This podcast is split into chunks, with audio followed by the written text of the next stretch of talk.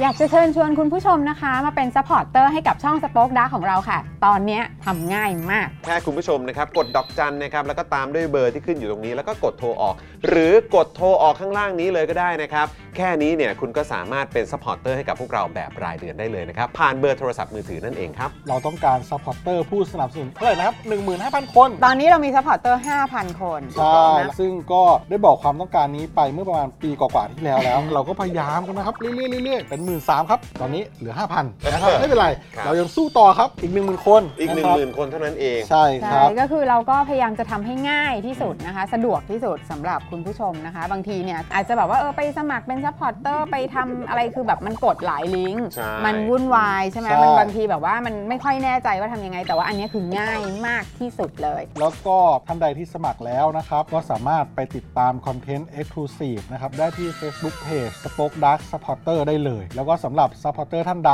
ที่เป็นผู้สนับสนุนอยู่แล้วทาง YouTube หรือ Facebook นะครับ ก็สามารถทักแชทเข้าไป บอกว่าเป็น Supporter อยู่แล้วอยากเข้ากลุ่มลับ Exclusive สำหรับผู้สนับสนุนเท่านั้นนะครับ รีบสมัคร แล้วก็รีบทักแชทกันไปได้เลยนะครับ มากันเยอะๆนะคะ อืมสมัครกันเลยครับผม อีก 1 0,000 คนจะถึงเป้าแล้ว มาสนับสนุนพวกเรากัน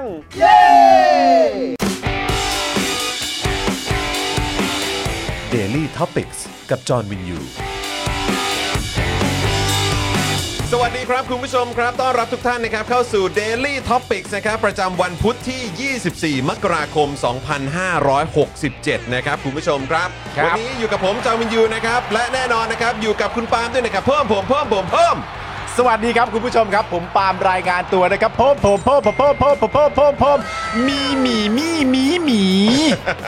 พูดแล้วนะ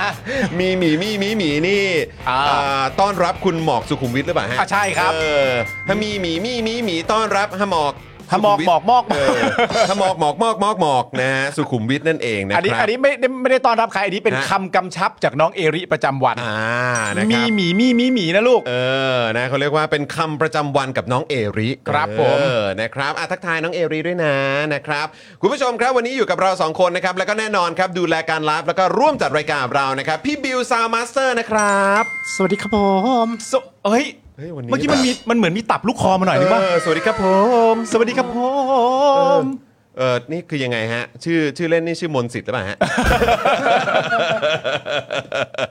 นะอ่ะแล้วก็แน่นอนครับดูแลพวกเราทุกคนเช่นเคยนะครับ พี่โรซี่สปอกดังนะครับ สวัสดีค่ะ สวัสดีคสรับวัสดีครับพี่ พี่โรซี่ ซี่ ของเรานะครับ แล้ว ผ ก็จูมจิบิค่ะ จูบุจิบีครับผม นักร้องลูกทุ่งคนไหนชอบจับเครื่องประดับ มนต์จิตคลำสร้อย ถูกต้องครับผม ไม่ก็ฟังเมื่อกี้ก็คิดเมื่อกี้อะผมได้ยินอะไรผมก็ได้ฟังหมดเห็นไหมนี่มันก็เป็นอีกเครื่องยืนยันว่า ไม่มีอะไรที่คุณพูดแล้วผมไม่ฟังถูกไหม ยอดเยี่ยมมากเพื่อน เป็นขไงอบ คุณผู้ชม ากครับขอบคุณมากครับ เปิดตัวก็โวย โอ้โห ฮากันตับใหญ่แล้ว สุดยอดเลยเพื่อนเอ้ย เออ เพื่อนเอ้ยเออนะครับอ่ะคุณผู้ชมครับใครมาแล้วกดไลค์กดแชร์กันนะครับ แล้วก็ที่สำคัญที่สุดครับ ใครมาแล้วรายงานตัวกันหน่อย ครับผม เออนะครับ คุณไอ o ล e ฟกิงคองบอกว่าหวัดดีพิงรุก อ๋อโอ้โห อ่า สวัสดีครับ ผมพี่งูจากพักเพื่อนใครครับ ครับผมอืมตอบให้ได้บ้างนะ ตอบให้ถูกบ้างนะเราอ่ะ เอ๊ะหนึ่งคะแนนนี่วิกฤตไหม ได้ทั้งสอง ได้ทั้งสองโอ้โห นะฮะ คุณผู้ชม สวัสดี อะ คุณทีบิวคุณภูริศนะครับ คุณภูริศบอกว่าวันนี้ฟังสารพูดนี่ลุ้นอย่างกับดูออปเปนไฮเมอร์ โอ้โหเบอร์นั้นเลยนะครับ อย่างผม นั้นเลยเหรอเนี่ย หลายๆ คนบอกว่า เออ มันเหมือนอารมณ์แบบว่าสารแบบเรียงตับอะ ฮะ เรียงตับมาให้ว่าอะไรจะเป็นแบบว่าแบ่งเป็นองค์ว่าอะไรเป็นหัวกลางท้าย เออแบบเรียงมาให้แล้วอะว่าความตื่นเต้นต้องเรียงแบบนี้อะไรอย่างเงี้ยเออ อืมอ่ะก็วีคนี้นะค ครั รับบ ก็ผ่านพ้นไป ใช่แล้ว นะเอ่อก็เดี๋ยวสัปดาห์หน้ามาลุ้นกันครับ ครับผม มาลุ้นกันครับ ยังไงก็ยังคงต้องลุ้นแหละคุณผู้ชม ใช่ นะครับหลายอ่าผมก็เห็นหลายครั้งมีคอมเมนต์มาแบบประมาณว่าทำไมต้องลุ้นน่ะก็คือยังไงก็ว่ากันตามหลักการนั่นนู่นนี่ยังไงก็หลุดอยู่แล้วอะไรอย่างเงี้ย อ๋อครับ แล้วก็แบบ ผม ว่าอืม ก็เดี๋ยวรอดูครับ อย่างกับไม่ได้อยู่ประเทศเดียวกัน อย่างกับปฏิหารย์ไม่มีจริงอย่างนั้นนะฮะนะฮะโอเค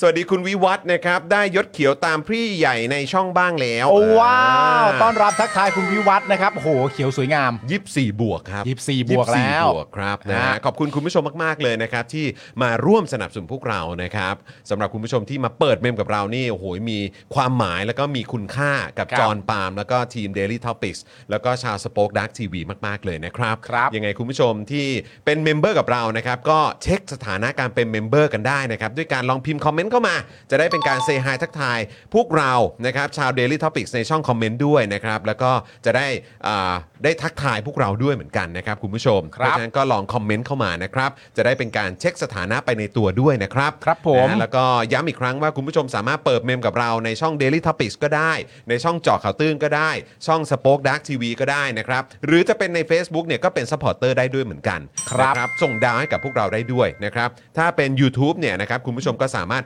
Super Chat มาให้พวกเราได้ ครับ นะ ผม ครับนะก็อ่าทุกแรงสนับสนุนมีค่ากับเราจริง ๆ นะครับครับ นอกจากนี้นะครับยังมีช่องทางอย่าง s u f f e r นะครับ โอ้โห ที่คุณผู้ชมเนี่ยก็สามารถใช้กันได้เลย ฮะ นะครับอันนี้สะดวกมากๆ คุณปาล์มยืนยัน ใช่แล้ว นะครับว่ามันง่ายแล้วก็ ถูกต้อง เวิร์กจริงๆ ครับผม กดไปที่ s u f f e r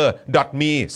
d a i l y t o p i c s นะครับ ตรงแถบด้านบนนะคุณผู้ชม ใช่ในช่องคอมเมนต์นะครับคุณผู้ชมครับ ตัวเนี้ยตัวเนี้ยตัวเนี้ยเห็นไหมแถบสีขาวๆตัวเนี้ยนี่นะครับคุณผู้ชมกดลิงก์ตรงนี้ได้เลย ใช่แล้ว นะครับแล้วก็เดี๋ยวจะเด้งขึ้นไปให้คุณผู้ชมเลือกเลยว่าอยากสนับสนุนพวกเราผ่านทางพร้อมเพย์ ใช่ หรือว่าผ่านทางโมบายแบงกิ้งที่คุณผู้ชมใช้อยู่ก็สามารถทำได้เลยนะครับ ครับผม สะดวกมากแค่แบบ 2-3 คลิกเท่านั้น ฮะ นะครับแค่นี้นะครับก็สามารถสนับสนุนพวกเราได้แล้วนะครับคุณผู้ชมครับ ครับผมง่ายมากๆ ใครสเฟอร์เป็นที่เรียบร้อยแล้วก็อย่าลืมนะครับผมเหมือนเดิมก็ส่งเข้ามาบอกกันด้วย ใช่ นะครับผมว่าได้ไปจัดสเฟอร์กันมาเป็นที่เรียบร้อยแล้วนะครั อวดกันหน่อย คุอวดณผู้ชมครับกันหน่อย ขออย่างนี้ต้องอวดนะครับผอมวด คุณ กัน ผู้ชม นะครับ แล้วก็อย่าลืมนะฮะคุณผู้ชมครับ เข้ามาในรายการเรียบร้อยแล้วนะครับ ผมอย่างแรกเลยก็คือกดไลค์แล้วก็กดแชร์กันด้วยนะครับคุณผู้ชมครับ เมื่อสักครู่เนี่ยผมไปเข้าไปกดไลค์เป็นที่เรียบร้อยแล้วแต่ต้นรายการผมนี่นำเบอร์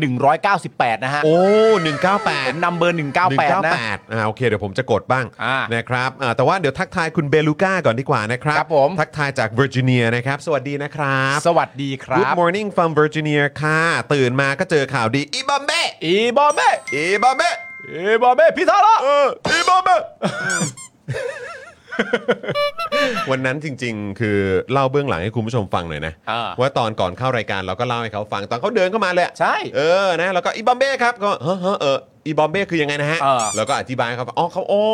อย่างนี้นี่เอง อย่างนี้นี่เอง อย่างนี้นี่เอง ใช่ นะครับก็เดี๋ยวถ้ามีโอกาสนะเดี๋ยววันหลังให้พิธาล่าเขาได้เฉิดฉายหน่อย เธอฉายหน่อย เออ กับ นะครับ ท่านี้ของเขา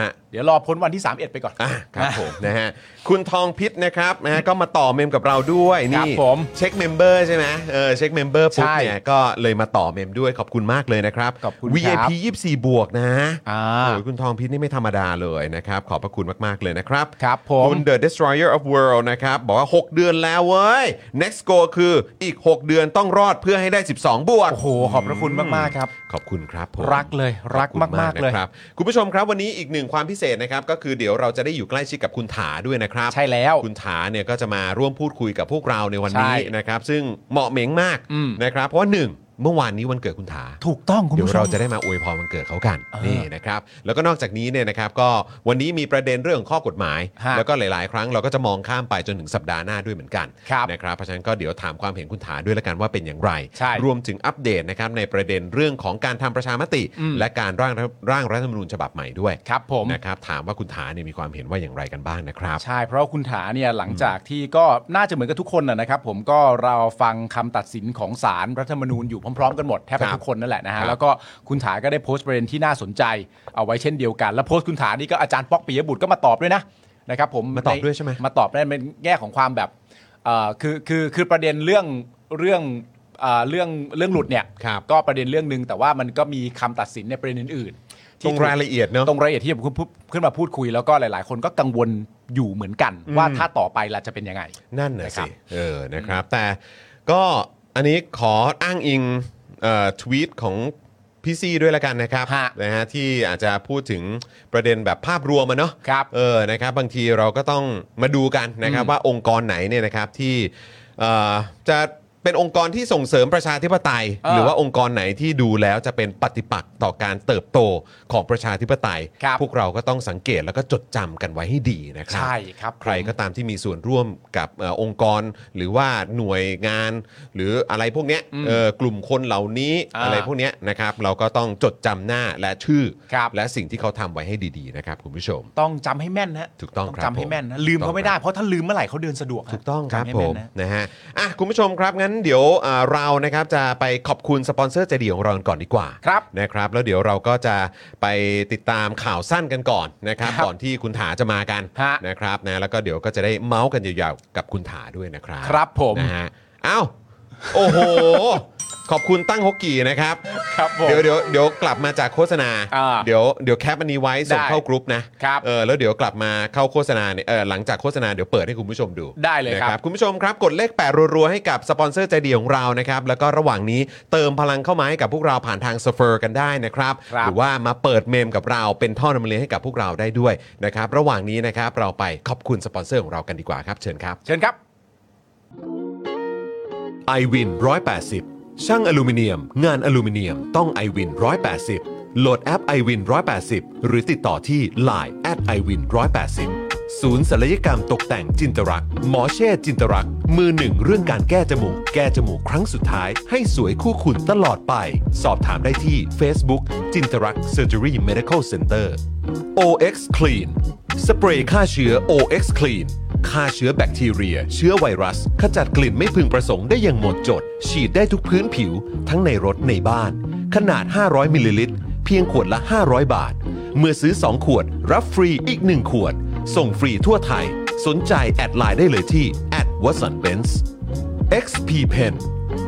XP Pen เมาส์ปากการะดับโปร ราคาเริ่มต้นไม่ถึงพัน ดูข้อมูลเพิ่มเติมได้ที่เพจ XP Pen Thailand อ่ะพวกเราปรบมือรัวๆ ให้กับสปอนเซอร์ใจดีของเรากันด้วยนะครับเย้นะครับ ขอบคุณนะครับสปอนเซอร์ใจดีของเราทุกๆ เจ้าเลยนะครับ ครับ นะแล้วก็สามารถมาอุดหนุนนะครับมาเป็นสปอนเซอร์ให้กับพวกเราเพิ่มเติมกันได้นะครับสำหรับคุณผู้ชมท่านไหนที่สนใจอยากจะลงโฆษณากับเรา ครับ นะครับ ก็สามารถหลังใหม่มาได้เลยนะครับ เดี๋ยวจัดให้แบบหวานๆเลย ครับ นะจัดให้แบบงามๆเลย จัดแจ่มๆ นะครับ เลย แจ่มๆเลย เออ นะครับนะฮะก็มาสนับสนุนกันเยอะๆนะครับ ครับ นะ ผ ฮะ ม แล้วก็คุณผู้ชมอ่าที่เติมพลังให้กับพวกเราแล้วก็อย่าลืมมาอวดกันด้วยนะ อ่าน นะครับมาอวดให้กับพวกเราด้วยนะครับนะเมื่อสักครู่นี้รู้สึกว่าคุณคุณใช่ไหมคุณทองพิษหรือเปล่า ใช่ นะที่บอกไปว่าเออเนี่ยที่มาต่อเมมเนี่ยหลุดไป 4 วันแบบไม่รู้ตัวนะ โอ้ครับ เอ ผม อนะครับตอนนี้ก็กลับมาต่อเรียบร้อยแล้วนะ ใช่ ครับ ซึ่งอย่างเงี้ยจะเกิดขึ้นอยู่อย่างสม่ำเสมอเลยนะครับคุณผู้ชมครับก็รบกวนคุณผู้ชมเนี่ยตามเช็คให้ด้วยนิดนึงนะครับผมจะได้ไม่หลุดจะได้ไม่หายกันไปนะครับ ถูก วิธีการ ถูก ง่ายสุดก็คือว่าเข้ามาถึงรายการแล้วก็คอมเมนต์เข้ามานะครับ ใช่ นั่นคือวิธีเช็คที่ง่ายที่สุดเลย ถูกต้อง นะครับ ฮะคอมเมน ถูก ต์ ต้ กั อน งครับ เข้ามาเยอะๆนะครับคุณผู้ชมครับ นะฮะคุณเดอดาบอกว่ารับเป็นพิธีกรประจำรายการเลยครับ มาบ่อยมาก คุณถา น่าจะคุณถาใช่ไหม คุณถาคุณถา เออเราก็เชิญเขาเป็นแบบนะ ใช่ คอมเมนเตอร์ประจำเราเรียบร้อยแล้ว ถูกต้องทั้งคุณถาและคุณมุกนะค ถู รับ กต้องครับ แห ผมนะฮะคุณทิติพงศ์ทักทายทุกท่านนะครับ คุณเอ่อพงษ์รักรักหรือเปล่าผมไม่แน่ใจนะครับ คุณอนุชาคุณแซคเคอรีคุณกล้วยไข่ คุณส้มปล่อยนะครับ คุณบานาน่าคุณดีเคคุณ ค ส รับ ไตรเกอร์นะครับ คุณคุ้มเพชรหรือเปล่า ครับ นะครับนะคุณมิกะด้วยนะครับ ทักทายทุกท่านเลยนะครับ คุณลอยตี้คุณ V นะครับ คุณอริยพร คุณเบียร์คุณจ๊อบด้วยนะครับ ครับ ทักทายทุกท่านนะครับผมนะฮะคุณคุณร็อกเกอร์โนด้วยนะ สุดร็อกเกอร์โนดด้วย คุณ NJ คุณสุพันธ์นีแฟรงค์คุณ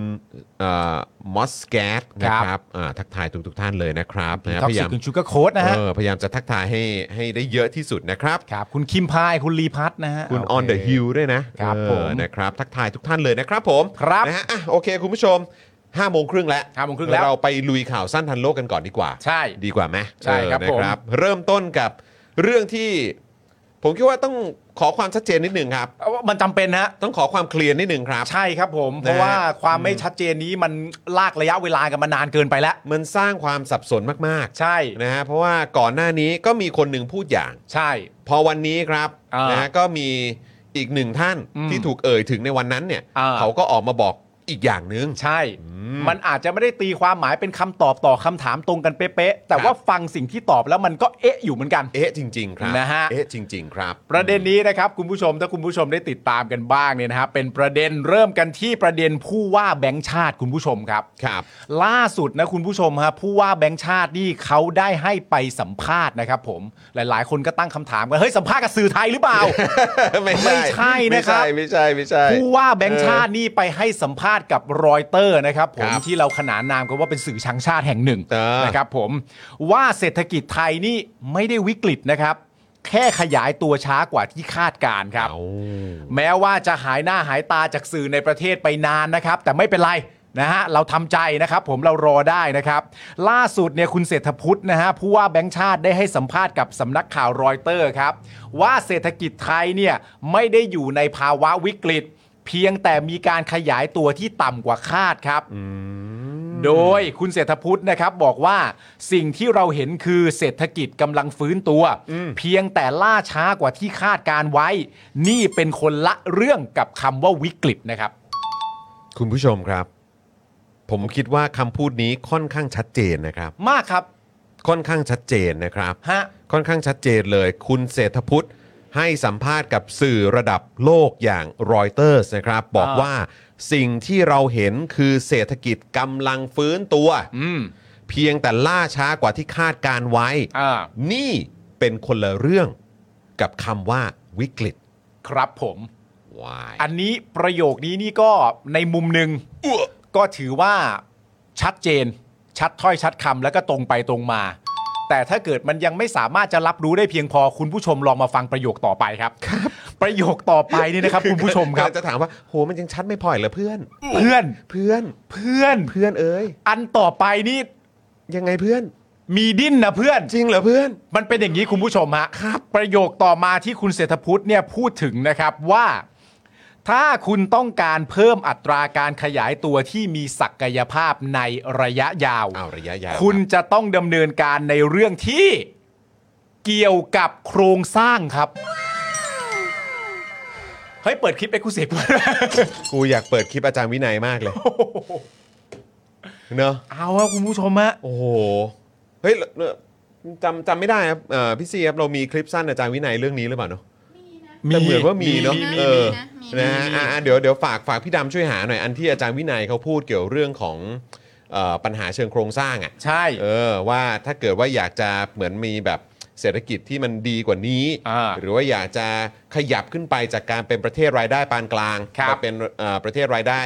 สูงใช่ไหม ฮะ แล้วก็เป็นประเทศที่แบบพัฒนาแล้วด้วยอะไรอย่างเงี้ย ใช่ เออมันก็ต้องมีการแก้ปัญหาเชิงโครงสร้าง ใช่ครับ อันนี้มันเป็นเรื่องที่ โอ้โหย อ่า คือผมว่า มันมันก็น่าจะเป็น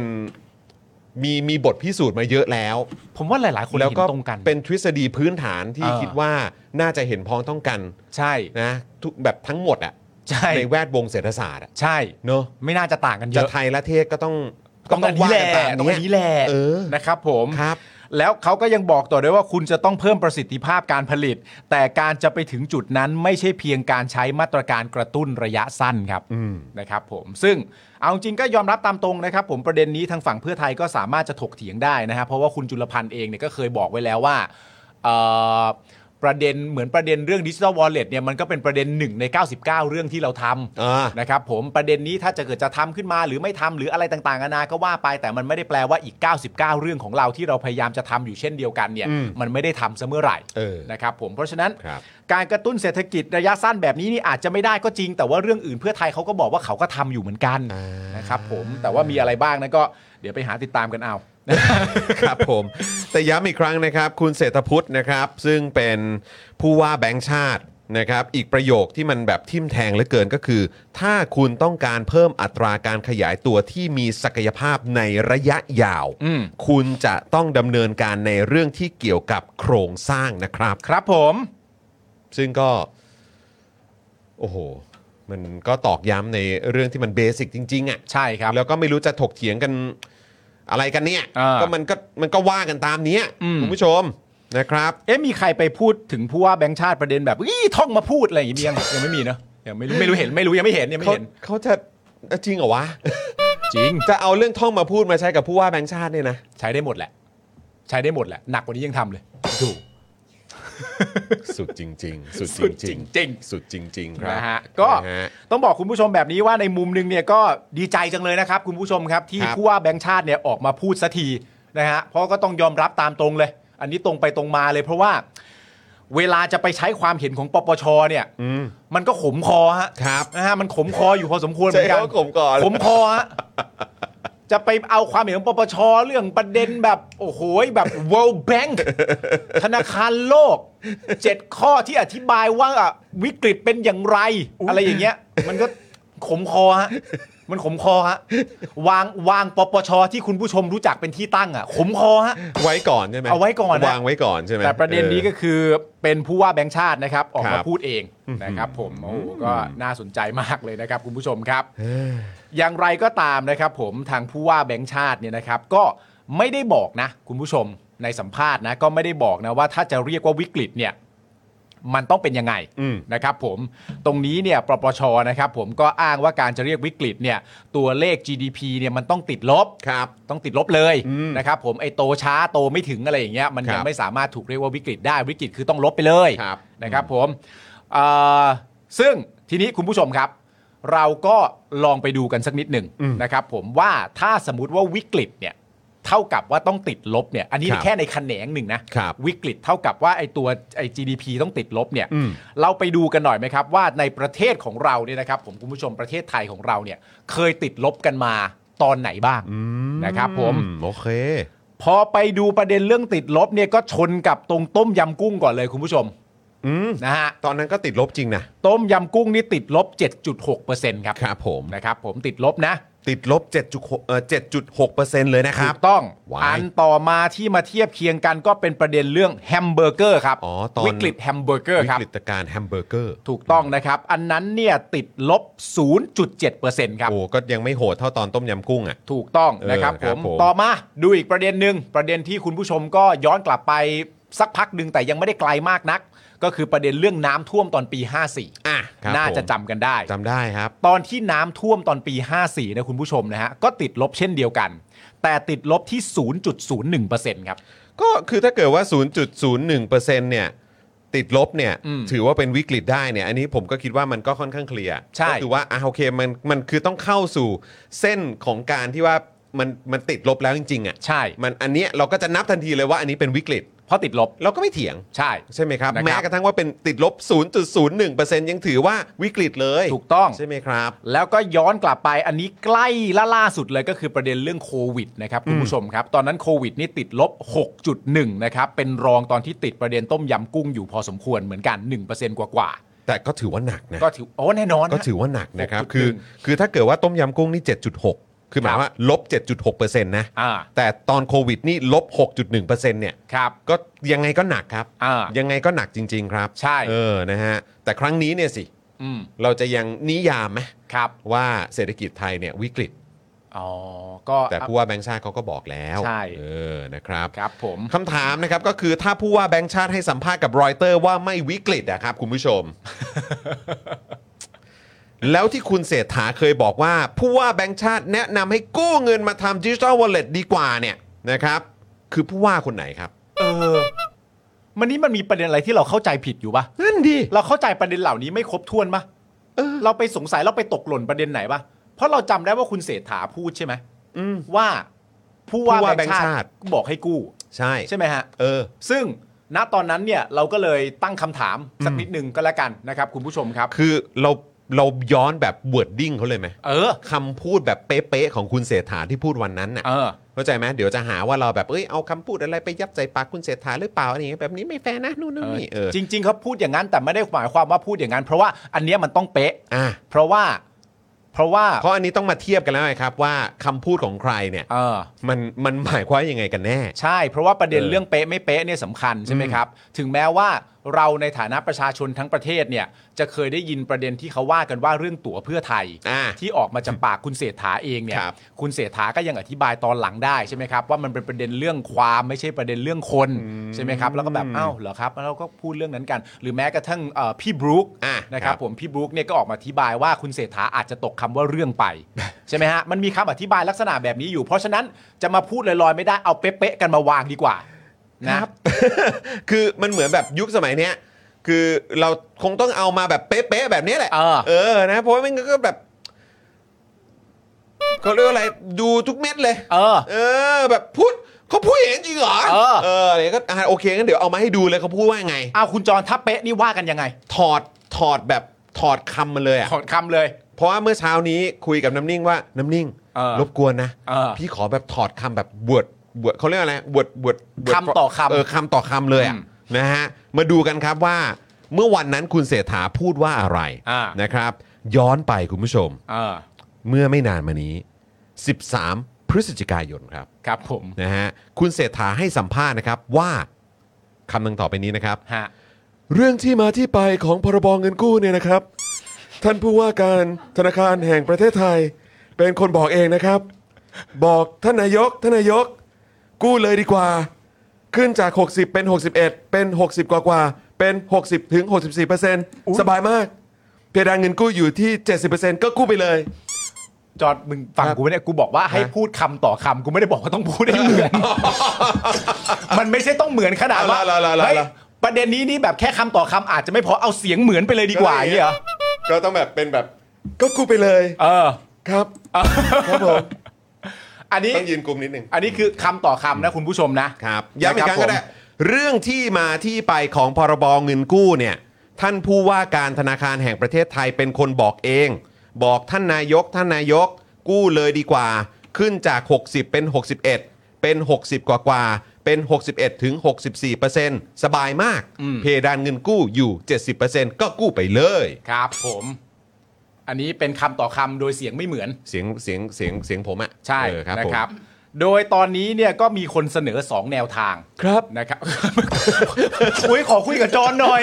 โอเค จอนหายไปเลยอ่ะ ก็สามารถเสนอได้ครับเรา ครับ เรารับฟังทุกฝ่ายครับผม เหรอ แต่แต่เออเออเออเออนะก็ขอความเป็นธรรมให้กับพวกเราด้วยครับ ไม่ยังไม่ได้ว่าอะไรเลยครับ โอเค อุ้ยอย่าไป โอเค อย่าไปลั่นสิครับ เคเคยเคยเคยฟังเพลงนี้ไหมครับ เพลงอะไรครับ อย่าร้อนตัว อ๋อเขาเอ็มอัธพลเคยฟังครับ เคยฟังครัผมบเคยฟังครับ ครับผม คือตอนนี้นี่ก็มีคนเสนอ 2 แนวทางนะครับ บอกว่าหากรัฐบาลจะทำดิจิ t a ลวอลเล็ตให้ได้เนี่ย เออ ก็คือ ครับ 1 ก็ออกเป็นพลกรไปครับ พลกรไปเลยไม่ต้องพร ไป บ เลยใช่ ก็เป็นอำนาจของท่านน่ะ อำนาจอยู่ที่ เออ คอรมอ เออ ใช่ไหมอันนี้เราหาเสียงกับประชาชนมานำเข้าสภา เออ ธิบายเป็นประเด็นเรื่องเอ่องบประมาณนะครับผมมันก็ออกเป็นพรกรเงินกู้ไปเลย ท่านทำได้ ทำทำได้ ท่านทำอะไรของท่านน่ะ เออใช่ ท่านทำอะไรของท่านอยู่ อันนี้ไม่ใช่เรื่องหมูเถื่อน ไม่ใช่หมูเถื่อนด้วย คนละไม่ อ๋ ใช่ อโอเคโอเคโอเคครั กับ ผม อีกอันหนึ่งนะครับผมอันแรกคือไปเป็นพรกรเลยนะพ ค ร รับ กรกู้เงินไปเลยนะครับ อีกอันหนึ่งก็คือไปแก้กฎหมายครับ แก้กฎหมายมาตรา 53 ของพรบวินัยการเงินการคลัง แก้ไปเลย แม่งคือแบบทรงเดียวกับกับประยุทธ์อ่ะ เออ อ๋ออืมเดี๋ยวกูไม่มีทางหรอก เออ เดี๋ยวโดนหาว่าแบบ อืม ให้มันแบบเลยเพดานอ่ะ ผม แก้กฎหมายซะเลย ผมไม่โง่พอที่จะกู้ให้มันผิดวินัยคลังหรอกครับ พูดวันนั้นน่ะ ครับผม สองสัปดาห์ให้หลัง เฮ้ย ลองเพิ่มเป็น 70ป่ะ เอาป่ะ อันนี้ก็เหมือนกัน เอออั นนี้ก็ฟิลเดียวกันแบบ ใช่ อ่าโอเค งั้นก็ตัดคำว่า ความจำเป็นโดยเร่งด่วนอย่างต่อเนื่องวิกฤตประเทศออกไปให้หมดเลย เออ นะ จะได้ไม่ต้องเถียงกันว่าวิกฤตไหม เออ แล้วถ้าถ้าตัดประเด็นนี้ออกไปอ่ะ ครับ ทีเนี้ยไอ้คำพูดที่ว่าไปดูพี่น้องประชาชนในตลาดสิ อ่า ไปดูพี่น้องประชาชนตรงนั้นตรงนี้สิ อืม อะไรอย่างเงี้ย ก็จะไม่มีใครเอาตัวบทบัญญัติทางกฎหมายเนี่ยเข้ามาสามารถชนได้แล้ว เพราะมันตัดไปแล้วนี่ ถูกต้อง นะมันแก้กฎหมาย อื ใช่ไหมครับผม ครับ แต่ทีนี้ก็ ประเด็นเรื่องเกี่ยวกฎหมายกับลักษณะนี้เนี่ยก็มันก็มีคนตั้งคำถามกันเยอะนะครับ ผมว่าถ้าเกิดว่าการกู้เนี่ยนะครับ ผมมันไม่มันไม่ใช่แบบไม่ใช่กู้เปล่าใช่ไหมครับ เออ กู้เสร็จแล้วมันต้องใช้ใช่ไหมครับ แน่นอนครับ กู้ พร้อม กู้ พร้อมดอกเบี้ยครับ กู้ใช่ครับ ครับ กู้ ผม เสร็จแล้วต้องใช้พร้อมดอกเบี้ย แล้วก็คนจะจ่ายก็คือชาติใช่ไหมฮะ ครับ ชาติก็คือ ป ประ ระ ชา ชา ช ช น น นี่ ใน แหละ ชา ครั ติ บ เนี่ยก็ต้องเป็นคนจ่ายใช่ไหมครั ถูกบต้องครับ เพราะฉะนั้นถ้าตัดประเด็นอันนี้ทิ้งไปเนี่ย อืม นะครับผมมันก็มีคนแสดงความคิดเห็นในแง่ของการกังวลอยู่เยอะว่า ถ้าไม่มีอะไรมาควบคุมเลยเนี่ย อืม แล้วการกู้เงินมาเนี่ยอย่างแรกที่มันเกิดขึ้นก็คือว่ามันจะทำให้คนที่บริหารประเทศเนี่ยมีเงินจำนวนมากในการใช้ อืม ถูกไหมครับ อืม โดยไม่ได้มีหลักอะไรมาประกันว่าทำได้หรือทำไม่ได้ ครับ คุณก็กู้มา อืม ทีเนี้ยมันก็มีคนตั้งคำถามเรื่องการกังวลว่าโหต่อไปในภายภาคหน้าถ้าไม่มีอะไรกำกับเลยอะ่ะ รัฐบาลอยากมีผลงานก็กู้โชว์กันสบายเลยเนาะ ก็ก็กู้กันเพลินนะครับ กู้กันเพลินใช่ไหมครับ กู้ ผ กัน ม เพลินนะครับ ดีเราทำบริหารดีได้ไหม อืม ดีมาก อืม แล้วก็นันนูนนี่แล้วถ้าสมมติว่าไม่ได้เป็นรัฐบาลในครั้งต่อไป มันก็จะเป็นประเด็นของรัฐบาลต่อไปที่ต้องดำเนินการประเด็นในเรื่องนี้ถูกไหมครับผมอันนี้ก็เป็นข้อคอนเซิร์นข้อกังวลใช่ไหมครับมันก็เป็นมันก็ มันก็เป็นข้อกำหนดอยู่แล้วว่าอย่าทำอะไรเกินตัวใช่ไหมฮะ โดยหลักอะ แล้วอีกประเด็นหนึ่งนะครับ คือเมื่อเช้านี้เนี่ยผมมีโอกาสได้ฟังที่คุณภูมิธรรมไปให้สัมภาษณ์ใน เหมือนแบบขึ้นไปพูดคุยไปแสดงวิสัยทัศน์ไปให้สัมภาษณ์ในเวที น่าจะเกี่ยวกับอะไรนะ อ่า เกี่ยวกับผมไม่แน่ใจเกี่ยวกับเศรษฐกิจนี่แหละ ใช่ คุณเศรษฐาไปด้วยแหละ อืม แล้วก็มีคุณภูมิธรรมด้วย คุณ อ่า เศรษฐาก็ไปกล่าวปาฐกถาหรืออะไรประมาณนี้ ส่วน อ่า คุณภูมิธรรมเนี่ยก็ไปนั่งให้สัมภาษณ์ ครับ เข้าใจว่าคนคนสัมภาษณ์ก็คือคุณอั๋นภูวนาถนะฮะ อืม แล้วก็นั่งกับอีกท่านหนึ่งน่าจะเป็นคุณประเสริฐมั้งถ้าเกิดจะไม่ผิด ใช่ นั่งอยู่กับคุณประเสริฐเอ่อจันทระรวงทอง ครับ ก็คือสัมภาษณ์ 2 คน พี่อันสัมภาษณ์ อืม คุณอันนะฮะเอ่อสัมภาษณ์ แล้วก็ ผมว่ามันมีท่อนหนึ่งที่ฟังดูก็น่ารักดีเหมือนกัน คือ นะครับแล้วก็ผมก็ยังยังอยากจะทราบถึงรายละเอียดเออของประโยคแล้วก็คำพูดนี้เนี่ยก็คือเหมือนแบบประมาณว่า ทางคุณภูมิธรรมบอกว่า เอออ ม ก็แบบให้ให้กู้เถอะ อ่า หรือแบบเออให้เราได้ทำอันนี้เถอะ อืม ทำนโยบายนี้เถอะเพราะว่าเหมือนแบบประเทศนี่เหมือนแบบ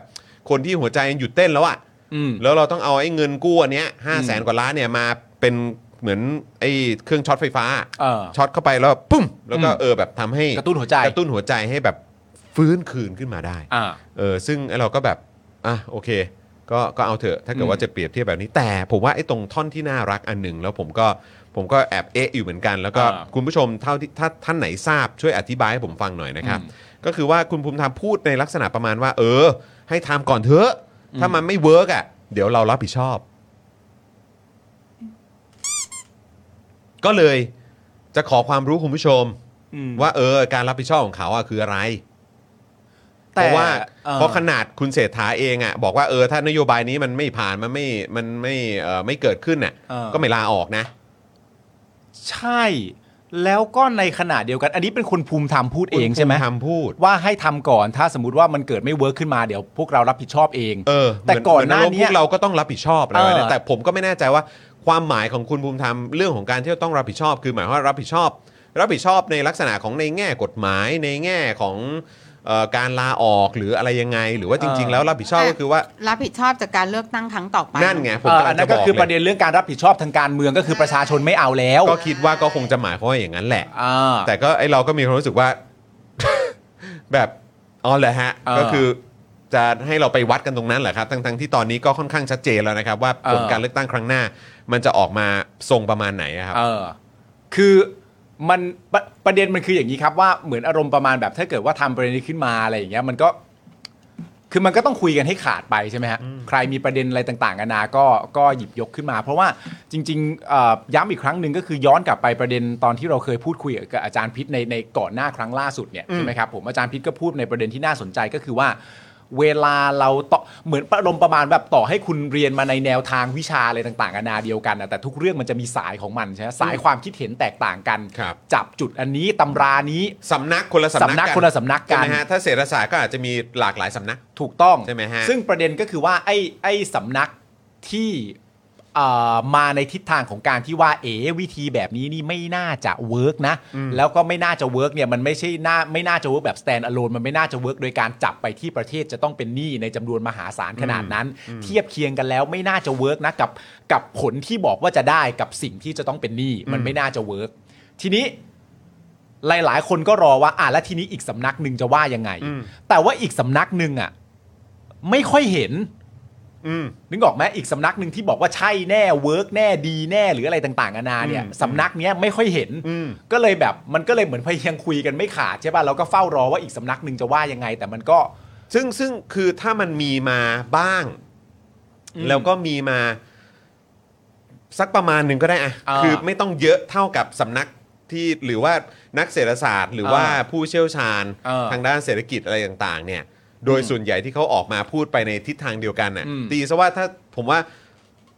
ความคิดเห็นในแง่ของผู้เชี่ยวชาญนักวิชาการและนักเศรษฐศาสตร์ทั้งหลายเนี่ยที่พูดเกี่ยวกับประเด็นของดิจิ t a ลวอลเล็ตเนี่ย อืม สมมุติว่ามีทั้งหมดร้อยเปอร์เซ็นต์ เออ ผมก็คิดว่า ไปซะเยอะอะผมว่า 80-90%ก็พูดในลักษณะที่ว่า มันไม่น่าเวิร์กนะ เออ หรือ แล้ว นี่เออ แล้วผมนี่พยายามดันให้เป็น 10%เลยนะ เออ สิบหรือ 20%เลยนะ กับ เออ ฝ่ายที่ออกมาสนับสนุนว่าเฮ้ยมันเวิร์ก เออ แต่คือเอาจริง ๆ ก็ด้วยด้วยความที่ เราไปแบบสืบเสาะค้นหา เออ ความเห็นของผู้ที่มีความน่าเชื่อถือและมี อ่า ความเชี่ยวชาญ อืม ในด้านเงินตราเศรษฐกิจเอ่ออะไรต่างๆ เหล่านี้เนี่ย เออ ก็คือก็พยายามขวนขวายแล้วจริงๆอ่ะ เออ ที่จะเอามาให้เพิ่มมากกว่าไอ้สิหรือแบบไม่ถึง 20%ด้วยซ้ำมั้ง เออ ของความเห็น อืม ที่สนับสนุนเนี่ย อืม ก็ขวนขวายแล้วจริงๆ แต่มันมันหาไม่เจอจริงๆว่ะ มะคือจริง ๆ มันมีประเด็นนี้ว่า คนมันก็ตั้งคำถามใช่ไหมล่ะ อืม ว่าประเด็นนี้มันเป็นประเด็นที่พักเพื่อไทยเอ่อพยายามต่อสู้อยู่ใช่ไหมครับ อยากให้ประเทศได้อะไรต่างๆกันานา อืม ที่เขาให้เหตุผลมา แต่ทีเนี้ยในแง่ของการต่อสู้ในในในประเด็นเนี้ย อืม ถ้าเกิดว่ามันก็มีคนตั้งคำถามใช่ไหมครับ จริงเท็จไม่รู้นะ แต่มันก็มีการตั้งคำถามว่า เอ๊ะ ถ้าเกิดว่ามันมีข้อมูลอะ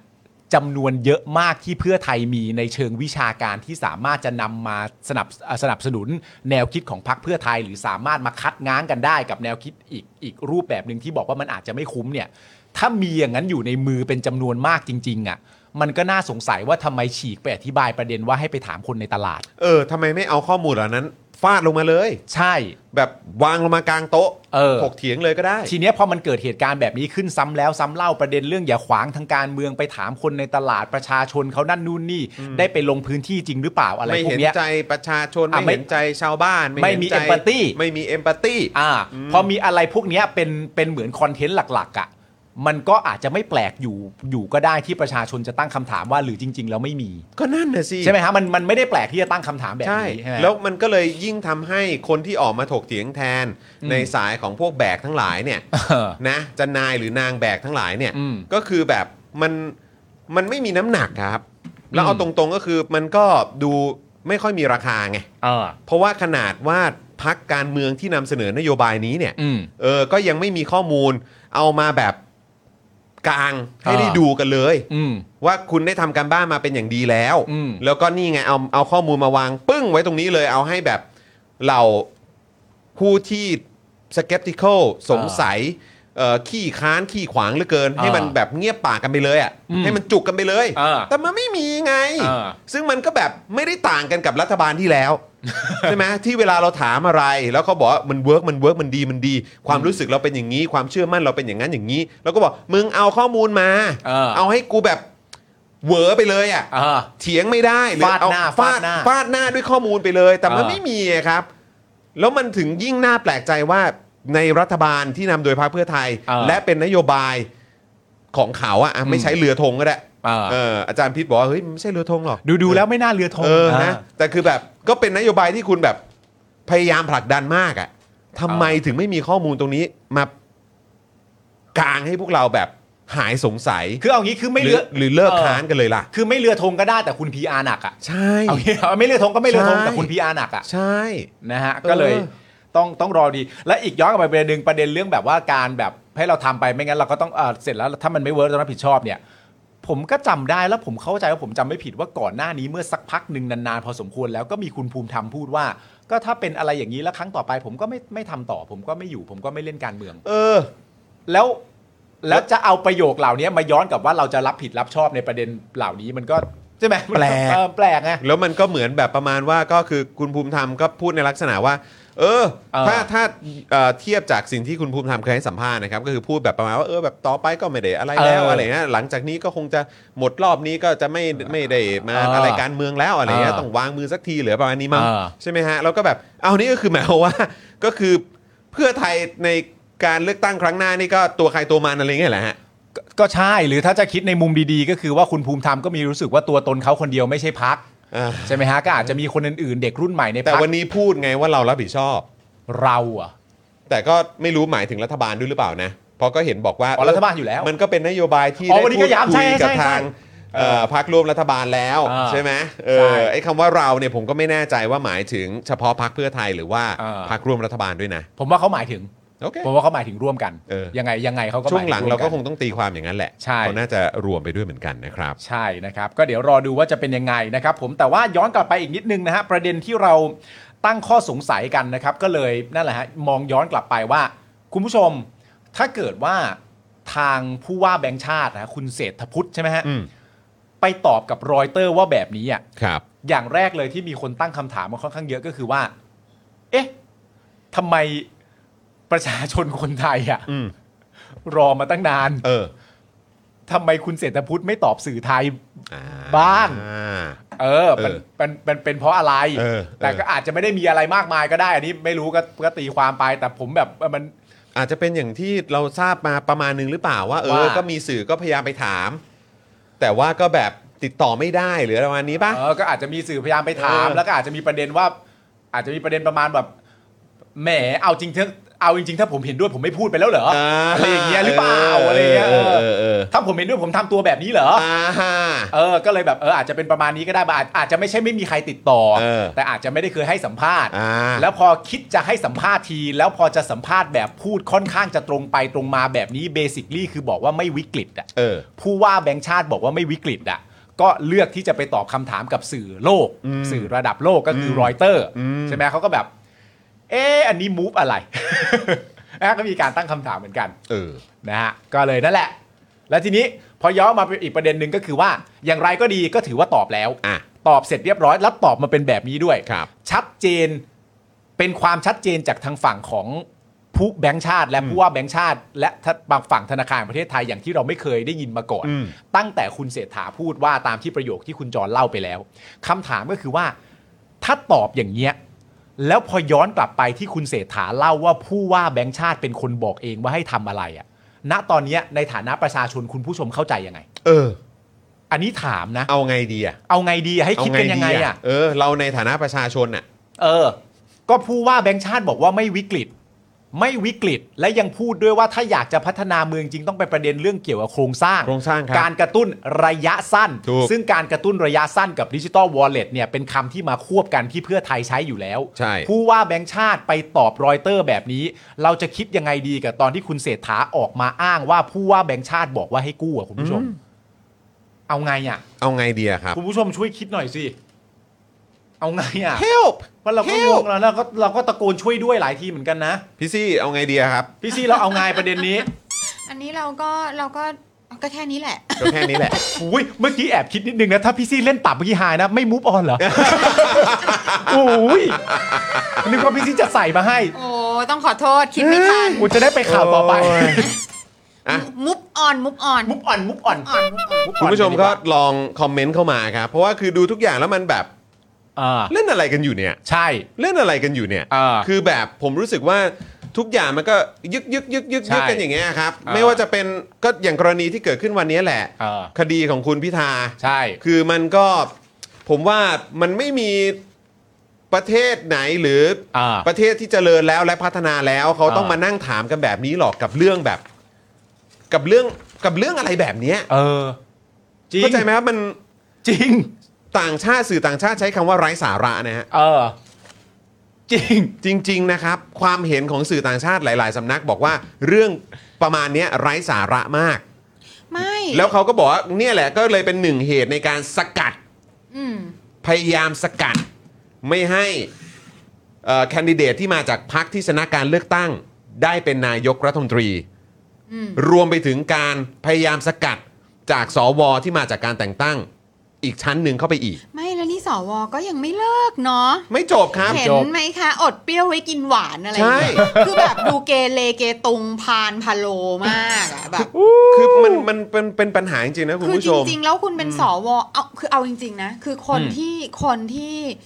เอ่อมีความจริงใจต่อการพัฒนาของบ้านเมืองอะ อืม อืม เขาจะเขาจะรู้สึกกุ้มใจกับการมีสาร ใช่ แบบนี้นะ ใช่ ถูกไห เอ ม อ ใช่ เออเออ เออคือคือนี่คือความยุติธรรมแบบไหนเหรอ อืม ที่แบบมีสารหลายๆสารแล้วแต่ละสารก็ตัดสินมาคนละทางกันหักกันไปหักกันมา ใช่ ในเรื่องที่มันเป็นเรื่องของนักการเมืองที่ได้รับการการเลือกมาจากโดย มา ประ จาก ชา ประ ชน ชาช อะ นน่ะ อ่า โดยที่สารเนี่ยคือไม่มีความยึดโยงอะไรเลย กับ อะ ประชาชนนะ ใช่แล้วสามารถ เออ ละเลงละลายทำลายได้ทุกอย่างอะ เออ แล้วกับไอ้เรื่องแบบหุ้นสื่อที่ว่ามันมัน คือรู้กันทั้ง รู้กันทั้งโลกอะครับ ว่ามันไม่มีแล้วไอ้สื่อเนี้ย ใช่ แล้วถึงคือ แล้วก็มาบอกว่าเฮ้ยอันนี้ไม่เกี่ยวนะ จะหนึ่งจะมีแค่ หนึ่งหุ้น หนึ่งหุ้นหรือแบบเอ่อมีเท่านั้นเท่านี้หรืออะไรก็ตามก็มันก็ถือว่ามีเราก็แบบ า เออแล้วแล้วแล้วมันเป็นเจตนารมณ์ยังไงเหรอ ม คือผมว่าประเทศเนี้ยก็ควรจะเลิกให้ความสำคัญกับแบบวิชานิติศาสตร์แล้วหรือเปล่า ใช่คือคิด คือถ้าเกิดว่า คิ จะ ดอยู่หลายวันแล้วนะ จะอยู่กันแบบเนี้ย รื่องใช่ เออ คิดอยู่หลายวันแล้วนะว่า ถ้าเผื่อว่าวิไอ้วิชาไอ้อาชีพแรกเลยที่ควรจะไปอ่ะคืออาชีพผู้พิพากษา อืม คือควรจะไปให้ AI ซะ จริง จริง ๆ คือถ้าเกิดว่าจะมาทำอะไรกันแบบนี้นะครับ ใช่คือถ้าถามเจตนารมณ์อ่ะ เออ หุ้นจำนวนแค่เนี้ย มันสามารถที่จะไปทำให้อ่ะสมมุติว่ามันเป็นสื่ออ่ะ อืม หุ้นจำนวนแค่นี้มันจะสามารถทำให้แบบโอ้โห ครอบงำสั่งได้อะไรต่างๆ เอ่อ ต่างๆ ให้คุณให้โทษ ใช่ อ่า แต่ในขณะเดียวกันอีกคนนึงเป็นสอสอแล้วก็สามี เป็นเจ้าของเครือสื่อใหญ่เริ่มเทิม เออ แต่อันนั้นคือไม่ไม่สามารถที่จะก็ จะไปครอบงำได้ยังไง เออ เออ คือแบบ ไม่ได้ ค จ น ด ละ ทะเบียน คน กัน คนละ กออกไหม คน เออคือแบบมันมันคือ คือ ไม่ ทั้งทั้งประเทศเขาดูเขาก็ขำกันหมดอ่ะ เออ แล้วแล้วแล้วแล้วมันก็อดสูไง อืม มันอดสูไงว่าเราเราเราอยู่ในประเทศเนี้ยครับ อืม แล้ว จริง คือแล้วคือใครก็ตามจะพูดว่ามึงไม่พอใจมึงก็แบบย้ายประเทศไปสิคือแบบ เฮ้ย ๆอ่า แม่งคือแบบ ไม่เหมือนเล่นละครบทบาทสมมุติกันไปเรื่ ใช่ อย แล้ว ๆ ถา อะ มจริงก็คือเราจะใช้ชีวิตกันอยู่แบบนี้จริงๆเหรอครับ ในขณะที่ประเทศอื่นๆ เขาเขาเขาเขาไม่มาเล่นอะไรแบบเนี้ย เขาจะไปไหนกันแล้ว เออ ไม่คือนี่นี่มันคือประเทศที่ขัดขวางกระบวนการประชาธิปไตยทุกอย่างอ่ะ อื อื ม ม เออคือคือคนที่คนที่เป็นห่วงบ้านเมืองจริง ๆ อ่ะ จะไม่มาทำแบบอดเปรี้ยวให้กินหวาน เออ คือแบ ใช่ บ คือแล้ว โอ แล้ว ้ย แล้วคือแบบอันนี้อ่ะผมอ้างอิงอันนี้ก็ได้นะฮะ ความฮีริโอตปะนี่มีบ้างไหม เอาละ ทางความ จอห์นวินยูไปถึงคำพระแล้ว เออ คุณผู้ชม ทั้งความเกรงกลัวและความละอายเนี่ย อ่า ไอ้ต่อความบาปความชั่วทั้งหลายเนี่ย อ่า คือแบบอันนี้ต้องไปกันถึงจุดนี้แล้วล่ะครับ ไม่แต่มันเป็น คือ เรื่ เรา องจริงนะ ก็ คุณ อยู่ คนฟังก็รู้สึกเหมือนกัน เราอยู่กันแค่ประเด็นคือเราอยู่กันบนพื้นฐานสามัญสำนึกอะ เออ แล้วแล้วคือแบบ เราจะอยู่ในสังคมที่แบบมีมีความมันไม่ใช่ความความหลากหลายเท่านั้นนะแต่มันเป็นความหลากหลายทางมาตรฐานอะ ใช่ เราจะอยู่กันแบบนี้เหรอครับ ใช่ คือผมค่อนข้างมั่นใจว่าประชาชนคนไทยที่มีสติสัมปชัญญะทุกคนเมื่อได้ทราบรายละเอียดต่างๆ เหล่านี้ และเทียบกับประเด็นหรือสิ่งต่างๆ ที่มันเกิดขึ้นในสังคมที่ผ่านมาเนี่ย อืม คนย่อมต้องเอะกันอยู่แล้ว อืม แล้วก็จะตั้งคำถามกับประเด็นของอะไรก็ตามที่ไม่ได้มีความยึดโยงกับประชาชนไง เออ อันนี้แหละมันจะทำให้แบบ มันทำให้ศรัทธา ใช่ ของประชาชนน่ะ อืม มันค่อยๆ เสื่อมแล้วก็ลดลงไปเรื่อย ใช่ แล้วก็ขยันพูดกันเหลือเกินนะ เรียกศรัทธาคืนมา เออ เรียกศรัทธาคืนมาให้หน่วยงานต่าง ๆ แล้วให้ทำไงอะ ๆ ค แต่ รับ ก็ดูแต่ละอย่างที่ทำนี่ แล้วเนี่ยที่เราเห็นกันจะให้เรารู้สึกอย่างไร อืม นะฮะ อ่ะเดี๋ยวเราย้อนกลับมาประเด็นนี้นิดนึงนะฮะ เพราะว่าเออเราก็ตั้งคำถามใช่ไหมฮะ ในระหว่างที่กำลังอ่านอยู่ก็ตั้งคำถามว่า เอ๊ะ ประเด็นเรื่องผู้ว่าแบงค์ชาติที่คุณเศรษฐาเคยเคลมไว้ว่าผู้ว่าแบงค์ชาติพูดอย่างไรเนี่ย อืม กับล่าสุดที่ผู้ว่าแบงค์ชาติไปให้สัมภาษณ์กับรอยเตอร์เนี่ย อืม มันดูจะเป็นคนละโยชน์แล้วก็ทำความเข้าใจกันยากมากเลย ครับ ใช่ไหมฮะมันก็เลยมีการตั้งคำถามว่าอ๋อหรือจริง ๆ แล้วสิ่งที่เราเข้าใจผิดอ่ะ ก็คือผู้ว่าแบงค์ชาติที่คุณเศรษฐาถามในตอนนั้น กับคนที่ไปตอบที่รอยเตอร์เนี่ย อืม มันคนละคนกัน คนละคนกัน มันหรือจริง ๆ แล้วมันอาจจะไม่ใช่อย่างนั้นก็ได้แต่เพียงแต่ว่าคนที่ตอบเนี่ยมันคนละคนกัน ใช่ไหมฮะ เพราะฉะนั้นวิธีการเดียวให้เราจะรู้ได้เนี่ย เออ คือเราก็ต้องเช็คครับ ฮะ เดี๋ยวผมจะส่งหาน้ำนิ่งเลย ฮะ ให้น้ำนิ่งเช็คให้ เออ ว่าเราเข้าใจผิดพลาดหรือเปล่าว่าผู้ว่าที่คุณเศรษฐาเคลม เออ กับผู้ว่าแบงค์ชาติที่ไปตอบที่รอยเตอร์เนี่ย มันคนเดียวกันหรือเปล่าเดี๋ยวผมขอถามน้ำนิ่งแป๊บหนึ่ง ถามเลยใช่ ไหม ถามเลยน้ำนิ่งครับ คนเดียวกันหรือเปล่า น้ำนิ่งตอบคนเดียวกันครับ ทีแรกผมนึกว่าเป็นฝาแฝด ไม่ใช่ฮะ ฝาแฝดที่แบบสลับวันกันมาเองทำาน อเดี๋ยวผมถามน้ำนิ่งก่อน เออ น้ำนิ่งแน่ใจนะน้ำนิ่งบอกแน่ใจครับ แน่ใจด้วย ครับผม โอเค น้ำนิ่งบอกแน่ใจครับ ซึ่งผมค่อนข้างมั่นใจว่า ฮะ เราเชื่อมั่นในข้อมูลของน้ำนิ่งได้ ใช่ครับผม นะครับคุณผู้ชม เดี๋ยวผมถามอีกทีหนึ่งน้ำนิ่งแน่ใจนะว่ามันเป็นเป็นคนเดียวกันแน่ๆน้ำคนิ่รั ง บ บอกคนเดียวกันครับ อ๋อ น้ำนิ่งนึกว่าพิมพ์มา เอ้าเขาพิมพ์มาว่าแน่ใจโว้ ย ไม่ใช่ฮะถ้าถ้าน้ำนิ่งโกรธพี่ขอโทษด้วย บอกพี่ปาล์มหยุดขยี้มุกนี้ได้แล้ว เออ ฮะ โอ้ยคุณผู้ชมนะครับ ก็อย่างที่บอกกันไปนะครับ อย่างประเด็นของสวที่แบบออกมาพูดอะไรแบบเนี้ย ฮะ ก็ถามอีกครั้งนะครับ ในประเด็นเรื่องของฮิริโอตปะนะฮะ อืม เออนะบางทีก็ต้องมองย้อนดูตัวเองกันบ้างนะค ครั รับ ผม จริง ๆ นะฮะ ฮะ คือแบบนอกจากคุณจะไม่ได้ยึดโยงอะไรกับประชาชนแล้ว แล้วคุณมาทำตัวแบบนี้เนี่ยมัน ครับ คือต้องต้องดูตัวเองกันบ้างนะครับ ลูกหลานช่วยดูด้วยนะฮะ ใช่ เออนะครับอ่ะต้อนรับคุณโดมินิกแจ็บนะฮะ Dominic อืม Japp นะ นะครับมาเปิดเมงกับเรานะครับ ขอบพระคุณมากเลยนะครับ ฮะ แล้วก็เมื่อสักครู่นี้เห็นมีคุณผู้ชมบอกว่าคุณพิธานี่เขาไปเยี่ยมอ่าลูกสาวใช่ไหม ของคุ ของ ณ คุณ ใบ โร พลู เออของ โร ของคุณโรม เออ นะครับนะก็โอ้โหก็เอ่อยินดีกับ ค คุ รั ณ บ โรม ผม ด้วยนะครับ แล้วก็สีภรรยาด้วยนะ ใช่ครับผมแสดงความยินดีกับทั้งครอบครัวนะครับ คุณ ใช่ โรมครับ ใช่ ขอให้แข็งแรงทั้ง ครับ คุณลูกแล้วก็คุณแม่นะครับ ครับผม เมื่อวานนี้คุณโรมยังบอกเลยว่าอ๋อช่วงนี้ก็เราพูดประเด็นเรื่องอาการป่วย อ่า ใช่ไหมครับ ใช่ แล้วคุณ ใช่ โรมบอก ใช่ อ๋อตอนนี้ก็ต้องระมัดระวังเพราะตอนนี้ก็คือว่าเอ่อตัวเอ่อเจ้าตัวน้อยเนี่ยก็เอ่อใกล้ใกล้จะมาแล้ว อ่า ใช่ไหมครับผมก็เราก็เลยไม่รู้อ๋อใกล้จะมาแปลว่าวันรุ่งขึ้นเลยเหร เอ อ อ ไม่เป็นไร นะครับ แต่ก็ก็ลุ้นกันมาสักพักแล้วไง ครับผม นะครับ ท้ายที่สุดก็นี่ไง ฮะ มามาเอ่อมาให้คุณพ่อคุณแม่ได้แบบปลื้มใจ ใช่ นะครับกันในช่วงเช้าที่ผ่านมานั่นเองนะครับ ครับผม นะฮะเอาละครับคุณผู้ชมครับนะฮะได้เวลาละ ฮะ เกสของเรา ครับ นะครับโอ้โหเขาเรียกว่าเป็นคอมเมนเตเตอร์ประจำของเราดีกว่า ถูกต้อง นะครับเขาพร้อมแล้วครับผม ครับ ต้อนรับเลยดีกว่านะครับ คุณถาครับผมเชิญครับ คุณถามาแล้ว มาแล้ว สวัสดีครับ สวัสดีครับคุณถาครับ นะฮะสวัสดีครับอ่ะเชิญครับคุณถาใส่ใส่หูฟังกันอยไหม ใส่หูฟังใส่หูฟัง เออนะ เพราะซาวเราจะเยอะมากเวลาคุณถามา ใช่ถูก เพราะเดี๋ยวเรา ต้ ต้ อ อง งเปิดเพลงให้คุณถาเต้นด้วยไง เออ เพลงคุณถา เอา เต้นเลยเหร ตั้ อง แต่ EP นี้เลย ครับ โอ้ยคุณถาโอ้ก่อนอื่นเลยแฮปปี้เบิร์ดเดย์ โอ้สุขสันต์วันเกิดครับคุณถาครับ ครับผมนะฮะขอให้มีความสุขมากๆนะครับ ฮะ ครั พี่บิวพี่บิวขอเพลง Happy Birthday ห เอ น่อย อเดี๋ยวเดี๋ยวเราต้องเตรียมเดี๋ยวเดี๋ยวเดี๋ยวให้ให้พี่บิวหาหา หา เพ ก่ ล อน ง หา แฮ ก่ ป อปี้นเบิร์ดเดย์ก่อน โอเค นะครับแต่ว่าเอ่อถา ฮะ เอาบทพาสวด บทพาสวด โอ้ย อะไรเนี่ย เออ Happy Birthday เออ Happy Birthday โอ้โห น่ารักอ่ะ มีชีพมังคอยแฮปปี้เบ t ร์ a มี เดย์ มีสาวให้ มีสาวให้ เออ โอ้ยอ้าวพวกเรา Happy Birthday คุณถาเข้ามาแล้วนี่ ขอบคุณท่านผู้ชมทุกท่าน จริงๆ เขาก็เริ่ม Birthday คุณถาไปตั้งแต่เมื่อวานแล้วนะ ใช่ เออ นะครับ นะ แล้วก็วันนี้มาอยู่ด้วยกันก็เลย ครับ ขอ เออเขาเรียกว่าขอใช้โอกาสนี้ ถูกต้อง อวย ค พ รับ รเลยละกันนะค ใช่ รับ ครับ นะฮะก็ขอให้มีความสุขมากๆ สุขภาพกาย สุขภาพใจแข็งแรง ครับ นะ ขอบคุณ นะ แล้วก็ มากๆครับ สิ่งที่ต่อสู้มุ่งหวังขอให้สำเร็จนะฮะ ดัง ใช่ ใจหวังด้วยละกันนะครับ ใช่ ก็หวั ค ง รับ ว่าจะ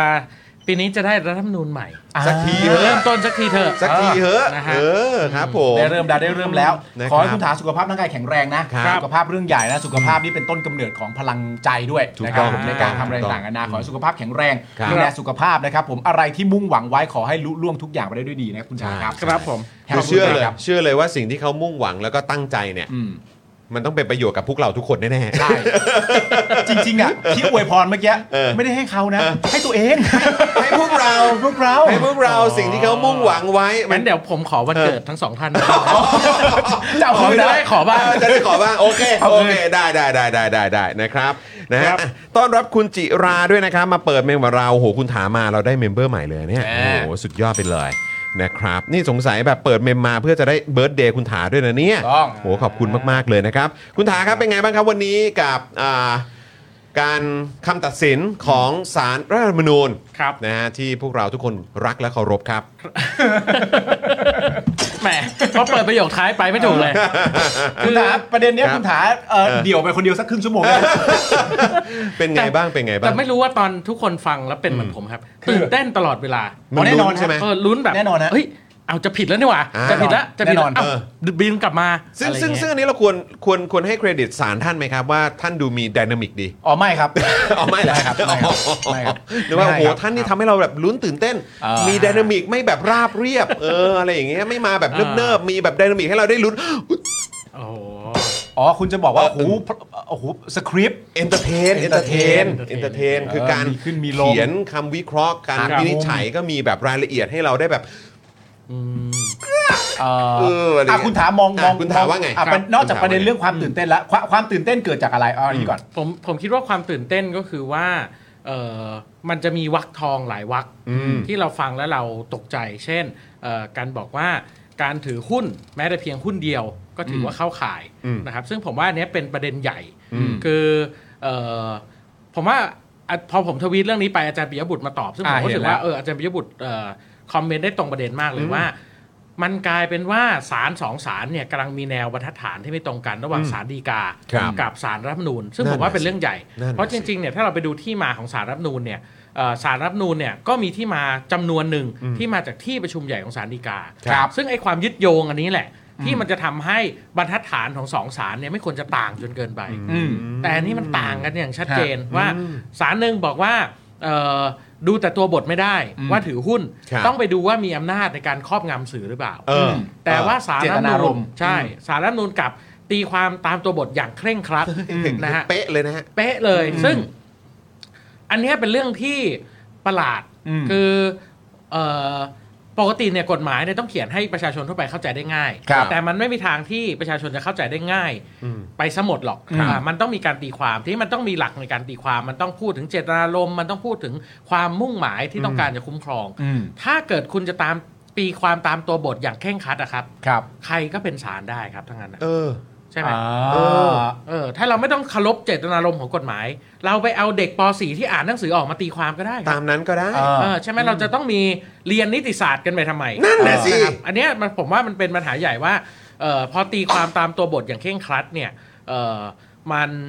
มันไม่ make sense ในทางนิติศาสตร์นะครับ อืม อย่างที่สองก็คือว่าเออไอการตีความอย่างเคร่งครัดอันนี้เนี่ย อืม มันสะท้อนสิ่งที่อาจารย์เข็มทองเคยเรียกว่า นิติศาสตร์นิยมล้นเกิน อืม ก็คืออ ม ตั้งใจที่จะเอาตัวบทเนี่ยเป็นใหญ่เหนือเจตนารมณ์ที่แท้จริงของกฎหมาย อื อืม ก็คือมีการบังคับใช้กฎหมาย แต่ไม่ทำไม่นำไปสู่ความเป็นธรรม อืม อ่า อืม อันเนี้ยผมว่ามันเป็นเรื่องใหญ่แล้วผมว่าพอยที่อาจารย์ปิยบุตรโน้ตไว้เนี่ยสำคัญ อืม มากก็คือว่า ถ้าคุณถือหุ้นสื่อนะครับ ตอนเป็นตอนเป็นผู้สมัครสสเนี่ย อืม คุณจะผ่านสารดีกามาได้ อืม แต่ถ้าคุณไม่ขายหุ้น คุณจะมาโดน ที่สารรัฐธ สารรรมนูญ รัฐธรรมนูญ อันนี้ที่อาจารย์ปิยบุตรนะฮะขออนุญาตอ่านให้ฟังอาจารย์ปิยบุตรบอกว่าต่อไปจะลักลั่นมาก อืม นะครับผมถ้าก่อนเลือกตั้งถือ 1 หุ้น คดีขึ้นศาลดีการอด ถ้าดันได้รับเลือกตั้งมา ไอ้หุ้นหนึ่งหุ้นนั้นมาขึ้นศาลรัฐธรรมนูญไม่รอด อืม เดินกันงงเลยฮะ เออคือเนี่ยถึงถามไงว่าเราจะอยู่กันในประเทศนี้กันยังไงวะเนี่ย อืม แล้ว อืม แล้วประเทศนี้จะจะเดินหน้าต่อไปอย่างไร อืม อืม กับการที่ ครับ มี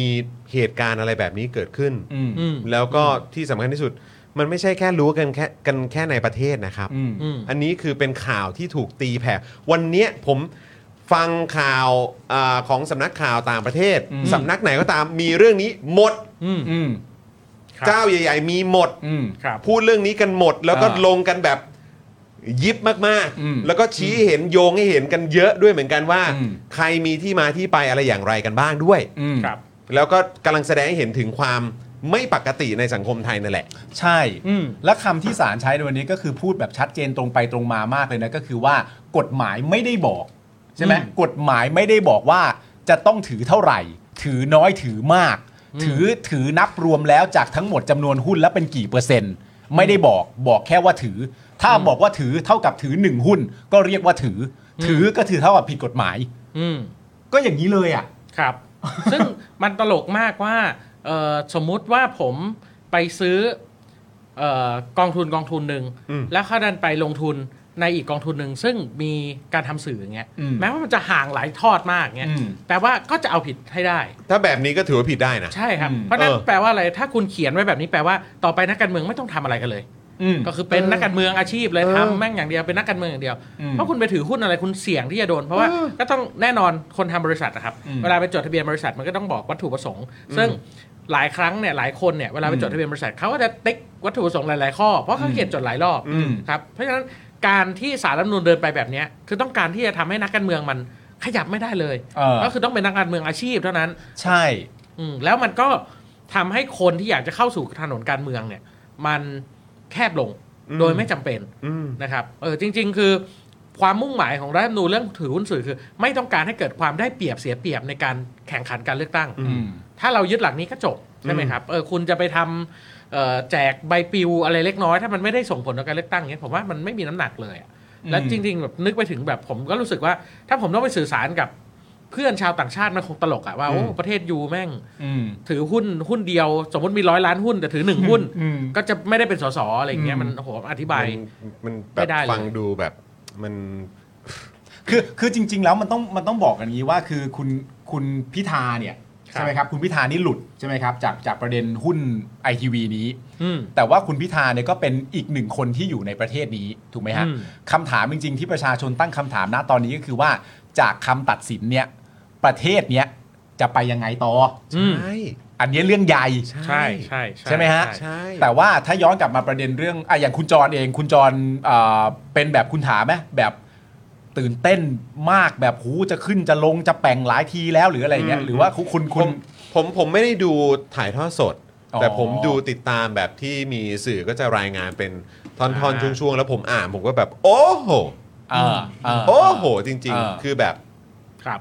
คือ อ่า มันมัน ไม่รู้จะใช้คำพูดอะไรดีอะ ใช่ ไม่แล้วความแบบนี่นี่เตือนนะ อืม อย่าเอาออกไปพูดข้างนอกอะไรอย่างเงี้ย เออ ตอนต้นน่ะ อ๋อ ที่บอกก่อนว่า คื เอ อ อ แบบ การการไปพูดอะไรแบบนี้ โอ้ มันแบบให้เราโหแบบ ไม่อันนี้ต้องถูกตักเตือนไว้นะเออเพราะเอ่อปิดตอนท้ายด้วย เพราะว่าการทำอย่างนี้มันจะเป็นการกดดันศาล อืม มีพาร์ทนี้แถมมาให้ด้ว คื ย อแบบอ๋อกดดันง่ายจังเลยอ่ะ นึกว่าใหญ่โต เออแปลก แล้ นะ วแล้วจริง ๆ เนี่ยงงมากเลยคือตัวเองเนี่ยมีกฎหมายหมิ่นสารรัฐธรรมนูญเป็นการเฉพาะด้วยนะครับ เอ ใช อ ่ อันเนี้ยประหลาดมากคือแบบกลัวอะไรนักหนากลัวคำวิพากษ์วิจารณ์นักหนาคือ อันนี้เราพูดถึงภาพรวมใหญ่ๆของสถาบันตุลาการไทยฮะ ครับ อสถาบันตุลาการไทยเนี่ยมันเป็นระบบปิด อืม หมายความว่าเอ่อถ้าเป็นศาลยุติธรรมเนี่ยการตรวจสอบเนี่ยมันก็คือเอ่อศาลชั้นต้นตัดสินเข้าไปอุทธรณ์เข้าไปดีกา ครับ แต่ศาลรัฐธรรมนูญเนี่ยไม่มีการตรวจสอบภายใน ครับ ใช่ไหมครับเพราะฉะนั้นสิ่งเดียวที่จะตรวจสอบคุณได้ก็คือ สาธารณวิพากษ์วิจารณ์ตรวจสอบคุณ เออ อืม แล้วคุณก็มาออกกฎหมายที่ อ่ามี มีความผิดฐานดูหมิ่นสารรัฐธรรมนูญ อืม อ่ะอันนี้ก็เรื่องใหญ่แล้ว วันนี้คุณยังแสดงท่าทีของการที่แบบติติงว่าอย่าวิพากษ์วิจารณ์อย่ากดดันศาลคืออ อืม ถ้าคุณทำหน้าที่โดยสุจริตนะครับ อืม คนจะวิพากษ์วิจารณ์คุณนะมันไม่คนไม่กีบอาชิดกับสิ่งที่คนพูดหรอก ใช่ เอออ ม เพราะฉะนั้น ใช่ อันเนี้ยเรากำลังพูดถึงว่าเราจะทำยังไงให้ศาลมันมีความโปร่งใสและยึดโยงกับประชาชน พื้นฐานที่สุดคือ ต้องให้คนมีเสรีภาพในการวิพากษ์วิจารณ์ได้ อืมอืมใช่ อืม มันแบบมันมันเหมือนแบบอารมณ์แบบคือโอ้โหคือ แตะไม่ได้เลยอ่ะ อืม ใช่ ซึ่งแบบ ใช่ทั้งทั้งที่ทั้งทั้งที่คู่กรณีอ่ะเขาก็อนาคตของเขามันขึ้นอยู่กับสิ่งที่คุณทำไง ใช่ เออ แล้วคือแบบ เออถ้าเกิดว่ามีความยึดโยงกับประชาชนน่ะ เออ เข้าใจไหมฮะแล้วก็แบบว่าเอาโอเค ก็มีประเด็นนี้ว่าเฮ้ยไม่เอานะล่วงเกินหรือล่วงละเมิดอะไรแบบนี้ อืม ถ้าเกินเลยมาไม่ได้นะ เอออั อันนี้ยังพอเข้าใจ เออ แต่คือพอไม่ได้มีความยึดโยงเลย เอ อะ่ะ อ แล้วแถมการตรวจสอบเนี่ย อืม เราจะตรวจสอบกันยังไงเนี่ย อืม แล้วก็มีเรื่องประเด็นนี้ขึ้นมาอีกเนี่ย เออ คือ แล้วจริงๆเนี่ยผมได้ฟังคำสัมภาษณ์ก่อนที่คุณวิทาจะได้เดินเข้าไป ครับ ก็มีนักข่าวพยายามถามเรื่องตีความคำวินิจฉัยยังไงจะออกทางไหนอย่างเงี้ย อืม คุณวิทาก็พูดชัดนะครับว่าเอ่อไม่ขอก้าวร่วง อืม เอออผมว่านี่คือการให้เกียรติมากๆนะจริงๆเขามีสิทธิ์ที่จะพูด จริงๆเขามีสิทธิ์ตั้งแต่จะพูดว่าที่มาของสารรัฐธรรมนูนเนี่ยมันยึดโยงกับสวมันยึดโยงกับคนที่เป็นปฏิปักษ์กับเขาครับจริงๆเขาควรมีสิทธิ์จะพูดด้วยซ้ ครับ ำ ใช่ นะครับหรือแม้แต่ว่าแนวคำวินิจฉัยสารรัฐธรรมนูญที่ผ่านมาเนี่ยยุบเคยยุบอดีตพรรคของเขาไปก่อนเนี่ย อืม คือจริงๆเนี่ยมันสามารถพู พู ด ดได้ ได้ หมด มากกว่านั้นหมด ใช่ อะไรอย่างเงี้ย แต่นี่คือให้เกียรตินะ แล้ว ใช่ มากกว่านั้นคือผมฟังเนี่ยก็คือว่าเอ่อพรรคก้าวไกลก็ดีหรือคุณพิธาก็ดีเนี่ยพยายามพูดถึงพยานหลักฐานในคดี อืม ใช่ ซึ่งผมรู้สึกว่ามันเป็นสิ่งที่พูดได้ อืม เออ แล้วถ้าแล้วประเด็นคือถ้าทำไมพอพูดถึงไปไอ้ไอ้ยกตัวอย่างอย่างเช่นตอนที่คุณพิธากับคุณชัยธวัฒน์มาอยู่ในรายการเราเนี่ยตอนที่พูดถึงประเด็นเรื่องนี้เนี่ยโดยหลักเลยก็พูดถึงคำวินิจฉัยในคดีอื่น ในอดีต ๆในอดีต ใช่ ที่มีลักษณะคล้ายคลึงกันว่าถูกวินิจฉัยอย่างไรมาบ้าง อืม คำถามคืออะไรลักษณะนี้เนี่ยสารจับไปกดดันทำไมล่ะครับ เออ อืม ก็งง เออว่าเคยมีคดีแบบนี้มาแล้วจำนวนเปอร์เซ็นต์ เป็นอย่างนี้เอ่อกกตให้เป็นอย่างนี้หลังจากกกตแล้วไปยื่นต่อไปยื่นมาเสร็จปุ๊บก็เลยกลับว่ามีอะไรต่อคือพวกเนี้ยมันเป็นสิ่งที่ประชาชนไปกดดูก็รู้ ใช่ ก็เลยยังสงสัยว่า จับไปกดดันถึงขนาดจะต้องมาแบบ อ่ะก่อนที่จะเริ่มต้นเนี่ยนะ ก็มีประเด็นที่จะต้องพูดถึงแล้วก็แบบยาวไป ครับ นะฮะ แต่อ่ะว่าเขามาเยอะแล้วขอชมบ้าง อ่ะ อ่าผมว่ามัน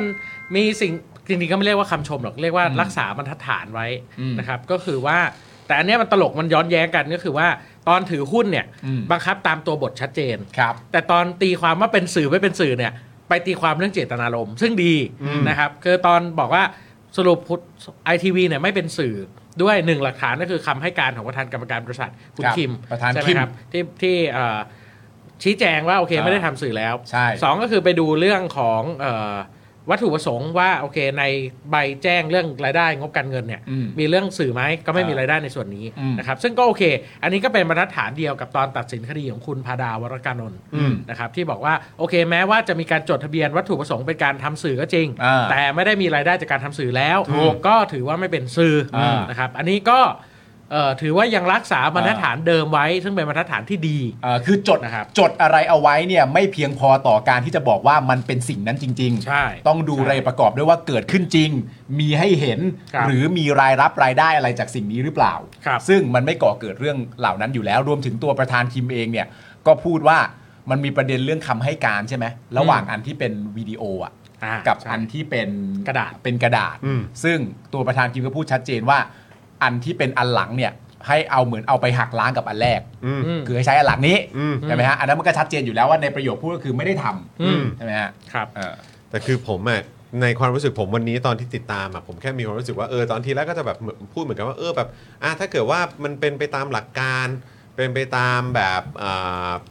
เออเป็นไปตามหลักการอะ ครับ ที่ที่มันที่มันในทางกฎหมายด้วยในทาง อืม หรือว่าในหลักการที่มันที่มันถูกต้องอะ อืม เออมันทีแรกผมจะแบบเออเราจะใช้คำว่าชื่นชมดีไหม อ่า แต่พออีกมุมหนึงก็แค่มีความรู้สึกว่า อันนี้ก็จะพูดว่าชื่นชมมันก็อาจจะลำบาก อืม ด้วยความที่เขาไม่ได้มีความยึดโยงกับประชาชน อ่า เขามีที่มาที่ไปที่ อืม ที่ไม่ได้ยึดโยงกับเราอะ่ะ อืม แล้วก็ที่สำคัญที่สุดก็คือเงินแล้วก็ภาษีงบประมาณอะไรต่าง อืๆมที่เขาได้ไปมันก็คือมาจากเงินภาษีประชาชนก็เลย คือทีแรกก็จะแบบเออแบบเออเราใช้คำว่าชื่นชมได้ไหมแต่ผม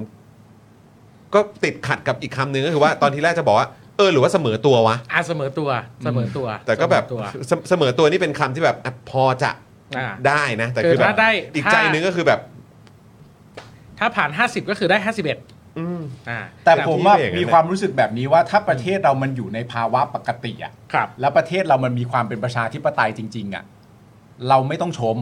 อ่ะ ใช่ ก็ถูกอีก ก็แหง สิ่งใดที่เกิดขึ้นก็ อืม เป็นสิ่งนั้นเพราะมาตรฐานนี้ ก็ก็ไม่แปลกเพราะเพราะประเทศไทยตอนนี้ผิดปกติ อ่ะใช่ แล้วก็ผิดปกติมานานแล้วด้วย เออแต่ว่าย้อนกลับมาประเด็นเรื่องแบบในแง่ของความตื่นเต้นอ่ะ อืม ถ้าถ้าถามผมนะ ผมติดตามเพราะว่าดูตั้งแต่แบบ ครับ เริ่มต้นอะไรเงี้ย ครับ ผมอะไม่ค่อยไม่ค่อยตื่นเต้นเท่าไหร่ อืม อ่า ในแง่ของการที่ว่าตั้งแต่เริ่มต้นในประเด็นเรื่องเนี้ยคุณถาเรารู้กันอยู่แล้วถูกเปล่าว่า อืม หัวใหญ่ที่สุดจริง ๆ อ่ะ อืม มันคือประเด็นเรื่องไอทีวีเป็นสื่อหรือไม่ ใช่ ถ้าไอทีวีไม่เป็นสื่อเสียแล้วเนี่ย อืม เหลือๆที่ตามมาเนี่ย อืม มันไม่ได้มีคุณค่าใดๆ ใช่ มันมามีคุณค่าตอนที่คำตัดสินออกมาเป็นลักษณะนี้ แล้วตั้งคำถามว่าแล้วภายภาคหน้าจะเป็นยังไงนี่แหละ จะยังไงกันต่อ เออแต่ว่าในแง่ของประเด็นคือว่าถ้าตั้งหัวมาว่าสรุปสุดท้ายแล้วเนี่ย อืม ประเด็นเรื่องไอทีวีไม่ใช่สื่อเนี่ย อืม นั่นแปลว่าอะไรก็ตามที่ว่ากันมาก่อนหน้านั้นน่ะ ก็ถือว่าไม่เป็นไร อืม เพราะว่าถ้าไอทีวีไม่ใช่สื่อคุณจะถือสักแสนห้าหมื่นหกพันหุ้น อืม คุณก็ถือไป ก็ไม่เป็นไรอีก ใช่ แต่ว่าความตลกของผมก็คือว่า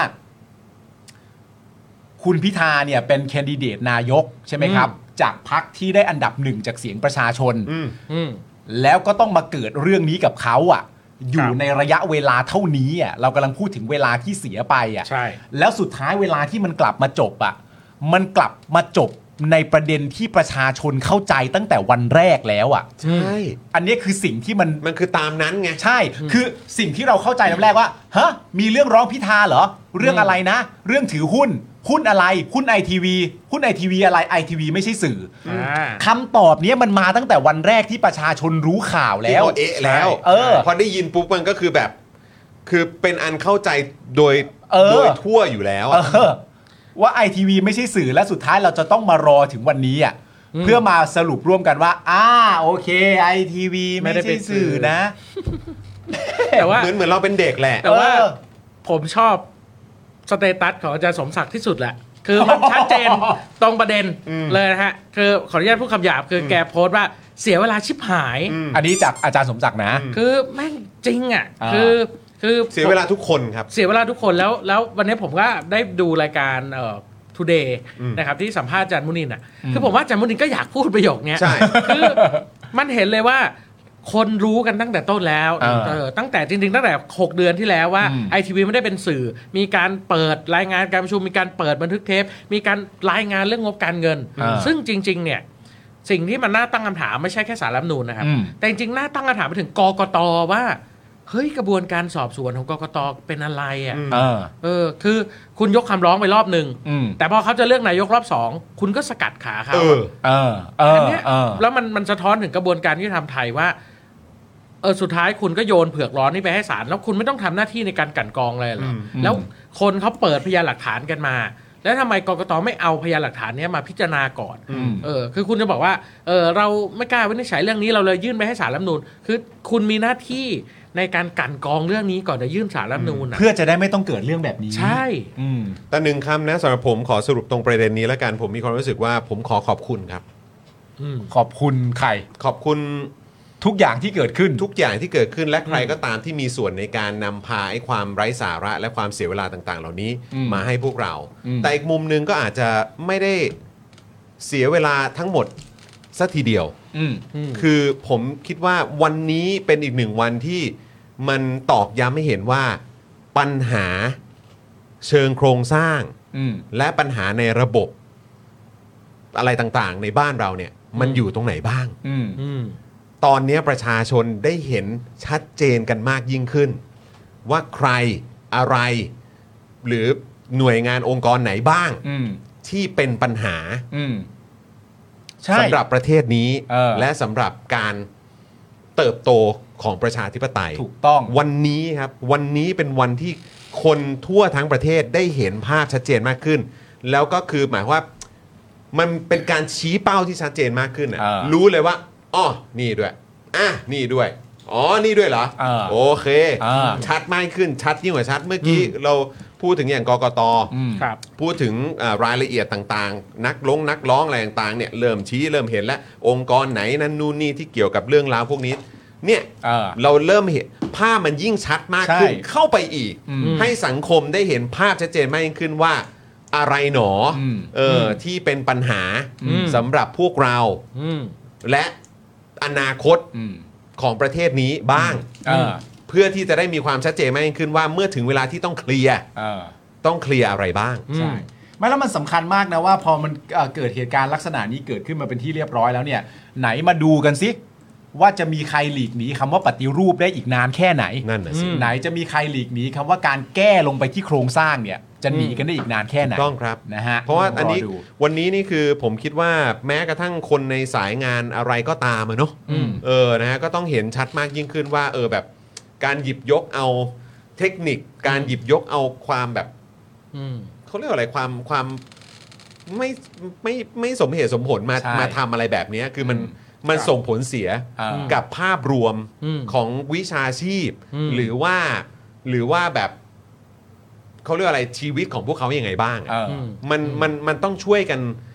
ถ้าถ้าถ้าภาษาไทยมันเรียกว่าอะไร cleanse นี่คืออะไรนะฮะพี่ซี่แบบว่าเหมือนแบบ ชะล้างเหรอ ชะล้างมันออกไปอ่ะ อืม เออ มัน อ่ามั มันมันมันผมคิดว่า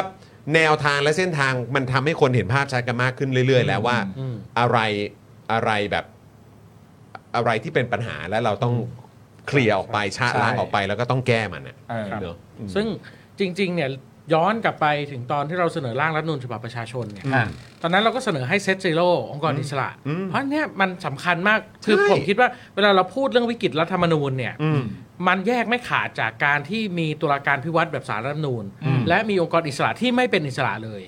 เออผมว่าอันเนี้ยมันเป็นเรื่องเดียวกัน แล้วก็ ครับ ผมคิดว่าเวลาคุยเรื่องเออเขียนรัฐธรรมนูญใหม่เนี่ย จริง ๆ มันต้องหย่อนเมล็ดพันธุ์เนี้ยในการคุยกันด้วยว่าเราต้องการ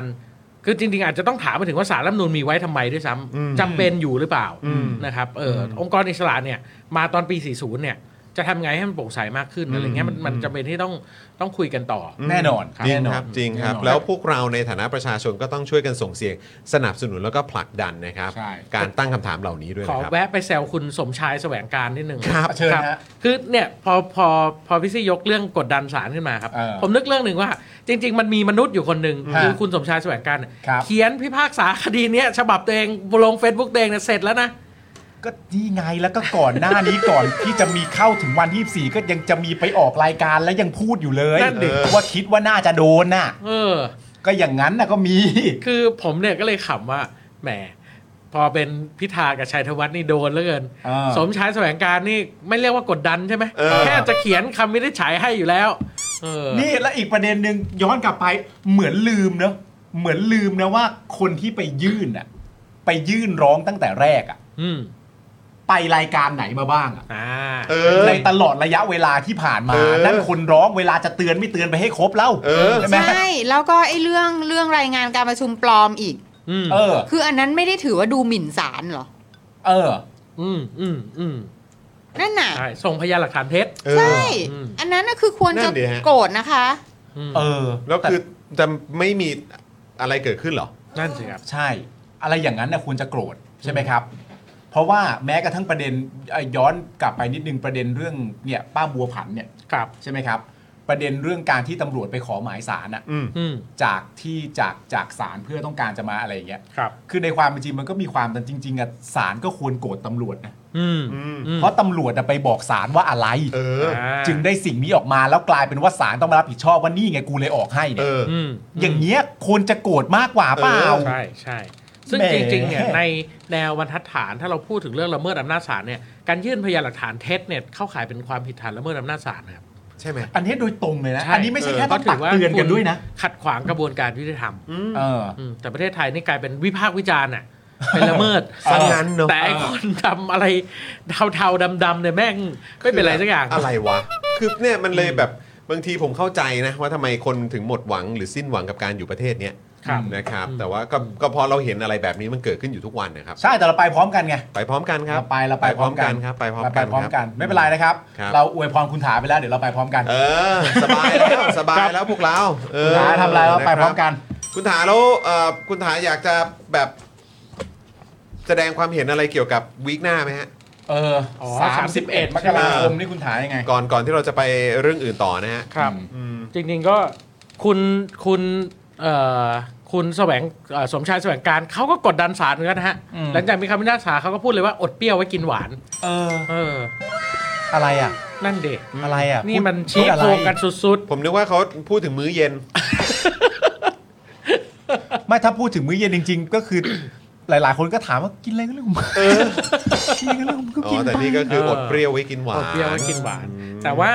เอ่อสิ่งแรกที่ต้องเน้นย้ำก่อนครับ ก็คือว่าคำวินิจฉัยที่จะออกในวันที่ 31 เนี่ย เป็นการยื่นตีความการกระทำ อืม นะครับซึ่งขอบเขตอำนาจของสารรัฐธรรมนูญเนี่ยมีอำนาจในการบอกแค่ว่า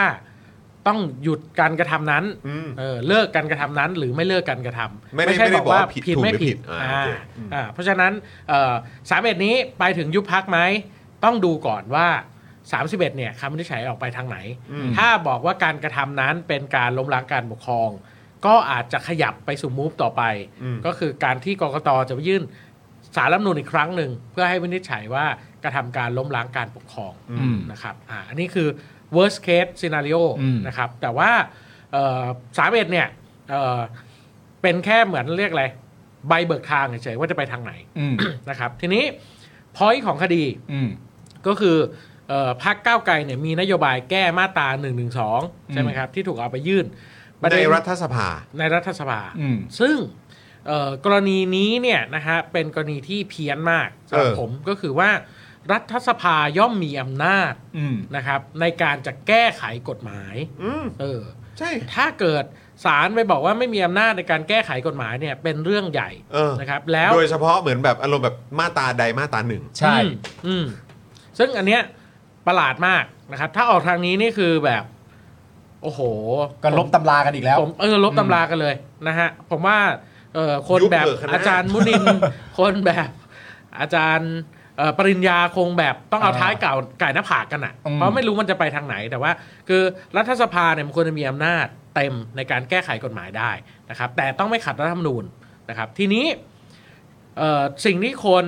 เอ่อเป็นห่วงกันก็คือว่ามันเคยมีคำวินิจฉัยคดีของเออคำประสัยของทนายอานนท์ของเออน้องรุ้งของ อ่ะ น้องไม้ ครับ ใช่ไหมครับ ตอนนั้นเรื่องเรื่องคำประสัยว่าอันนั้นเป็นคดีล้มล้าง แต่ผมคิดว่านัยยะของสองคดีนี้แตกต่างกันเอ่อหนึ่งก็คือว่าข้อเสนอสองชุดเนี่ยแตกต่างกัน ครับ นะครับเออของคดีทนายอานนท์ของรุ้งของไม้เนี่ยเป็นการเสนอ 10 ข้อปฏิรูปสถาบันกษัตริย์ อ่า ซึ่ง ครับผม มีหนึ่งในข้อนั้นคือยกเลิกมาตรา1นึซึ่งตอนนั้นเนี่ยสารรัฐธรรมนูญก็อ้างว่าถ้ายกเลิก1นึเนี่ยมันจะไปกระทบกับมาตรา อืม 6 ของรัฐธรรมนูญ อืม ที่บอกว่าเอ่อพระมหากษัตริย์จะทรงถูกละเมิดไม่ได้ อืม อืม แต่นั่นคือยกเลิก แต่อันนั้นคือยกเลิก อืม แต่กรณีนี้เป็นการแก้ไข ครับ เพราะฉะนั้นมันต้องไม่เหมือนกัน อืม อ่าขั้นแรกมันต้องไม่เหมือนกันก่อน อืม นะครับเพราะอันนั้นยกเลิกอันนั้นแก้ไข แต่ไม่ได้บอกว่าเอ่อการยกเลิกเป็นคำวินิจฉัยของสารรัฐธรรมนูญที่บอกว่ายกเลิกเท่ากับไปกระทบมาตราหกนี่ถูกนะอันนี้ อ๋อเข้าใจ ผิด เข้าใจอ่ะ ผิด เข้าใจ เออแต่ว่าอันนี้มันทำให้เห็นว่าถ้าคุณจะไปใช้ช่องนั้น อืม มันไม่เหมือนกัน อ่า อ่าข้อมูลพื้นฐานพยานหลักฐานเบื้องต้นมันไม่เหมือนกันเพราะฉะนั้นเขาเสนอยกเลิก อันนี้เสนอแก้ไขเพราะฉะนั้นไม่ตรงกันนะครับประเด็นที่สองก็คือว่าเอ่อ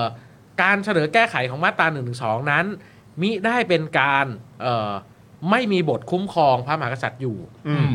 เออเพียงแต่ว่ากำหนดโทษและรูปแบบการบังคับใช้ให้เหมาะสม ครับ นะก็คือว่าไม่ใช่ใครจะไปฟ้องกลันแกล้งใครก็ได้ ครับ นะครับแต่ต้องเป็นเอ่อสำนักราชเลขาธิการ อ่า อ่า เป็นตัว ผู้ แท ฟ้อง น คดี อ่า อ่า ครับผม ก็จะมีการกลันกรอง ครับ ชั้นหนึ่งสองก็คือเอ่อลดบทลงโทษลงมา อืม ใช่ไหมครับเอ่อสามก็คือเอ่อเป็นไปตามหลักสิทธิมนุษยชนสากลเลยก็คือว่า ถ้าเป็นการแสดงความคิดเห็นติชมโดยสุจริต อืม ก็ไม่มีความผิด ใช่ อันนี้ก็เป็นมาตรฐานสากล ซึ่ง ครับ รัฐธรรมนูนก็รับรอง อืม นะครับเพราะฉะนั้นถ้าเราดูเนื้อหาแบบนี้เนี่ยเอ่อผมนึกไม่ออกเลย อืม ว่าจะตัดสินว่าเป็นการล้มล้างการปกครองได้อย่างไร อืม เออ แล้วเอาเข้าจริงประเด็นเรื่องมาตรา1นึก็เป็นมาตราที่ถูกแก้มาโดยตลอด ใช่ ก็มันมันมันถึงแปลกไงว่าคือแบบมันมาถึงจุดนี้ได้ยังไงอ่ะ อืม แล้วมันก็เป็นเรื่องของแบบการใช้อำนาจนิติบัญญัติ ตามแบบกฎกติกาอะไรทุกอย่างอ่ะ อืม อืม ในรัฐสภา อืม อืม เป็นพื้นที่ในการถกเถียงเพื่อแก้ไขหรือว่า อืม เพื่อให้ผ่านหรือไม่ผ่าน ครับ กฎหมายต่าง คือตัวแทนประชาชนทำผ่านสภา คือ อืม ตัวแทนประชาชนในระบอบประชาธิปไตยที่ประชาชนไปเลือกตั้งมา ถ้าจะทำเรื่องนี้ก็จะทำในระบบรัฐสภา อืม มันเหมือนมันเหมือนแบบ1นบวกหเท่ากับ2อะแต่คนก็จะต้องมีการแบบว่า ต้องไปยื่นว่าไม่อ่ะ แต่ในบางกรณีแบบ1นบวกหมันไม่เท่ากับ2องสิ อืม ซึ่งแบบ แล้วแล้วผมคิดว่าสิ่งที่เอ่อสารรัฐธรรมนูนไม่ได้คิดหรือชนชั้นนำไม่ได้คิดก็คือว่า ถ้าคุณตัดสินวันที่ 31 ให้พักก้าวไกลคุณวิธามีความผิดฐานเสนอแก้1นึแล้วล้มล้างการปกครองเนี่ย ครับ อันเนี้ยแหละครับ จะเป็นชนวนสำคัญที่ทำให้คนอยากแก้หมวด 1 หมวด 2 โดยไม่จำเป็น เพราะเดิมเนี่ย เราเข้าใจว่าการแก้พรบประมวลกฎหมายอาญา1นึเนี่ย อืม ก็แค่พรบไงไม่ได้เกี่ยวกับรัฐธรรมนูญ เออ แต่คุณไปเอาสองสิ่งเนี้ยมาลิงก์กัน เออ เพราะฉะนั้นแปลว่าจากนี้อยากจะแก้หนึ่งหรือสองต้องแก้รัฐธรรมนูญด้วย อ่า อืม เออ แล้วคุณน่ะไม่อยากแก้ไม่ใช่เหรอ ชนชั้นนำอ่ะไม่อยากแก้ไม่ใช่เหรอ อ๋อ แล้วสร้างเส้นนี้ขึ้นมา เออ ไม่อยากแก้เอามาบวกกันทำไม เออ น่าใช่ เอาจริงเหรอ ใช่ใช่ เออ เออคืคือ อ มันแบบ คือมีแต่เรื่องให้สายหัวครับ ครับ จริงๆนะ อืม คุณผู้ชม เดี๋ยวรอดูแต่ว่าถ้าเกิดวันที่ 31 อันนี้ถามเพื่อความเข้าใจจากคุณถา ถ้าวันที่ ครับ 31 มีคำตัดสินของศาลออกมาในประเด็นว่าไอการกระทำนี้เป็นการกระทำที่ไม่ต้องเลิกการกระทำนี้ สมมติ ครับ จบไหม จบจริงๆจริงๆอ่ะผมคิดว่าเอ่อถ้าบอกว่าการกระทำนี้เป็นการล้มล้างก็คือก็แค่เสนอแก้หนึ่งหรือสองไม่ได้ อ่าฮะ อ่าซึ่งจริงๆก็ควรจบแค่นั้นแหละ แต่ผมว่าถ้าถ้าไปทางนั้นเนี่ยเขาดันไปถึงยุบพักแน่ วิเคราะห์นะครับ อ๋อจริง ๆ คือไม่ว่าจะออกทางไหนมันก็ไม่ได้มีความจำเป็นต้องลากกันไปถึงตรงนั้นหรอก ใช่ แต่ว่าเท่านั้นเองใช่ไหมอ่า แต่คือถ้าถ้าถ้าเกิดสมมติบอกว่าการที่จะแก้กฎหมายในรัฐสภา แล้วผิดเนี่ย อืม ครับ มันจะสร้างผลกระทบที่ อืม มันจะเขาเรียกอะไรเหลือขนา แบบว่าคือแบบ ใช่ คือไม่รู้จะพูดยังไง เพราะว่าก็คือ ใช่ แบบอันนี้คือเป็นหลักการและเบสิกพื้นฐานที่แบบ อืม ว่า ที่ไม่ว่าจะเป็นแบบคนที่เรียนหนังสือเอ่อจะเรียนรัฐศาสตร์ อืม เรียน อืม การเมืองการปกครอง หรือแม้กระทั่งนิติศาสตร์ อืม หรือแม้กระทั่งแบบในเรื่องของระดับสากลน่ะ อืม มองเรื่องแบบนี้มา อืม ในแวดวงชาติที่แบบปกครองโดยระบอบประชาธิปไตยจะมองมาที่เรายังไงอะ่ะ อืม อืม คือมันมันมันเหมือนเผาบ้านเนอะ อืม เผาบ้านเพื่อเพื่ออะไรสักอย่างอะ เออ เพื่อ ครับ เพื่ออะไรของคุณก็ไม่รู้อะ่ะ เออ อืม มัน เหมือนตั้งใจแบบอารมณ์ มันไม่ เหอแบบ make sense จริงๆ เหมือ อะ่ะ นอารมณ์แบบไม่มีอะไรจะโชว์แล้วโชว์เละเทะอะ เออ โชว์เละเทะชาวบ้านชาวช่องเขาดูเฮ้ จริ ย ง มาดู เพื่ มา อน ดูกูโชว์เละเทะ จริงเพื่อน เอออ ม แม่งคืออย่างนั้นจริง ๆ ใช่ใช่ โอ้ นะครับ ครับ อ่ะโอเค งั้นก่อนที่จะไปอีก เดี๋ยวเดี๋ยวเราจะไปกันเรื่องประกันสังคมไหมครับพี่ซี่ อ่า ดีไหม เออก็ก็ดีนะ เพราะว่าเขา อ๋ออ๋อ เขา หรือว่าหรือว่าเราจะไปอันอื่นก่อน หรือประกันสังคมเราจะเก็บไว้ก่อน มันแล้วแต่คุณจะอยากคุย แต่ว่าดูคุณถาอยากคุยเรื่องประกันสังคม อยาก ได้ คุยไหมอยาก ใช่ครับ คุยประกันสังคมหอยากคุยรืออยากคุย นิดหน่อย เรื่อง เพราะว่า เพื่อไทยฮะกับโฆษกชุดใหม่ฮะ ประกันสังคมก่อนดีกว่า มามามา ประกันสังคม มามา อ่ะงั้นก่อนประกันสังคมนิดนึง เมื่อกี้ที่ค้างไว้ตั้งแต่ต้นรายการ ที่บอกจะเอาภาพให้คุณผู้ชมดูอ่ะ อ่า เออพี่บิวช่วยเอาขึ้นหน่อย มีคนอ้างอิงรายการเราแฮะ ใช่ฮะอันนี้ เออ มาจากเพจที่ชื่อว่าตั้งฮกกี่ผมไม่รู้จักเหมือนกันนะ ไม่รู้จักนะ ไม่ไม่ไม่ เออนะ ไม่ไม่รู้จักเหมือนกัน แต่เห็นคนตามเยอะเลยเห็นเขาบอกว่าอาหารเขาอร่อยมาก อ่านเขาอร่อยมากนะครับผมเอ่อ แล้วก็เห็นเพจเนี้ยเขาแฮปปี้นิวเ e ียร์เราด้วยแหละ ใช่เพจเนี้ก็ก็น่าเราไม่รู้จักหรอกว่าใครอะไรเงี้ยเออ ไม่รู้จักหรอใครอ่ะ ใช่เราไม่รู้จักหรอกว่าใครเพราะว่าเป็นเพจตั้งฮกกี่แล้วเราก็ไม่รู้จักด้วยก็สวัสดีคุณอาร์ต ครับ นะครับ สวัสดีคุณอาร์ตนะฮะ โอ้โห นะฮะ พอดีคุณอาร์ตนี่เอ่อแคปภาพที่คุณ ฮะ พิธามาร่วมเมาส์มอยในรายการของเรา เมาส์มอยแบบจอย ใช่ คอยคำวินิจฉัยนะ เออ คอยคำตัดสินนะครับนะ ใช่ แล้วก็แคปภาพนี้มาแล้วก็บอกว่าเมื่อศาลตัดสินว่าไอทีวีไม่ใช่ไม่ใช่สื่อนะ ใช่ เออ ครับ นะครับ ผม ไม่ใช่หุ้นสื่อเออมัน ครับ ไม่ไม่ออ ผมเพิ่งรู้ว่า ครับ เอ่อคุณพิธานี่ ฮะ เขามีชื่อในวงการ ครับผม หมอกสุขุมวิทแหละฮะ ใช่ บอก ฮะ สุขุมวิทฉะฉายานักเลง เขาเป็น ใช่ เขาเป็นนักเลง น่ากลั เขา ว เป็นนั มาก กเลง เลย เขาเป็นนักเลง ของคุณถานี่อะไรนะ เออ เออตอนแรกผมว่าจะไปคอมเมนต์คุณปาล์มใน เออ ทวิตเตอร์อยู่ว่า เออ เดี๋ยวโอวันตินริมหาดจะไปให้กำลังใจนะ โอวันตินริมหาดโอวันตินริมหาดนะ โอ้วันตินริมหาดโอ้ มันต้องมีให้ครบทุกคนครับ เออ ในห้องนี้มีครบทุกคน ใช่ โอวันตินริมหาด โกติวานนท์ โกติวานนท์ เออ มิกกี้พระรามหก ใช่ เหมียวตักสิน เหมียวตากสิน วูดสต็อกพระรามหก อ่า เหมือนกัน หรือไม่ก็วูดสต็อกพญาไท บุษพยาไทย แต่ไม่ได้ต้องต้องพระรามหกพระรามหก ใช่ แล้วก่อนหน้านี้เนี่ยที่คุณผู้ชมจำได้ดีก็คือ เออ เอ่อฉายานักเลงของสอสอแบงค์ อ่ะ แฮร์รี่พญาสุเรน เออ น่ากลัวไหมน่าดุนะ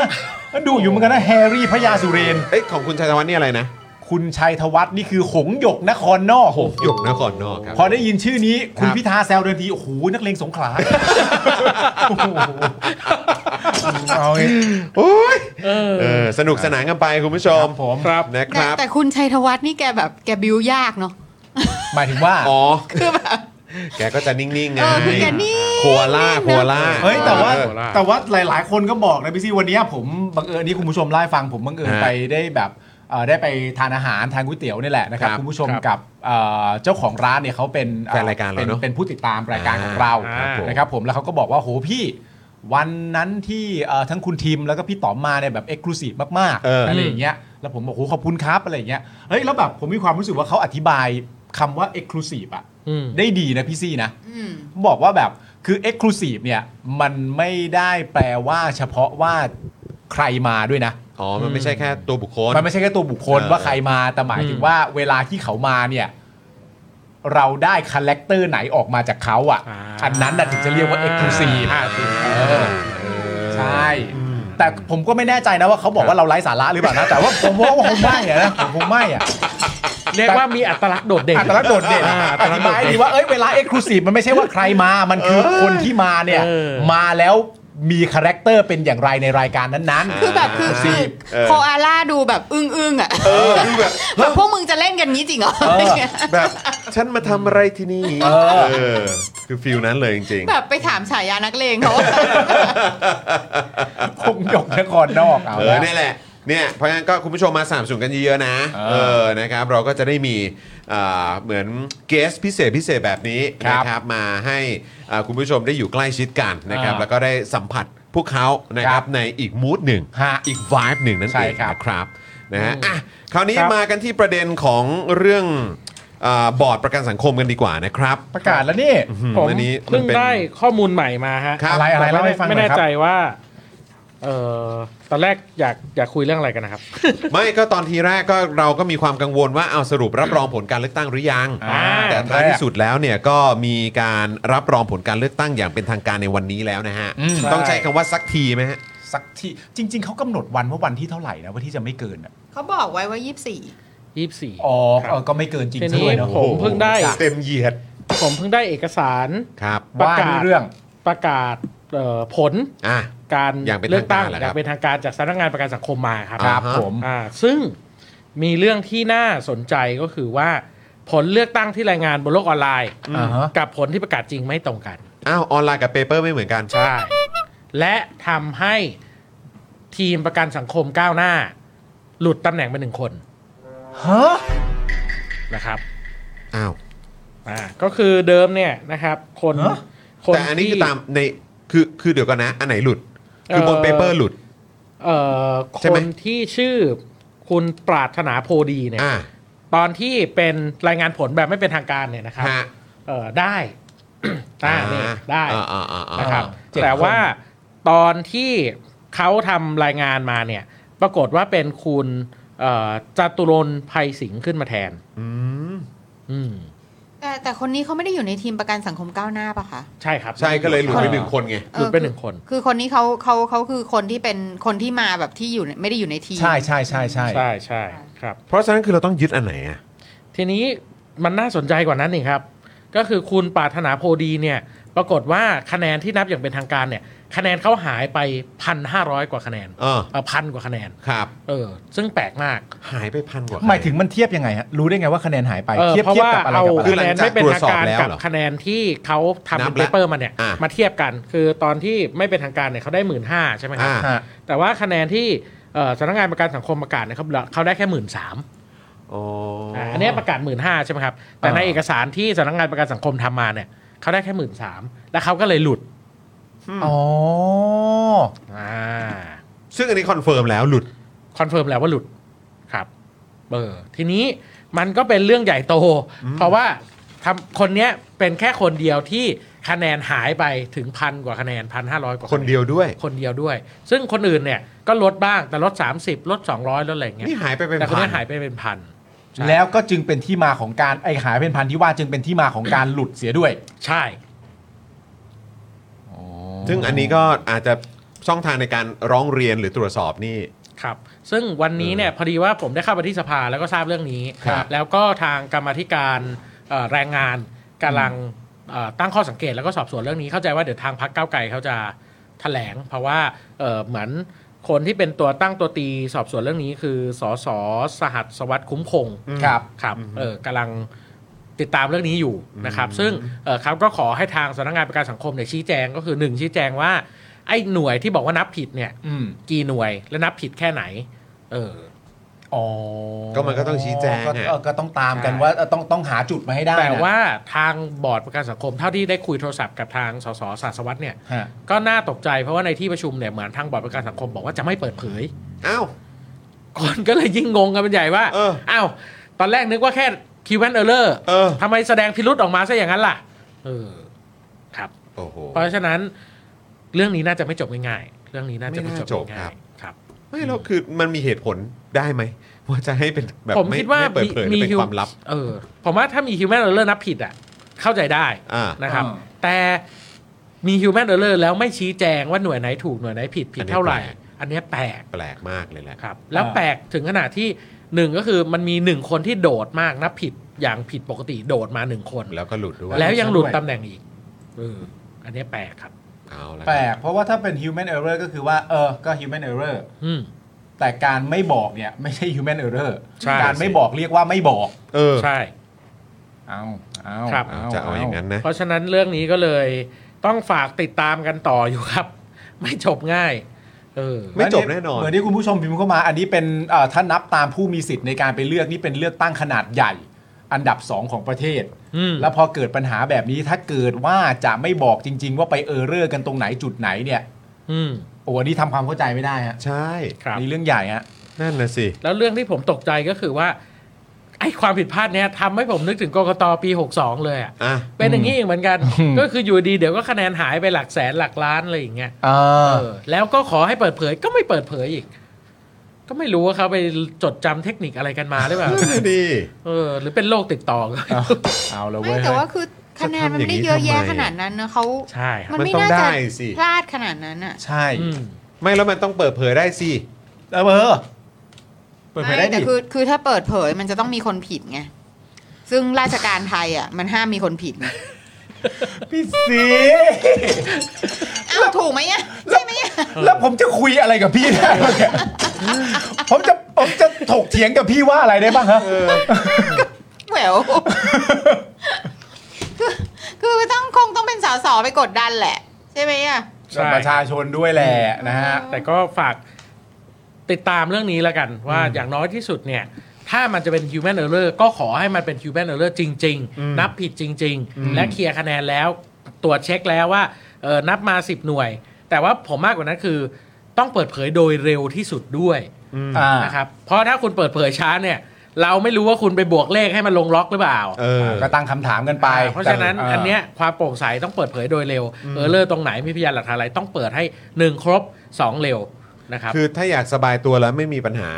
อืม ก็รีบเปิดเผยเถอะ ใช่ ความโปร่งใสอ่ะ ใช่ ช่วยคุณได้ ใช่แต่ไม่งั้นคือจริง ๆ มัน ในแง่ของประชาชนมันก็จะตั้งคำถามไงเพราะว่าตั้งแต่ตอนแรกอะที่ยังไม่ประกาศรับรองอะ อืม มันก็มีคนตั้งคำถามกันในหลากหลายประเด็นอยู่แล้วว่า เป็นเพราะอะไรกัน กฎหมาย ไม่ หรือเป น่า ล่าที่แบบเลือกตั้งครั้งหน้าจะไม่มีหรือ เอ อะไรอ อย่าง นี้ใช่ไหม แล้วถ้ามีเหตุการณ์แบบนี้ขึ้นมาปั๊บเสร็จเรียบร้อยเนี่ยแล้ว ก็ ถึ ยิ่ง งเวลาที่ต้องการ เอ๊ะ เอ๊ะ เข้า เขา ไป ไป ให ให ญ่ ญ่แล้วพอถึงเวลาตรวจสอบยังจะช้าซ้ำเขาไปอีกเนี่ย อืม อันนี้นะฮะ แต่ก็มีคนมองโลกในแง่ร้ายไปกว่าผมอีก ก็คือมองว่า เอ๊ะ ที่มันเกิดข้อพิรุธแบบนี้เนี่ย มีคนจงใจที่จะทำให้การเลือกตั้งนี้มันไม่สำเร็จหรือเปล่า อืม อ๋อมีการตั้งคำถามกันแบบนี้ด้วยนะฮะ นะครับ อืม ซึ่งซึ่งโดยพยานหลักฐานถ้าเป็น human error มันไปไม่ถึง อืม เออ ใช่ เพราะว่าในประเด็นนี้ก็เอ่อก็มีการตั้งข้อสังเกตนะครับ ผมจากหลาย ๆ ฝ่ายเหมือนกันที่บอกว่าเอ้ยไอ้การประกาศรับรองผลการเลือกตั้งที่ล่าช้าเนี่ย อืม มันเป็นเพราะว่าบอร์ดชุดเดิมเนี่ยอยากดันพรบประกันสังคมฉบับใหม่ ที่เขียนให้บอร์ดประกันสังคมกลับมาใช้วิธีการแต่งตั้งเหมือนเดิมอีกหรือเปล่า เออ ก็เลยแบบว่าเอาให้มันช้าๆเข้าไว้เพื่อให้อันนั้นมันผ่านเสียก่อน คุณผู้ชมคิดว่าข้อสังเกตและข้อสงสัยและข้อกังวลเหล่านี้เนี่ย มันฟังดู เป็นยังไงบ้างครับ เป็นยังไงบ้างครับ อืม กับเนี่ยสถานการณ์ที่มันเกิดขึ้นเนี่ย เพราะว่าเราเราเคยให้คุณผู้ชมดูใช่ไหม อืม ไออันไออันแบบ อ่ะ คำ ใช่ เขียนไอตัวพ ให้ รบ ให้ อ่ะ เทียบดู อ่า เออว่าอันใหม่กับอันที่ใช้อยู่เนี่ยมันเป็นยังไง อืม อืม ครับพี่ซี่ คราวเนี้ยคือสิ่งที่น่าจะน่าจะต้องขุดกันต่ออะ ครับ คือสองท่านที่คะแนนขึ้นมา อืมคือใคร มาจากไหน อืม ถูกไหมเพราะว่า อืม คุณปรารถนาเนี่ยเขาเป็นอะไรนะเขามาจากเขามาจาก คุณ เอ่อ ปรารถนาใช่ไหมฮะ ตัวแทนสหภาพนักเอ่อพนักงานราชการ อืม อ่าฮะ อ่าทีนี้เนี่ยเราก็จะต้องไปเช็คว่า คุณจตุรงค์ที่ได้ลำดับเจ็ดมาคนใหม่เนี่ย ฮะ กัคุณพนัทไทยล้วนอันดับแปดที่เป็นสำรองอันดับหนึ่งเนี่ย ครับ มาจากทางไหนอ่ะ อืม อืม ถูกไหม อันเนี้ยน้ำนิ่งน้ำนิ่งลองหาดูหน่อยได้ไหมคะ ครับ คุณพนัทเนี่ยแหละฮะ คุณพนัทกับคุณจตุรงค์ ใช่ แล้วคือตลกไหมอ่ะ คะแนนเป็นเลขไทยแล้วก็ลำดับเป็นเลขฝรั่ง เออ เออ ให้กูอ่านลำบากทำไม เล่นอะไรอ่ะ เนี่ยไอ้ไอ้เพราะไอ้เลขไทยไงแหละมันถึงได้นับผิดนับถูก งงกันทั้ง โอ้ พินาศทั้งประเทศเนี่ย ครับ โอ้โหโอ้เอาคุณผู้ชม เดี๋ยวเราติดตามมาให้นะ อยากรู้เหมือนกัน เล่น มีประเด็นอะไรแบบนี้ขึ้นมาอีก โอ้ ใช่แล้วแล้ว เราไม่ใช่ว่าเออถ้าคนที่เราเลือกได้แล้วอ่ะแล้วแล้วเราจะเราจะโอเคได้นะ อันนี้มันเป็นปัญหาของการเลือกตั้งโดยรวมนะ เราก็ต้องเดือดร้อนกันแหละถูกไหม ใช่ ครับ เลือกสมานฉันท์ร่วมกันปฏิรูปประกันสังคม อันนี้คือทีมเขาเหรอ อ่าฮะ ทีมสมานฉันท์ร่วมกันปฏิรูปประกันสังคมอืมโอเคอ่ะก็เดี๋ยวลองเช็คกันดูครับคุณผู้ชม เดี๋ยวดูน้ำนิ่งอาจจะส่งข้อมูลมาให้เราได้ ได้ครับ ครับ แต่ว่านี่แหละครับก็ เออเป็นที่วุ่นวายว่าทำไมถึง เออไอ้นี่ไม่ได้สักที อืม แต่จริงๆอ่ะก็งงก็คือว่าจริง ๆ ถ้าช้าเนี่ย ก็ต้องไม่รับรองผลอันนี้สิ อืม ถ้าเกิดเห็นว่าเป็น human error ก็นั่นแหละ ก็ สิ งงงงๆกันครับ ผมว่าคืออันนี้ต้องเล่าให้ฟังตรงนี้นะแล้วก็เตือนสติกันนิดนึงนะครับนะฮะว่ายุคสมัยมันไม่เหมือนเดิมแล้วนะครับ อื อื ม ม เวลาสังคมเห็นอะไรที่มันผิดปกติเนี่ยเขาไม่ได้ปล่อยผ่านกันแบบชิวๆนะครับ ตอนนี้ ครับ มีคนจำนวนเยอะมากแล้วก็เพิ่มขึ้นกว่าเดิมเยอะจริง ๆ ครับ อืม ใช่ ที่พอเห็นอะไรผิดปกติปุ๊บเนี่ย ทันที เขาทันทีนะครับ อืม แล้วถึงบอกว่ารีบชี้แจง อืม รีบตรวจสอบ อืม แล้วก็ให้มันโปร่งใสมากที่สุด เพราะสิ่งเหล่านี้มันจะเป็นสิ่งที่คอยคุ้มกัน อืม คุณทั้งหลายที่มีส่วนเกี่ยวข้อง อืม ในเรื่องต่างๆ เหล่านี้นะครับ ครับ ครับ เอาตรงๆ คือไม่อยากมีปัญหาก็ให้โปร่งใสเถอะ ใช่ ใช่ไม่งั้นยาว โปร่งใสสบายกว่าตั้งเยอะ ใช่ เนอะ ใช่ นะฮะ อืม นะ เนี่ ค ย รับ อาจารย์อาจารย์สัทธรัมแกก็เขียนสเตตัสเนาะ ครับ ไหน แกบ สิ อกว่าเอ่อคุณปรารถนาเนี่ยคะแนนหายไป 1,300 คะแนน ครับ อืม หรือร้อยละสิบของคะแนนที่เคยได้ อืม อืม ส่งผลให้คุณปรารถนาตกไปลำดับที่ อืม 9 ส่งผลให้คุณจตุรงค์ได้ลำดับที่ 7 และคุณพนัทไทยล้วนเป็นอันดับอันดับที่ 8 หรือว่าสำรองอันดับหนึ่งนะคะ อืม ผมเคยติดตามการเลือกตั้งที่สูสีมากมาย ถ้าระยะใกล้ คือการเลือกตั้งสสลาดกระบังที่เพื่อไทยชนะก้าวไกลแค่สี่คะแนน ฮะ แต่ก็ไม่มีการพลิกคะแนนนับใหม่ แต่อย่างใด กรณีนี้เกิดความผิดพลาดนับคะแนนถึง 1,300 คะแนน ต้องมีการรับผิดชอบและชี้แจงอย่างจริงจัง อืม หวังว่าจะไม่ได้เป็นแผนการทำลายความน่าเชื่อถือของการเลือกตั้งครั้งนี้ อ่า เนี่ยแหละเนี่ยแหละ โดนแน่ครับ เยหละ จริง โอเค ๆ เชื่อหรือคือแล้วเอ่อคุณผู้ชมครับเราต้องช่วยกันดันประเด็นนี้กันหน่อยนะครับคุณผู้ชมนะครับถ้าคุณผู้ชมใช้โซเชียลมีเดียกันอยู่เนี่ยช่วยกันส่งเสียงในประเด็นนี้กันเยอะๆหน่อย ให้มันถูกจับจ้องครับนะฮะไปถึงสื่อกระแสหลักนะครับให้มีการหยิบยกขึ้นมานะครับให้มันถูกหยิบไอ้ประเด็นปัญหาเนี้ยให้มันออกมาสู่ที่แจ้ง อืม แล้วคนที่มีหน้าที่ต้องอธิบาย ก็ต้องมาอธิบายให้เคลียร์ อืม นะครับแล้วก็ต้องมีความโปร่งใส เราต้องช่วยกันเราเราต้องช่วยกันต่อครับ อืม นะฮะมันมันคงไม่ใช่แค่ในสภา หรือมิติทางด้านการเมืองเท่านั้น แต่เนี่ยในพาร์ทของแบบอย่างประกันสังคมเนี่ยมันคืออีกมิติหนึงเหมือนกันอ่ะ ครับ ของชีวิตพวกเราอ่ะ เราก็ต้องช่วยกันส่งเสียงเหมือนกันนะครับ อ่าน้ำนิ่งมาแล้วน้ำนิ่งไวมาก ครับ ไหนดูสิ นิ่งมาแล้วใช่ไหมอ่าไหนขอดู อันนี้ค่ะอั ส่งมาเป็น คื ข้อมูลใช่ไหมฮะ ใช่ครับ ขึ้นจออ่านี่ไง ใช่อัน ประ นี้คือ ธา คุ น ณจ สห ตุร พัน งค์ ธ์แรงงานปิโตรเลียมและเคมีพันธ์ ค่ะ อืม อ๋ออ อันนี้คือคุณจตุรงค์ที่จะมาขึ้นมาแทนะ ขึ้ คะ นมาแทนใช่ไหม ได้คะ ครั แนน บ เป็นอันดับเจ็ด อืม นะคะ แล้วก็อีกท่านหนึงคือคุณพนัทไทยล้วน ครับ อ่า คุณถามผมขอดู ได้ อ่าคนที่เบอร์สามเนี่ยค่ะ เบอร์สาม เนี่ย อ๋อ ค่ะ โอเค เป็นสภาองค์การลูกจ้างแรงงานแห่งประเทศไทย อ่า อืม ก็น่าดูนะคุณผู้ชม อืม น่าสนใจนะป น่า ระ ส ธาน น ใจ สห นะ พันธ์แรงงานปิโตรเลียมและเคมีพันธ์เนี่ย นั่นน่ะสิครับ น่าสนใจมาก หมายถึงว่าเอ่ออันดับ 7 และอันดับ 8 ที่ขึ้นมาแทนนี้ก็คืออยู่ในอยู่อันเดียวกัน เอออยู่คนละทีม คนละทีมนะ ค คน ละ ละ ที ที ม มครับคนละทีมครับ อยู่คนละทีม แต่หายไปพันพันกว่าคะแนน พัน นี่ สามร้อย มั คะแนน มันมัน อืม มันอืม คะแนนของคุณจตุรงค์ไพรสิงห์นี่คือ 14,937 อืม ของคุณพนัทนี่คือ 14,511 คุณปรารถนาโพดีนี่ไปจบที่ 13,750 อืม นะครับ ครับ อ่า ว้าว เดี๋ยวไปดูซิ ซึ่งซึ่งซึ่งซึ่งผมว่าไอ้การหายไปหนึ่งพันคะแนนเนี่ยน่าแปลกสำหรับผมเป็นเรื่องเรื่องใหญ่อยู่เหมือนกันเพราะว่า ครับ จริง ๆ ถ้าเราดูเนี่ยแม้แต่ตัวอาจารย์สัทธารามเองคะแนนคะแนนก็ลดลง ครับ แต่มันแปลงหลักร้อย มันไม่ได้เยอะขนาด เออ นี้ แต่ว่าโดด ใช่ พันนี่โห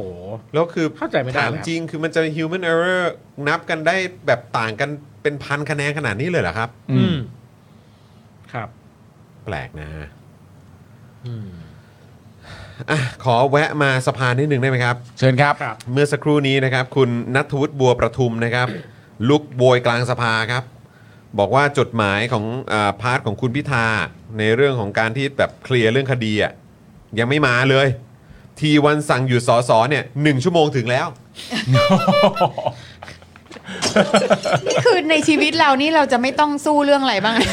เออคือแบบแม้ซึ่งซึ่งก็ไม่รู้นะคือแบบว่า เผลอๆ ถ้าวันนี้ยังไม่มาพรุ่งนี้จะได้เข้าเปล่า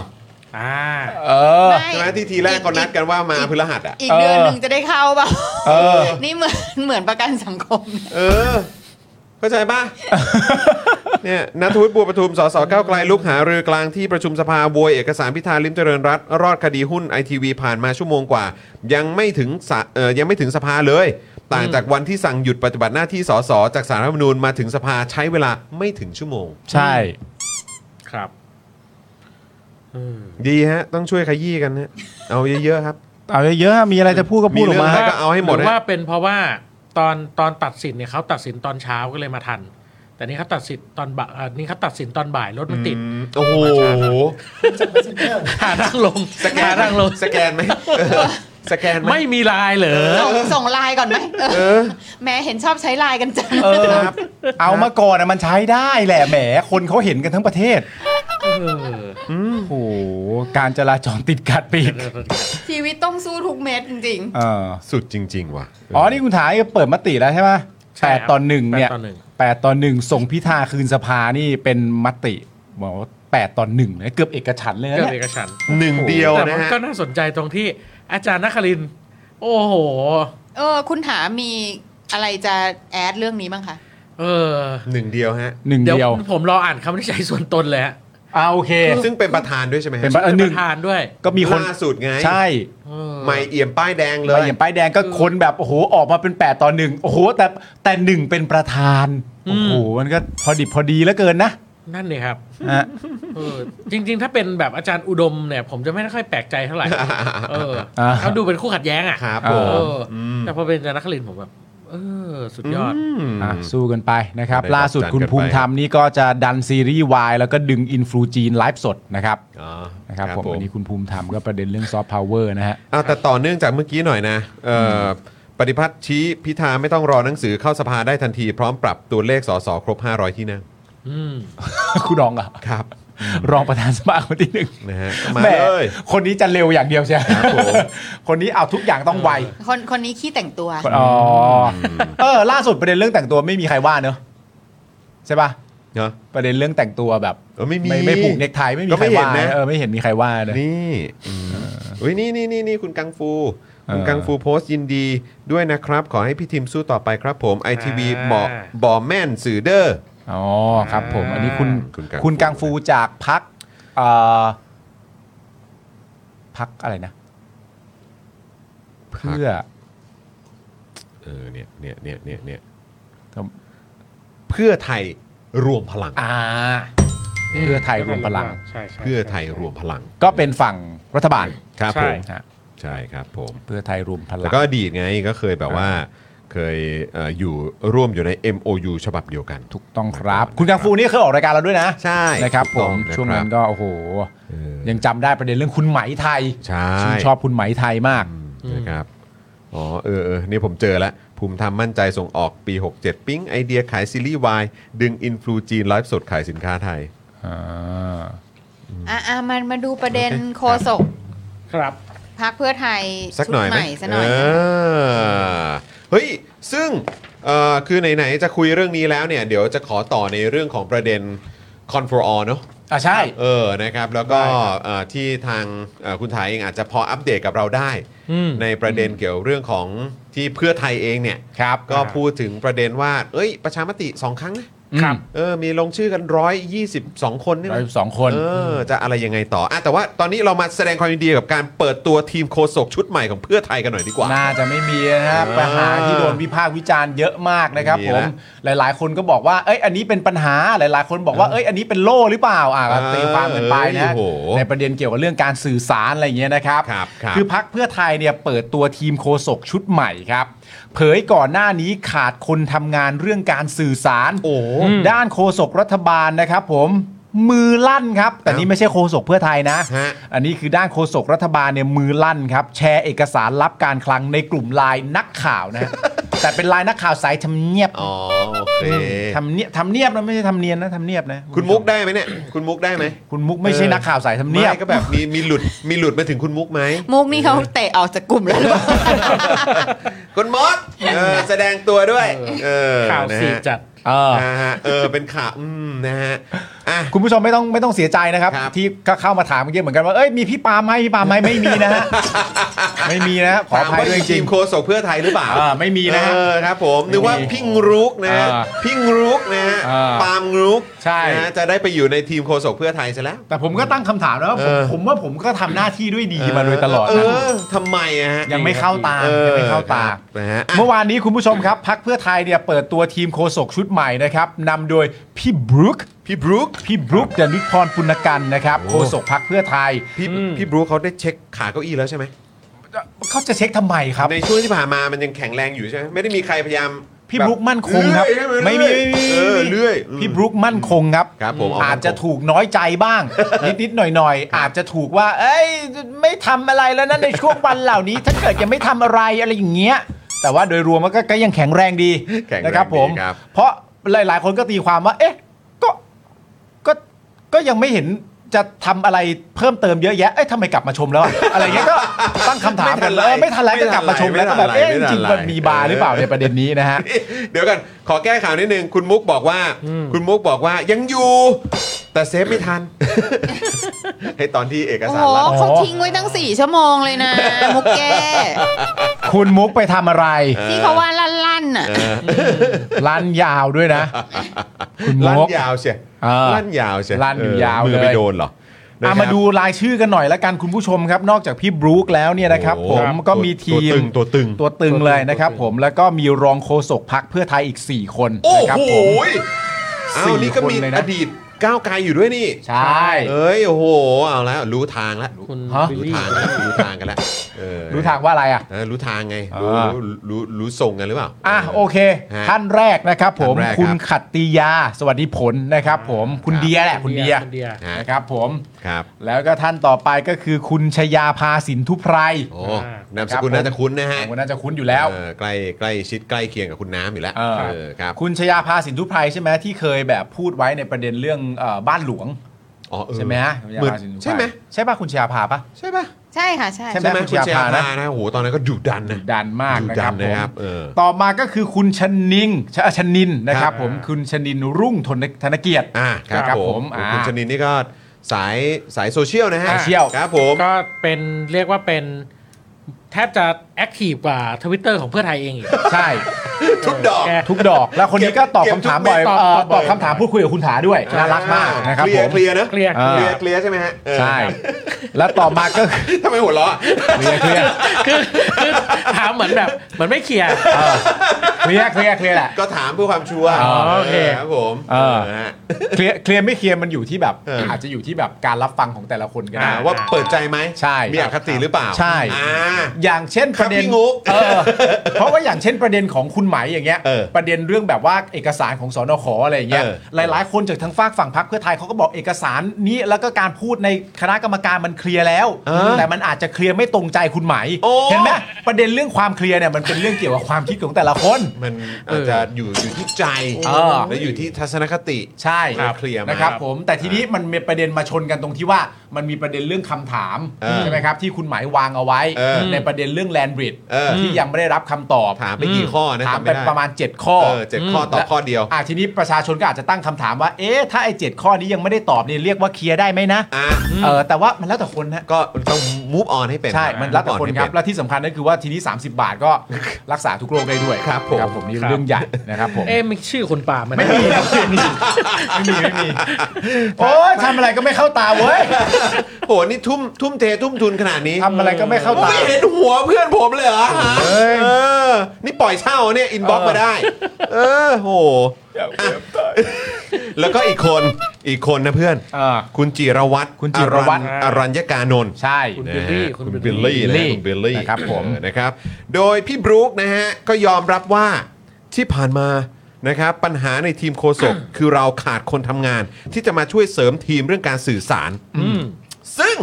กรรมการบริหารชุดใหม่ โดยคุณแพทองทาน อืม ได้เรียกประชุมสัปดาห์ละ 2-3 ครั้ง เกี่ยวกับการสื่อสาร และพยายามเพิ่มกำลังคน รวมถึงเพิ่มศักยภาพต่างๆ ครับ พี่บุ๊กก็ยังบอกด้วยนะครับว่าตอนนี้เรามีรองโฆษกแล้วนะจะช่วยกันมอนิเตอร์สื่อสาร 2 กลุ่ม คือกลุ่มสองกลุ่มเหรอ มีกลุ่มไหนบ้างเนี่ย กลุ่มกลุ่มอะไร กลุ่มทีมสื่อสารของพักกับกลุ่มสื่อสารระหว่างโฆษกรัฐบาล โฆษกพักและโฆษกกระทรวงต่างๆ ที่เป็นการทำงานเชิงลึก อ๋อ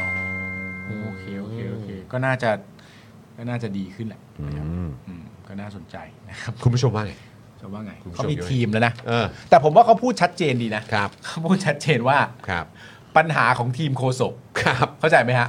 ปัญหาของทีมโคศก อ้าวนี่คือไม่ใช่ปัญหาเพื่อไทยนะ เป็นปัญหาของทีมโคศก ใช่ อ่า ผมอ่านแล้วผมก็รู้สึกแบบนี้ อ่ารู้เลยเพื่อไทยไม่ผิดไง เออ ครับ อันเนี้ยมันเป็นปัญหาของทีมโคศก ทีมโคศกของเพื่อไทยแต่แต่โดยรวมอ่ะเพื่อไทยไม่ได้ผิด เพื่อไทยไม่ได้ผิด เออขอให้เข้าใจกัน เพื่อไทย ให ไม่ได้ผิดเพื่ ที่ อไท ผ่าย นมาที่ผิดอะผิดที่ทีมโคศกเพื่อไทย ใช่ เพราะฉะนั้นมันจึงชัดเจนว่าอ๋อปัญหาของเราก็เข้าใจอ๋อปัญหาของเพื่อไทยคือการสื่อสารไม่ใช่แบบนั้นนะ ไม่ใช่ครับ อันนี้คือปัญหาของทีมโคศก ฮะ ใช่ อ่า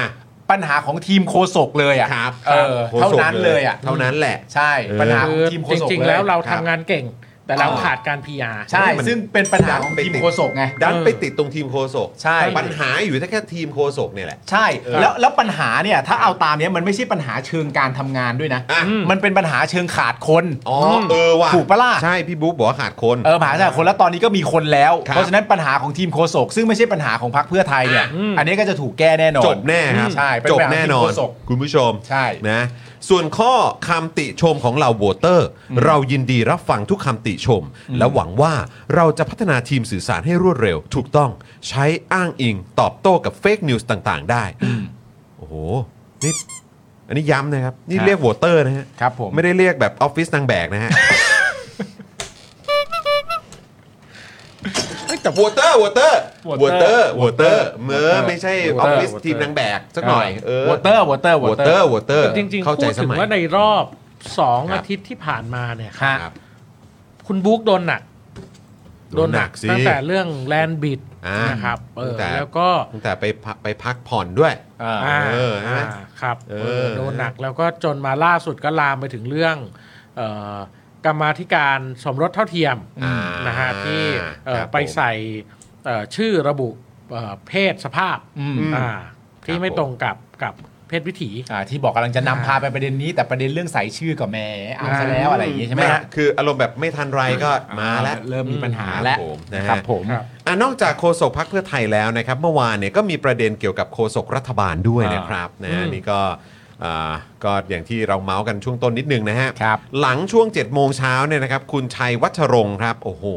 นะฮะชื่อนี้นี่ คุณชัย อ อีกแล้วเหรอครับ คุณ คุณ ชั ชั ย ยอีกแล้วครับ แหม คุณชัยไม่พลาดฮะ ตัวตึง ทีเด็ดเลยทีเด็ดโคศกเลยนะครับ โคศกประจำสำนักนายกครับ ส่งเอกสารลับครับ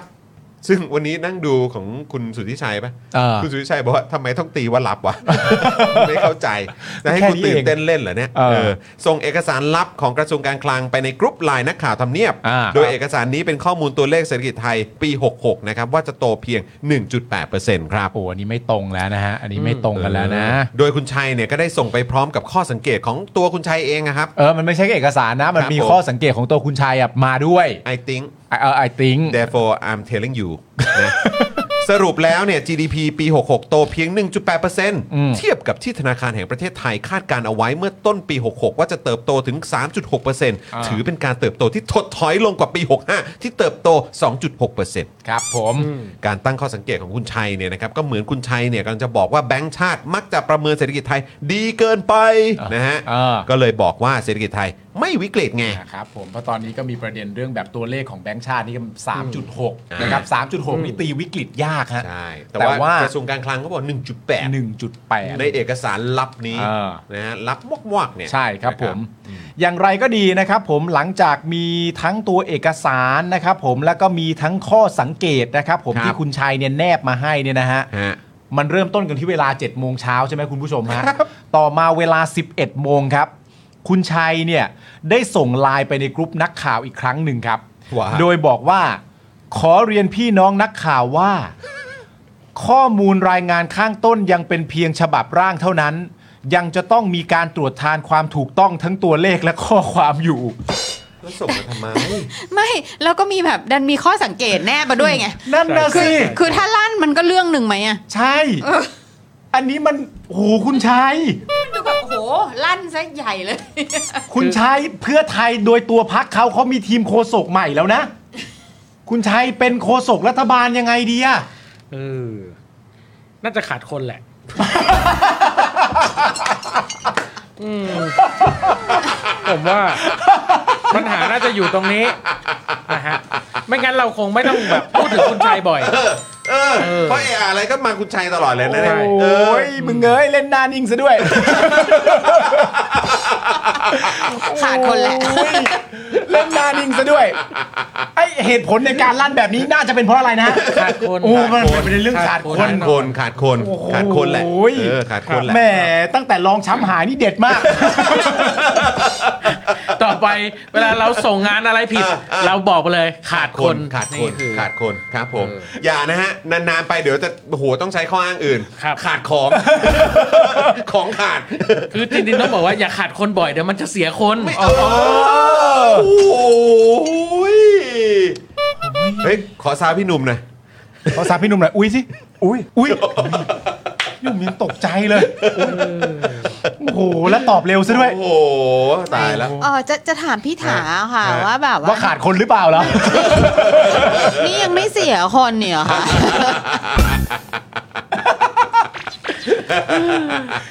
ก็เอาใจช่วยนะเออคุณชายนะขาดถ้าขาดคนก็แก้ปัญหาเรื่องขาดคนไปนะฮะ คุณชัยเนี่ยเป็นเวลไม่รู้ว่าขาดหรือเสียแล้ว ยังไงวะเนี่ย เออเราเราควรจะตีความยังไง ต้องต้องต้องโหวต ไหม โหวต เราเราต้องมีทำโพลไหม เอ่อ ทำโพล เอ่อ แล้วคุณชัยไหม เฮ้ยพี่ซี่วันนี้มีโพลไหม เออมีโพลพี่ซี่ไหม พี่ซี่ลองคิดเร็วๆ ตอนนี้ให้หน่อยนะ เอา อ่ะได้ได้ได้ได้ ประเด็นอะไรก็ได้ โพลนี้จะมีเอ่อความเอ่อเขาเลยจะมีเวลาให้ทำโพลกัน เออ เท่าไหร่ดี 10 นาที สิบนาทีพอแล้ว เ ตอบเร็ว สิบสิบถึงสิบห้านาที ใช่ อ่าค ๆ ตอบเสร็จปุ๊บเราสรุปผลเลยเราเราไม่รอ ใช่ใช่ใช่ ประกันสังคมอะไรหรอก ะเดี๋ยวรอดูเดี๋ยวรอดูเดี๋ยวรอดู เขาบอกว่ายังจะต้องมีการตรวจทานความถูกต้องทั้งตัวเลขและข้อความอยู่ดังนั้น ดังนั้น ดังนั้นอะไร คุณชายส่งไปนะ ครับ ดังนั้นขอได้โปรดอย่าเพิ่งนำออกไปเผยแพร่ จนกว่าจะได้รับการยืนยันอย่างเป็นทางการจากกระทรวงการคลัง ขออภัยในความไม่สะดวกมาณที่นี้ด้วยครับ คือจริง ๆ ควรจะพิมพ์ว่า 괜찮아. โอ้ชอบ 괜찮아요. 괜찮아. เอออันเนี้ยคุณชายนี่เนาะ คุณชายนี่เนาะ โอ้คุณชายนี่นะ คุณ เว้ย ชาย เว้ นี่ ย เนาะขออภัยมาณที่นี้ทำไม เออ ขออภัยในตัวเองเถอะ เออทำไม เออ ทำไม ขออภัยในความไม่สะดวกนะที่นี้ทำไมครับ ครับ อผมขอโทษตัวผมเองขอขอโทษในสิ่งที่ผมทำลงไปด้วยครับ อย่างนี้ดีกว่า คุณชายเชื่อผม คุณชายนี่เนาะ คุณชายนี่เนาะ คุณชายนี่เนาะ คุณชายนี่นะอย่าไปขออภัยขอโทษไปเลยดีกว่า กูมีฉายาให้คุณชัยคุณชัยวัชรงค์แล้วแหละ คืออะไร คุณชัยนี่หนอดีก คุณ ว่า ชายนี่เนาะ คุณคุณชัยคุณชัยนี่หนอ เพราะคำถามที่ คุณชัยนี่หนอ เออคำถามที่คนอยากถามตรงนี้ก็คือว่าทำไมทำไมไม่ส่งอันที่ไม่ต้องขออภัยมาก็ส่งอันที่ไม่ต้องขออภัยมาก็จบแล้วคุณใช้นี่หนอ คือคือจะรีบส่งไปไหนเหมือนแบบตื่นเต้นหุ้ยหุ้ยหุ้ยหุ้ยหุ้ยหุ้ยได้เวลาแล้ว อันนี้เป็น อ่า โอกาสดี เออ เหมือนอารมณ์แบบยูทูบเบอร์อยากรีวิวกล่องสุ่มอะของมาถึงแล้วนะ เราเปิดดูกันนะ ชัยนี่หนอ เออ คำถามนะครับคุณผู้ชมครับ ครับ สิ่งที่ทำเนี่ย เรียกว่าลั่นได้ไหมฮะ ลั่นสี่ชั่วโมงแล้วขออภัยคุณชายนี่หนอเนี่ยเหรอ มันจะได้เหรอวะ เออ แต่ทั้งหมดนี้ก็ต้องย้ำอีกทีนึง ปัญหามันอยู่ที่อะไรนะฮะ ขาดคน ขาดคนครับ ขาดคนครับขาดคน ขาดคน แต่ระวังเพราะเดี๋ยวต่อไปจะเสียคน ระวังจะเสียคน ระวังจะเสียคน อ่าน นะคุณใช้นี่หนอนะ คุณชายนี่หนอ เออ นะฮะก็ ชายนี่หนอ ไม่เป็นไรครับ แต่ว่ามันมีมันมีประเด็นเรื่องเอ่ อเขาบอกว่าช่วงบ่ายสามใช่ไหมบ่ายสามโมงที่ผ่านมาเนี่ยสำนักงานเศรษฐกิจการคลังได้ถแถลงคอนเฟิร์มตัวเลข GDP ปี 66 ว่าโตเพียง 1.8%ตามเอกสารที่หลุดนะ เออ นะครับผมเพราะฉะนั้นคุณชายนี่หนอไม่ต้องขออภัยแล้ว นะครับผมเพราะแถลงตรงกัน อ่า คุณชายนี่หนอก็สบาย นี่ไง ขาดคน ๆอ๋อขาดคน สุดท้ายต้องมีคนมาซับ นี่คุณชัยยังต้องมาเล่นไลน์เองเหรอ่ะเนี่ย ใช่ เออคงขาดคนจริง แต่ แหละ ผมแค่รู้สึกว่า คือ อุ๊ย แล้วก็พิมพ์เลยอย่างเงี้ยเหรอ เออ เออ เออคงแบบ มัน เห็นปุ๊บแล้วแบบ ทีมฆษ โอ้โหแบบ มันไม่ต้องแบบคิด เออ รอบด้านก่อนแล้ว ครั ก็ บผม ส่งทีเดีย เอา ว ชัวร์เช็คชัวร์ก่อนไหม อ่ะคุณผู้ชมผมถามคุณผู้ชมแล้วกัน ถ้าลักษณะเนี้ยคุณผู้ชม เออ ตีความว่าขาดคนหรือขาดอะไร ขาดยา ขาดอะไรดีอ่ะคุณผู้ชมอ่ะ อันนี้มัน คุณผู้ชมพิมพ์เข้ามา อันนี้มันขาดคนหรือมันขาดอะไรคุณ เอ ผู้อชม นะฮะความเห็นพวกเราคือเอ้ยขาดคนหรือเปล่า ขาดคนหรือเปล่า เออนะฮะแต่ว่าเออสำหรับคุณผู้ชมคิดว่าเขาเขาขาดอะไรฮะ อันอันนี้ไม่น่าจะขาดคนนะ อันนี้น่าจะขาดอะไรอย่างเงี้ยก็ส่งเข้ามา ออขาดความยับยั้งชั่งใจ เออ เอออะไรอย่างเงี้ยเออฮะเออหรือเปล่าขาดขาดอะไรฮะเออครับผม ขาดเธอเหมือนขาดใจ เล่นๆไปเลยเล่นๆไปเลยคุณผู้ชม คุณจิรพัฒน์ขาดสติอ่าครับผม โอเค เนี่ยเอ้ยหลายท่านบอกขาดสตินะ ขาดสติ เออขาดขาด ขาดของ เออ ขาด อ๋อขาด ขาดขาดปลาโอ้ ฮะเออขาดความรอบคอบ โอ้ อ่า ครับผม โอเคโอเค อ่ะไม่เป็นไรฮะ ฮะฮะ แต่ประเด็นก็คือว่าอันที่ขอไว้มันไม่ทันถูกปะ ฮะ เพราะว่าสื่อเขาก็ลงกันไปแล้วอะ ไม่ทัน ใช่ไหม ครับ ไม่ทันนะ มันสี่ชั่วโมงมันจะมาทันยังไงใช่ไหมฮะ คุณคุณสุทธิชัยบอกอะไรอะไรนะปืนลั่นใส่เท้า ปืนลั่นใส่เท้า ก็ลั่นแหละลั่นแหละ ลั่น แต่มันลั่นใส่เท้าตัวเอง ใช่ เออครับผม ครับ อ่ะ ค โอ รับ เคโอเคครับผม โอเค ก็นั่นแหละก็จริงๆอ๋อเราเราจะแวะอันนี้นิดนึงไหม เออ เรื่อง คุณภูมิธรรมมาเหรอ ดิจิตอลวอลเล็ต เออคุณภูมิธรรมพูดที่เวทีมติชนที่ผมบอกไปไง เออใช่บอกไปแล้ว ดิจิ t a ลวอลเล็ตเป็นนโยบายที่พรรคเพื่อไทยหาเสียง และตกรุตกลงร่วมกันกับพรรคร่วมรัฐบาลในการเสนอเข้าเป็นนโยบายกับรัฐสภา แล้วรัฐสภาซึ่งเป็นตัวแทนประชาชน อ่ารั รับแล้ว อ่า นโยบายนี้รับแล้วทำได้ อืม เพราะฉะนั้นต้องยอมรับว่ารัฐบาลนี้มาจากประชาชน และแถลงนโยบายต่อรัฐสภาต้องทำงานนี้ได้ อืม ต้องทำได้ไม่มีสิทธิ์มาขัดขวาง เพราะดิจิทัลวอลเล็ตรัฐบาลแถลงเรียบร้อยเป็นนโยบายที่ต้องทำเพราะฉะนั้นผมเชื่อว่ารัฐบาลนี้เดินหน้าทำเรื่องนี้ประชาชนเอ่อต้องการ 10,000 บาท อาจจะปรับอะไรบ้างเล็ก ๆ น้อยๆ การฟังเสียงจากที่ฟังเสียงมา แต่ว่าเรือธงก็คือนโยบายที่จะไปกระตุ้นเศรษฐกิจครั้งใหญ่อย่างรุนแรง เพื่อให้มันเกิดกำลังซื้อขึ้นมาอย่างรุนแรง อืม เหมือนคนกำลังจะตายแล้วปั๊มหัวใจขึ้นมา เพื่อให้มีชีวิตอยู่รอด ถ้าไม่ปั๊มตายแน่นอน อ่า ครับผม ครับ แล้วก็บอกต่อว่าถ้าอยากให้เรารับผิดชอบ อยากจะวิจารณ์เราต้องทำต้องให้เราทำก่อน อืม ถ้ามีปัญหาทำไม่ได้เรารับผิดชอบในสิ่งที่เราเสนอ นี่ไง เออ เนี่ย เออ แต่ว่าก็ย้ำอีกครั้ง พวกเราทุกคนก็งง ว่าใครห้าม อืม ก็ทำไปสิพลกรเลยฮะ ลุย ก็บอกเอง มัน ด้วย มัน อะ มันวิกฤตนี่คุณพี่ชัยนี่หนอเนี่ยก็ออกมาบอกแล้วเห็นไหมว่า อุ้ยไม่เหมือนนะเห็นไหมคลังเขาบอก 1.8 นะฮะ เออ ใครครับใครครับ 3.6 ไม่ใช่แล้วนะฮะ อืม วิกฤตนะฮะ คุณภูมิธรรมก็ยืนยันครับ อืม นะยืนยันทำได้ทำได้งั้นก็ทำเลยไม่ได้มีใครห้าม เออ แต่อีกประเด็นหนึ่งด้วยที่สงสัยก็คือเวลาบอกว่าเรารับผิดชอบเนี่ย ยังไง อืม แล้วคืออีกอันหนึ่งอันนี้ต้องถามความเห็นคุณถาด้วยจากการที่ติดตามการเมืองมานานเนี่ย ครับ เขามีประเด็นเรื่องที่เขาบอกว่านี่รัฐบาลไทยรักไทยไม่ใช่เพื่อไทยนะฮะ ครับ รัฐบาลไทยรักไทย ครับ นะครับคุณผู้ชมครับ คิดนอกกรอบทุกเรื่อง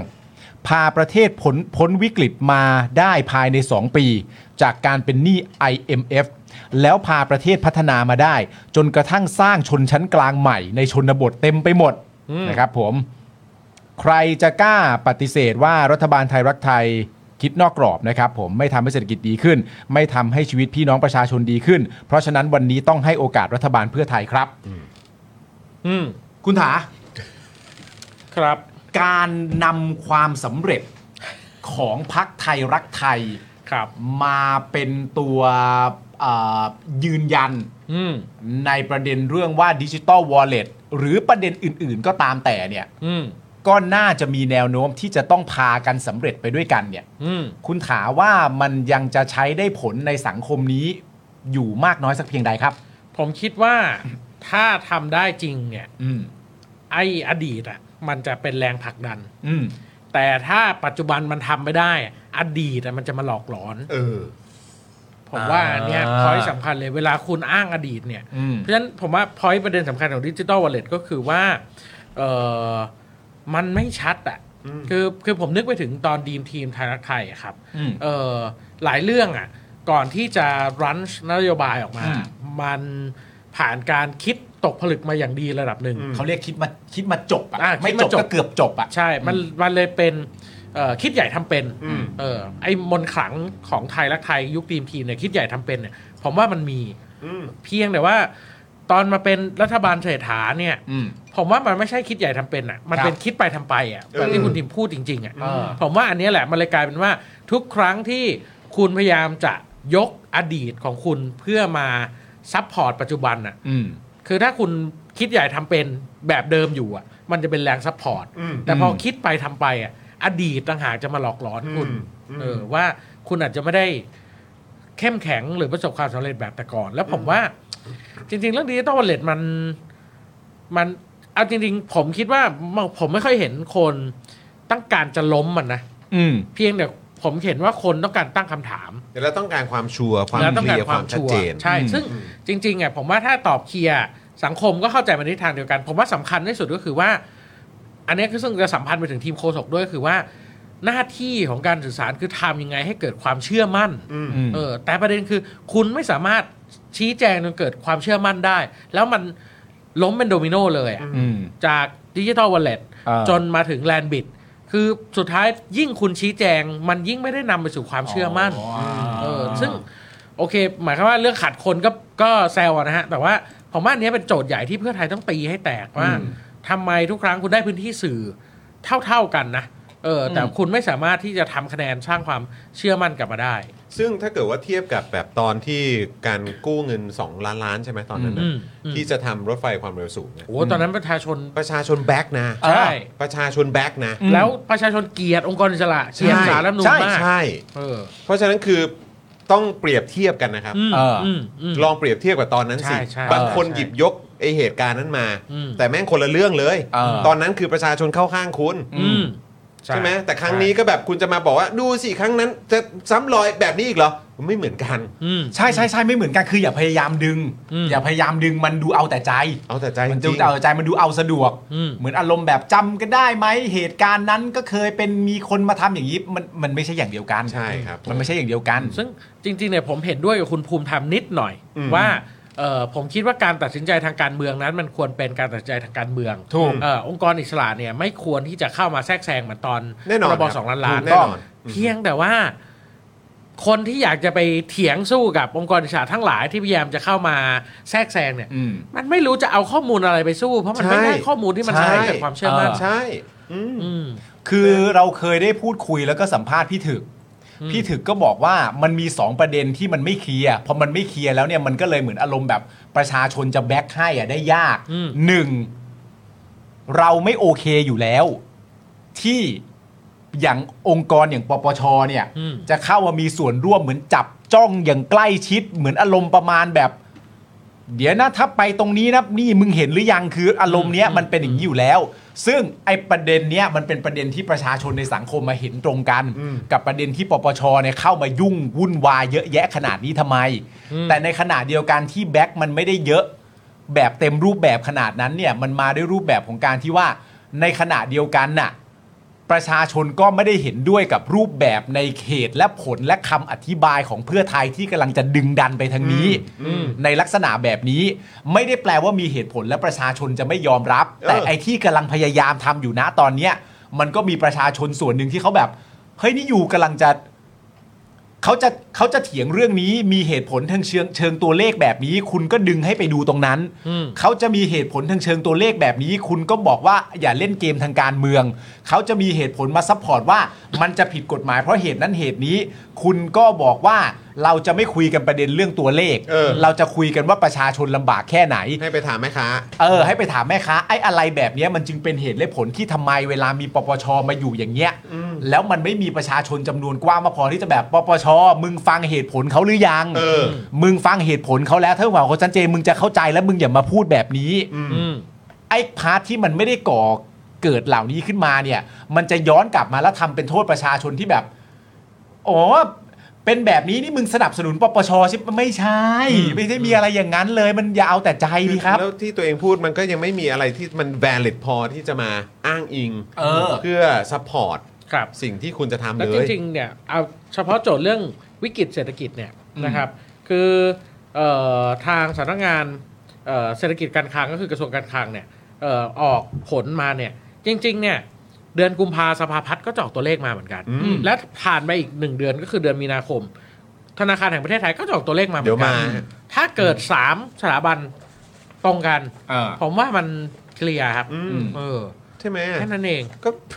เออ คือแบบทุกอย่างมัน แต่แต่คือเวลาคุณเอาข้อมไม่อยากใช้คำว่าข้อมูล เอาเอา มันถึงวัฒกรรมไหม คือ คือหรือแบบวิธีการพูดอะในการตอบโต้อะ อืม ไอ้คำถามหรือข้อสงสัยทั้งหลายเนี่ย ครับ ที่ผ่านมา อืม มันไม่ได้ช่วยคุณไง อืม ใช่ มันไม่ได้ช่วยเลยอะ่ะ อืม แล้วมันก็แบบยิ่งทำให้แย่ลงด้วยซ้ำ ใช่แล้วแบบ แล้วแล้ววิธีการตอบสนองกับที่คุณพยายามทำอยู่ตอนเนี้ยมันก็ยิ่งทำให้ไอ้ที่ผ่านมาไม่งไม่ได้ไม่ได้ดีขึ้นไปอีกอะ่ะ เอออ ม เออมัน คื แบ อบ คือจริงๆอะย้อนกลับไปที่ฟังคุณถาพูดเมื่อกี้เออมีความรู้สึกว่าโอ้พอคิดต่อแล้วมันก็แบบเข้าใจนะหมายถึงว่า ถ้าสมมติว่าในรัฐบาลเพื่อไทยนะตอนเนี้ย อืม ก็ก็อย่างที่คุณผู้ชมเห็นคุณผู้ชมก็วิเคราะห์เองได้ว่าอยู่ในในประมาณแบบไหน ซึ่ง อืม ถ้าเกิดตอนเนี้ยมันได้สร้างความเชื่อมั่นเอาไว้ให้กับประชาชนน่ะ อืม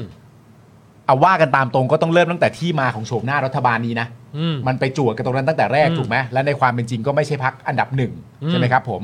แล้วทีนี้เนี่ยก็อย่างที่เห็นและเป็นอยู่ณตอนนี้ ถ้าเกิดว่ามันสร้างความเชื่อมั่นไว้ให้กับประชาชนน่ะแล้วดึงเอาอดีตมาช่วยอ่ะมันจะเป็นดับเบิล อืม ใช่ไหมฮะ ยิ่งคูณยิ่งอะไรต่างๆนานาขึ้นไป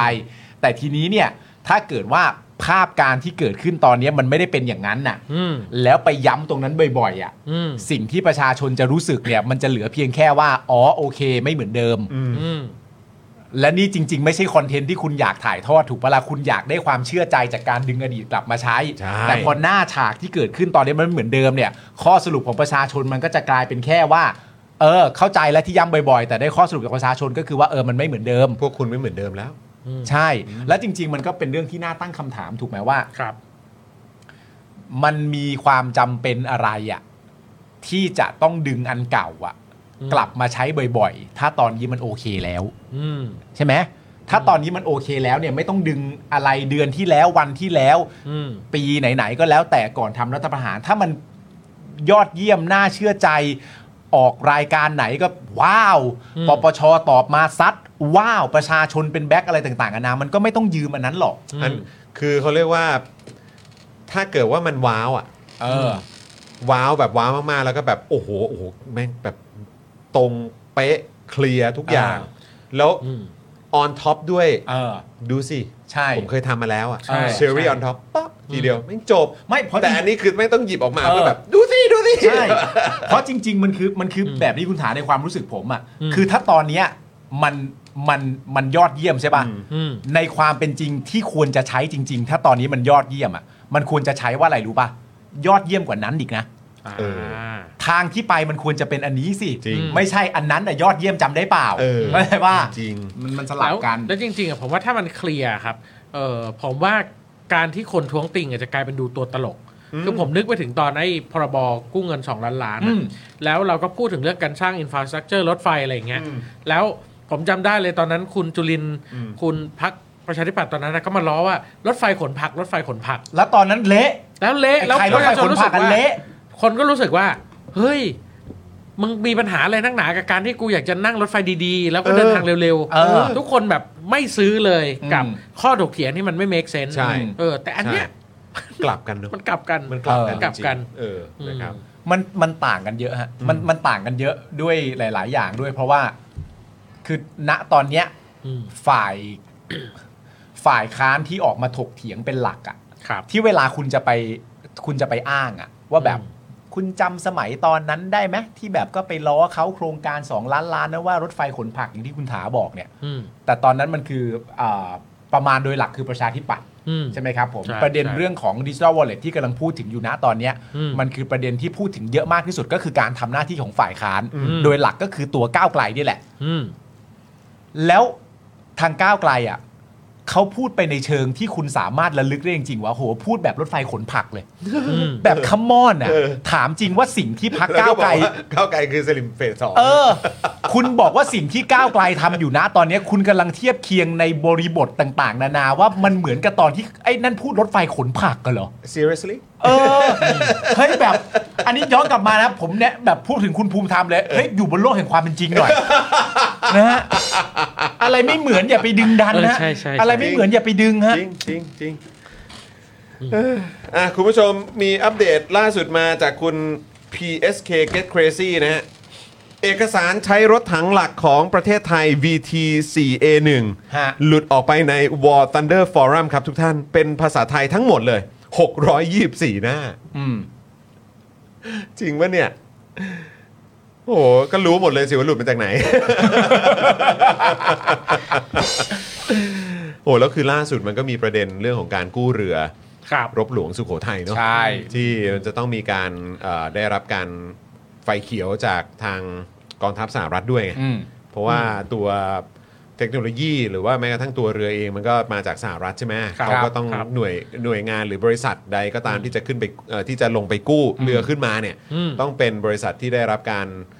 รับรองจาก ครับ กองทัพสหรัฐแล้ว แล้วตอนนี้ก็มีประเด็นอยู่ว่าเอาเอาไงเนี่ย ฮะ เพราะว่าถ้าเกิดว่าไม่ยอมทำตามไอ้ข้อตกลงนี้เนี่ยต่อไปเขาแบนนะฮะเขาไม่ขายอาวุธให้นะฮะ อืม ไม่ขายอาวุธให้นะฮะ เรื่องใหญ่นะครั เรื่ บ องใหญ่นะฮะ เอออ ม อ่ะ โพลพี่ซี่ครับ คุณผู้ชมตอนนี้มีคุณผู้ชมอยู่กับเรา 4,000 กว่าท่านนะครับ มาทำโพลกันดีกว่านะครับ ทีมโคศกราบานและเพื่อไทยใครจะไปก่อน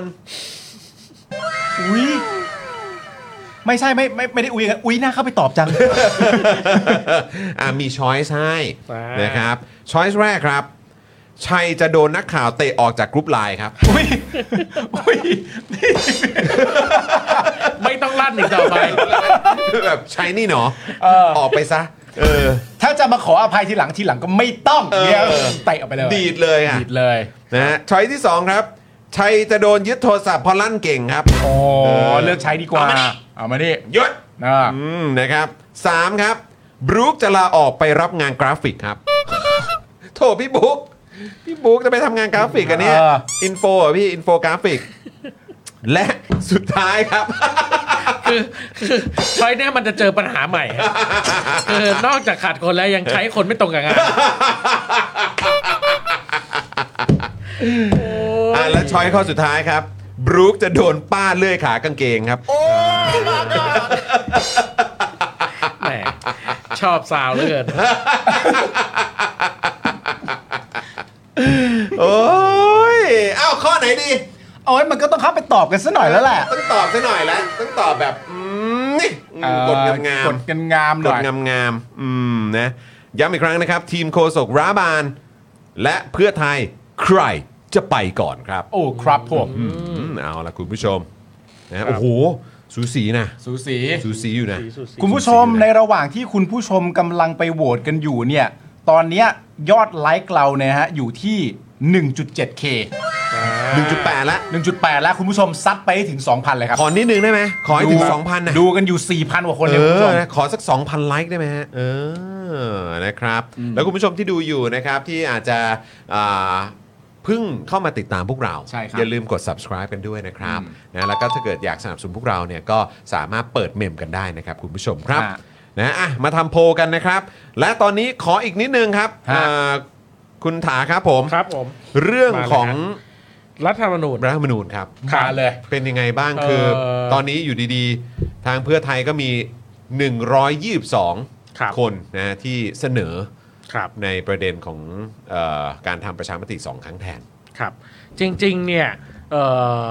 ผมคิดว่าการขยับครั้งนี้ อืม เออน่าสนใจ ครับ เออและก็ดีค่อนข้าง อืม ดีนะครับ ครับ ดีในที่นี้หมายความว่าเออผมคิดว่าการที่เราต้องทำประชามติถึง 3 ครั้งเนี่ย มันเกิดจากการตีความของสว อืม คือสารรัฐธรรมนูญเนี่ยบอกว่า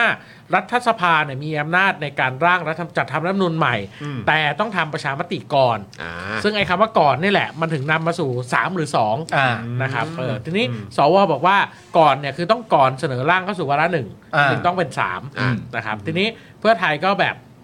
256 มันต้องทำอยู่แล้ว อ่า ประชามติอ่ะ อืม เออเพราะฉะนั้นก็ไม่ต้องไปทำก่อนก็ทำหลังจากที่ผ่านร่างวาระสามไปเลย อ่า ซึ่งผมว่าดีครับ อืม อันเนี้ยเป็นโมเมนต์ที่ดี อืม นะครับ แล้วก็เอ่อดูจากแนวคำถามที่อาจารย์ชูศักดิ์เสนอแนะไว้เนี่ย ครับ ก็ดีก็คือถอยหลังก็คือหมายความว่า ถอยมาอยู่ที่จุดคำว่าเห็นด้วยหรือไม่กับการจัดทำรัฐธรรมนูญฉบับใหม่ อ่า ไม่เกี่ยวและเรื่องหมวดหนึ่งหมวดสองไม่มี อ่า ในคำถาม แค่ ป นี้ ระชามติ พอจบ อ่านะครับ ซึ่งก็โอเคคือ อ่า คือมันจะมีสองคำถามที่ที่อาจารย์ชูศักดิ์เสนอเนี่ย อืม ก็คือเอ่อจะทำรัฐธรรมนูญฉบับใหม่กับ อืม เห็นด้วยกับร่างรัฐธรรมนูญฉบับที่ผ่านวาระสามมาหรือไม่ ก็จะมี อ่า สองคำถามนี้ เท่านี้แหละ ใช่ อืม นะครับ แต่ว่ามันไม่มีเงื่อนไขแบบแบบเดิมแล้ว อ่า ซึ่งผมว่าอันนี้เป็นทางลงที่ดี ถ้ารัฐบาลตระหนักแล้วว่า การตั้งคำถามประชามติที่ชวนปวดหัวอันนี้เนี่ย อืม นจะไม่สำเร็จ อืม ก็มาเวนี้เถอะ ไม่สำเร็จก็แปลว่าไม่ได้รัฐธรรมนูญใหม่ ใช่ จะอยู่กัน 60 กันต่อไป คือคือผมคิดว่าถ้าคุณจะทำประชามติเพื่อคว่ำอ่ะ เพื่อให้มันโดนคว่ำอ่ะ เพื่อที่ประชาชนจะไม่เห็นด้วยอ่ะ อ่า ไม่ทำดีกว่า อืม คือเราจะเสียเงินไปทำไม เพื่ออะไรอ่ะ เออคือมันรู้อยู่แล้วอ่ะ คือกระแสสังคมมันส่งไปอย่างรัฐบาลตลอดว่า อืม คนส่วนใหญ่ไม่ได้เห็นด้วยกับคำถามนี้ อืม แล้วคุณจะดึงดันทำทำไม เออ เออ เพราะฉะนั้นถ้าไม่ทำครับคือเห็นแล้วตั้งคำถามอันนี้ขัดแย้ง โอเค งั้นก็เสนอร่างเข้าไปเลย อืม แล้วค่อยไปทำประชามติ อืม นะครับ ซึ่งสุดท้ายเนี่ย ร่างรัฐธรรมนูญของเพื่อไทยจะล็อกแก้ไขหมวดหนึ่งหมวดสองหรือเปล่า ก็ไม่รู้ก็ก็ว่ากันแต่ว่าที่เสนอไปก็ล็อกกันนะครับ อืม เออแต่ทีนี้ประชาชนก็มีสิทธิ์เลือกไงว่าเออเขาก็อาจจะโหวตเยสกับคำถามว่าเห็นด้วยกับการจะทำรัฐธรรมนูญฉบับใหม่ อืม แต่ประชามติแล้วไม่เห็นด้วยกับร่างรัฐธรรมนูญฉบับเพื่อไทย ก็ได้ ได้ อืม เออแต่มันก็มีทางเลือก อืม นะครับซึ่งผมว่าอันเนี้ยเป็นทางเลือกที่ดี อืม แต่ตอนนี้อีกสิ่งหนึ่งที่มันน่ากังวลก็คือว่าหนึ่งเมื่อเลิกเส้นทางนี้เนี่ยจะมีมือดีไปร้องศาลรัฐธรรมนูญอีกไหมว่าเสนอไม่ได้ ถ้าเสนอไม่ได้ก็ต้องกลับไปที่ศาลรัฐธรรมนูญใหม่ เสนอไม่ได้เพราะ เพราะว่า เอแบบวิธีนี้ทำได้ไหม ใช่วิธีนี้ทำได้ไหม สองครั้งเนี่ยทำได้ไหม ใช่ อ่า อ่าเพราะฉะนั้นถ้ามีมือดีนะฮะ ซึ่งก็พอจะเดาหน้าตาได้แหละ ก็จะเกิดขึ้นเออก็ก็อาจจะต้องกลับไปที่ศาลรัฐธรรมนูนนะครับแล้วถ้า วินิจฉัย ศาลรัฐธรรมนูนวินิจฉัยอีกครั้งว่าอ่ะสรุปต้องทำสามก็ อืม คงต้องสามมันก็หลีกเลี่ยงไม่ได้ อ่า นะครับเออแต่ว่าเอออันนี้คือข้อกังวลข้อที่หนึ่ง อืม ข้อกังวลข้อที่สองก็คือว่าเออถ้าจะทำ move นี้ครับอันนี้อาจจะสัมพันธ์กับเรื่องทีมโคศกว่า จริง ๆ มันควรจะมีการชี้แจงแนวทางที่เป็นชัดเจน อื อื ม ม เออซึ่งเอ่อคุณหนุ่มก็ได้มาตอบผมคุณหนุ่มชนินซึ่งเป็นทีม ครับ รอง ครั โฆ บ ษก ครับ ก็ได้มาตอบประเด็นนี้ แต่ผมว่าเออถ้าเพื่อไทยคิดแบบเนี้ยเออจริง ๆ ก็ควรจะแบบคือผมว่าภูมิคุณภูมิธรรมกับเพื่อไทยมันไม่ได้แยกขาดออกจากกัน อืม ขนาดนั้นนะ อืม เออแต่แบบแยกฝ่ายนิติบัญญัติกับฝ่ายบริหารมันก็ดูแปลกๆเพราะคุณ อืม เป็นรองหัวหน้าพักอ่ะเอออะไรอย่างเงี้ยผมแค่รู้สึกว่าปัญหาสำคัญเลยก็คือ เราไม่เห็นแนวทางที่ชัดเจนไปสู่การจัดทำรัฐธรรมนูญฉบับใหม่จากรัฐบาลและพรรคเพื่อไทย อืม เออและ move ของอาจารย์ชูศักดิ์เนี่ย เป็น move แรกที่เคาะลงมาว่าจะไปทางนี้ อืม เออเพียงแต่ว่าเออถ้าจะเคาะไปทางนี้มันควรจะมีการสื่อสารกับภาคประชาชนหรืออะไรก็แล้วแต่อะไรเงี้ยครับเออเราอยากมันก็กลับมาที่เรื่องเดิมอะ่ะคืออ ม มันขาดข้อมูลเออแล้วมันก็เลยงง อืม เออคือผมแค่รู้สึกว่าอ้าวถ้าจะเสนอสองคำถามเนี่ย เราจะได้ไปจัดทำร่างรัฐธรรมนูญฉบับประชาชนเลย อืม เราจะได้เข้าชื่ออ ม การให้เสร็จ ประกบ แล้ไปวจะ เลย ได้ เสนอร่างประกบพร้อมทันกับคุณ อ่า เนี่ยเดี๋ยวคุณก็มาบ่นเราเหมือนตอนพรบอากาศสะอาดอีกว่า ก็เสนอช้าเอง อ่า เดี๋ยวช้าเดี๋ยวอะไร อะไรอย่างเงี้ยครับเออทีนี้มันก็เลยสับสนว่า จะเอาแนวทางไหนกันแน่ เราต้องการความชัดเจน เพราะว่าณวันเนี้ย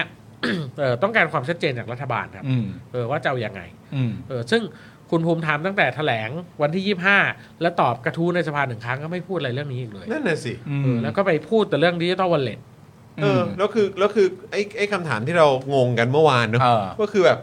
มันสรุปยังไงกันแน่ เพราะว่าคือคุณภูมิธรรมก็เสียงแข็ง อืม ในประเด็นเกี่ยวกับเรื่องของไอ้เอ่อคำถามหรือว่า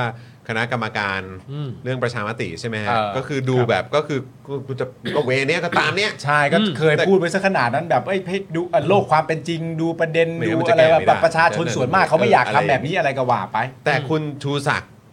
มาพร้อม อีกช้อยหนึ่ง เนี่ยร้อยยี่สิบสอง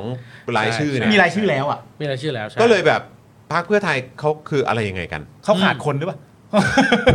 นี่ก็มาตั้งร้อยกว่าคนนะ เออ อ๋อขาดคนตัวกลางเหรอ ตัวกลางที่จะมาเชื่อมโยงระหว่างคุณ อ้าว ภูมิธรรมกับ คุณนุ้งอิงไง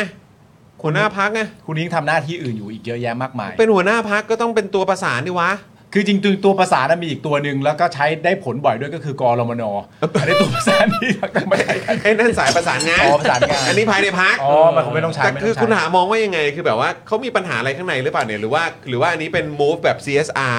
แบบเข้าใจป่ะแบบเป็นภาพแบบโอ้ยดูสิเพื่อไทยก็แบบก็ไม่ใช่ทุกคนนะ ปรับตัวและรับฟัง เออเราแบบเราก็มีแบบกลุ่มหนึ่งเลยที่แบบว่า ครับ เราก็อยากจะเป็นเวนี้อะไรอย่างเงี้ย ทีเนี้ยเอ่อเราเสนอช้อยส์ไปแล้วในการหาทางออกเรื่องนี้ ฮะ ช้อยแรกก็คือที่เราไปยื่นหนังสือขอพบคุณเศรษฐา อืม เอ่อเพื่อที่จะอยากคุยกับฝ่าย จ บ ริ ริ งๆต้อง หาร อาทิตย์นี้นี่ ใช่ครับ เออ แต่ว่า ยี่สิบห้าไม่ก็ใช่เหรอ ยังไม่ได้คอนเฟิร์มอะไร อ๋อ ครับ อ้าวคุณสมคิดหายไปไหน แต่ว่าผมถามคุณหนุ่มชนินไปครับ อืม อ่าคุณหนุ่มชนินก็บอกว่าเอ่อเอกสารขอเข้าพบเนี่ยได้ไปถึงโต๊ะนายกแล้ว อ่า นะครับแต่ว่านายกจะตอบกลับมาเมื่อไหร่ยังไม่แน่ใจ แล้วถึงเมื่อไหร่ นั่นสิครับ แต่ว่า anyway พยายามจะมองในแง่ดีว่า โอเค อย่างน้อยที่สุด นายกรับรู้แล้วว่าประชาชนอยากคุยด้วย เพราะฉะนั้นผมคิดว่า เอ่อทำเรื่องเนี้ยให้มันชัด อืม แล้วเดินไปพร้อมกันทุก ๆ ฝ่าย อืม รัฐบาลฝ่ายค้านภาคประชาชน อืม เดินไปด้วยกันคุยกัน ให้มันต่อเนื่อง อ่า แล้วการเขียนรัฐธรรมนูนใหม่มันจะผ่าน อืม เออแต่ว่าเออก่อนหน้านี้เออผมก็ได้คุยกับอาจารย์สิริพันธ์นะครับ ซึ่งอาจารย์สิริพันธ์ก็มีหนึ่งในข้อเสนอที่ผมว่าชัดเจนก็คือว่า จริง ๆ รัฐบาลเนี่ยควรจะเป็นเจ้าภาพ อืม อืม ในการคุยเรื่องนี้ให้มันขาด อืม และต้องเป็นเจ้าภาพที่ใจกว้าง อืม รับฟังไม่ตั้งธงและคิดว่าจะมีทางออกต้องหาทางออกร่วมกันจริง ๆ เออไม่ใช่หาทางออกแต่บอกว่าสิ่งที่ฉันคิดคือทางออกเออเพราะฉะนั้น อ่า วันนี้ ใช่ ที่เราไปยื่นหนังสือเนี่ยก็คือเราต้องการให้รัฐบาลอ่ะเป็นแพลตฟอร์มให้ได้ ในการที่จะหาลือคนที่เห็นต่างกันเนี่ย อืม มาหาทางออกร่วมกันให้ได้ อืม แต่วันนี้ก็ยังไม่ตอบรับเรานะครับอีกกลไกหนึ่งนะครับก็คือเออคุณภริศวัชรศิลป์คุณไอติมเนี่ย ครับ ก็พยายามจะดันเรื่องนี้ก็คือใช้พื้นที่ของกรรมาธิการพัฒนาการเมือง อืม ในการที่จะเชิญทุกฝ่ายมาคุยกัน อืม เออ ก็อันนี้ก็มีสองสองประตูละ อืม ประตูแรกก็คือที่ประชาชนไปยื่นขอคุยกับรัฐบาล อืม กับอีกประตูหนึ่งก็คือกลไกรัฐสภา ผ่านกรรมาธิการพัฒนาการเมืองก็พยายามจะคุยเรื่องนี้นะครับเออ คือเอาเป็นว่าคือเปิดช่องไว้ให้สองทางแล้วเนี่ย ใช่ เลือกได้เล ที่ ย คุณจะเข้าถึงประชาช เลื น อก ได้ ได้เลย ใช่ เออ ซึ่งเราก็ไม่รู้เขาคิดอะไรอยู่นะครับ แต่ว่าประตูเปิดเสมอ อืม เออ leave the door open อ่าบูโนมาก็มา ครับ บูโน่มา บูโน่มา แต่รัฐบาลไม่มา เออเออ ก็มาซะหน่อยก็มาซะหน่อย รัฐบลมาหน่อยเฮ้อะ เออ เออ เอ้ยแต่นี่ผมสายคุณถาถ้าเกิดว่าถ้าเกิดว่าอ่าเจตนารมณ์ครั้งใหม่ของเพื่อไทยอ่ะ ครับ ที่ไม่ที่ไม่ได้มีประเด็นเหลืองแบบจะไม่แตะหมวดหนึ่งหมวดสองแล้วเนี่ยเป็นเป็นเป็นหนึ่งร้อยยี่สิบสองคนไปลงชื่อกันว่าว่าที่เห็นอยู่นะตอนนี้เนี่ย ครับ ถ้าเกิดว่าถ้าเกิดว่าเจตนารมณ์ของของสิ่งที่เกิดขึ้นนี้ก็คือว่า เราจะไปเราจะสร้างรัฐธรรมนูญใหม่ แล้วไปถามคำถามประชามติ ให้มันน่าจะมีสิทธิ์ถูกคว่ำกันไปทำไม อืม ใช่ไหมครับ อย่างที่อย่างที่คำถามแรก ใช่ ที่ประชาชนวิพากษ์วิจารณ์ ถ้าเกิดเอาเข้าจริง ๆ มันมีมือดีไปยื่นสารธรรมนูญ ว่าทำประชามติแบบนี้ได้ไหม อืม แล้วบอกว่าไม่ได้ ถ้าไม่ได้มันก็แปลว่าก็ต้องกลายเป็น 3 ครั้ง อืม ถูกปะ ครับ ทีนี้ถ้าเจตนารมณ์มันเป็นแบบนี้เสร็จเรียบร้อยเนี่ยต่อให้มันกลับกลายมาเป็น 3 ครั้งอะ่ะมันก็เริ่มต้นด้วยคำถามที่ถูกต้องก็ได้อยู่ดีนี่ ได้ ถ้าเจตนารมณ์เป็นแบบว่าจะไปตั้งให้มันคว่ ได้ ำจะไปตั้งให้มันมีสิทธิ์คว่ำได้ง่ายๆทำไมเนี่ย ได้ ต่อให้เป็น 3คำถามประชามติก็ถามเริ่มต้นกันแบบเดิมเนี่ยก็ถามได้ ครับ จะทำหรือเปล่าเท่านั้นเอง ใช่ โอเค แล้วจริงๆเออ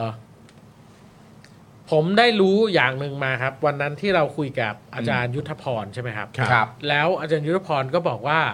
มติเป็นเอกฉันท์ อืม แต่ผมก็เพิ่งได้รู้ความจริงในภายหลังว่าจริง ๆ วันนั้นไม่ได้มีการโหวตเกิดขึ้น อืม อ้าว อืม ครับ อืม วันนั้นเนี่ยมีการประชุมกันและประชุมกันยังไม่เสร็จ อืม แล้วก็เลิกประชุมกันไป อืม แต่คุณภูมิธรรมไปแถลงต่อ แล้วก็บอกว่าเป็นมติเอกฉันท์แต่จริง ๆ ไม่มีการโหวตเกิดขึ้นนะครับ อืม อ้าวเฮ้ย ครับ เพราะฉะนั้น ผมคาใจเรื่องนี้ ผมยังจะไม่รีบด่วนตัดสินคุณภูมิธรรม แต่ถ้าได้เจอคุณภูมิธรรมในโต๊ะหารือ จะถามว่าสรุปคำว่ามติเอกฉันท์ของคุณภูมิธรรมเนี่ย ใครโหวตอะไร มีบันทึกการโหวตไหม เพราะเท่าที่ผมรับทราบคือไม่มีการโหวตเกิดขึ้น อืมครับ นี่พอที่หนึ่งนะครับ อัน แต่ นี้ ว่า อันนี้ ท่านท่านต่างๆที่ที่ออกมาให้สัมภาษณ์อ่ะใช่ไหมอย่างพวก คุ พวณก นิกร นักวิชาการ อ่า อ่า ครับผม ก็ไม่มีใครพูดเรื่องนี้เนาะ ใช่ แต่ว่าเออผมเข้าใจว่าอาจารย์เหมาก็ไม่ได้อยู่ในวันประชุมวันนั้น แล้วแกก็บอกไม่มีการโหวต อาจารย์เหมาไม่อยู่และเอ่ออาจารย์เหมาอยู่อยู่เป็นเป็นอนุกรรมการทางฝั่งกฎหมายด้วย อืม เออแต่ว่ายังไงก็แล้วแต่เนี่ยเมื่อมันมีการโหวตขึ้นมา มันก็คือมีคณะกรรมการชุดใหญ่ แล้วก็แบ่งไปเป็น 2 พาร์ทพาร์ทรับฟังความคิดเห็นกับพาร์ทที่เป็นข้อกฎหมายประเด็นเรื่องแบบนี้จะผิดรัฐธรรมนูญไหมอะไรก็ว่าไป อืม แต่ประเด็นที่เราเข้าใจกันเนี่ย เพราะว่าอาจารย์ยุทธพรที่เราคุยกันอ่ะ ใช่ อาจารย์ยุทธพรบอกเราว่า 90%ใช่ เก้า ไหม สิบ เพื่อนเปอร์เซ็นต์ ใช่ ซึ่งเราก็เข้าใจทันทีว่า 90%น่ะเป็น 90%ที่ต้องมาจากการโหวตสิ ก็คือก็คือก็ไอเลข เพราะ เก้าสิ จะ บ เอาเลข มามันก็ต้อง เออ มันก็ต้องเป็นเหมือนแบบอ่ะก็ต้องเห็นชัดอะว่าแบบอ่าคนนี้ ใช่ เห็นชอบคนนี้ไม่เห็นชอบอะ ไม่ไม่ไม่งั้น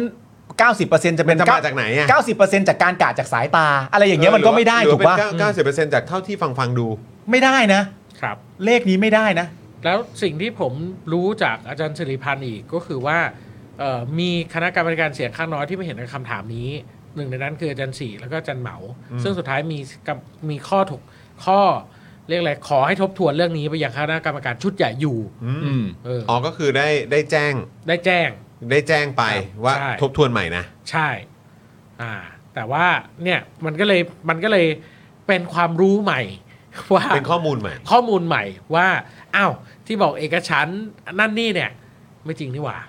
เออเพราะฉะนั้นเราจะไปคุยเราถึงอยากคุยฮะเพราะว่าเรารู้สึกว่าถ้าจะตั้งต้นคุยกันเรื่องนี้ต้องพูดข้อเท็จจริงกันก่อน ต้องพูดความ จริง จริงกันก่อน จริง เขาจะบอกคุณว่าอะไรรู้ป่ะ ครับ มันผ่านไปแล้ว แหม เขาจะบอก ใส่ชื่คุณปาล์มเป็นโฆษกก่อนนะ เขาจะบอกคุณว่ามันผ่านไปแล้ว ตอนนี้ก็ถ้าตามที่ประชาชนเห็นก็คือเราได้ตั้งทุกอย่างมาเสร็จเรียบร้อยแล้วก็เหลือคำถามสองคำถามที่เป็นประชามติ ครับ เออก็อยากให้มูฟออนจากประเด็นนี้ ประเด็นที่สองอีกครับ ยังไม่จบความรู้ใหม่อีกแล้ว ข้อมูลใหม่ อะไร อีกแล้ว อาจารย์ยุทธพรบอกว่าเอ่อตั้งคำถามประชามติแยกไม่ได้ เพราะกกตบอกใช่ไหมครับ อ่าฮะ อ่า ได้พูดคุยกับกกตแล้ว กกตบอกว่ากกตบอกว่าทำได้ แต่มันเป็นอำนาจของคอรมอที่จะตัดสินใจเรื่องนี้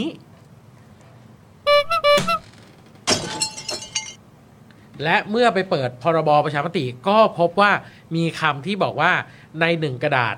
ออกเสียงประชามติสามารถถามมากกว่าหนึ่งประเด็นก็ได้ ครับ ผมก็เลยนี่คือนี่สปอยสุดๆนะฮะสปอยรัฐบาล มา สปอยคณะกรรมการประชาม มา ติ ครับ ว่า ขมอน ว่ามาคุยเรื่องนี้กัน เออทำไมสิ่งที่คุณพูด กับสิ่งที่เราค้นพบ มันถึงไม่ตรงกัน ปัญหาคืออะไร เออ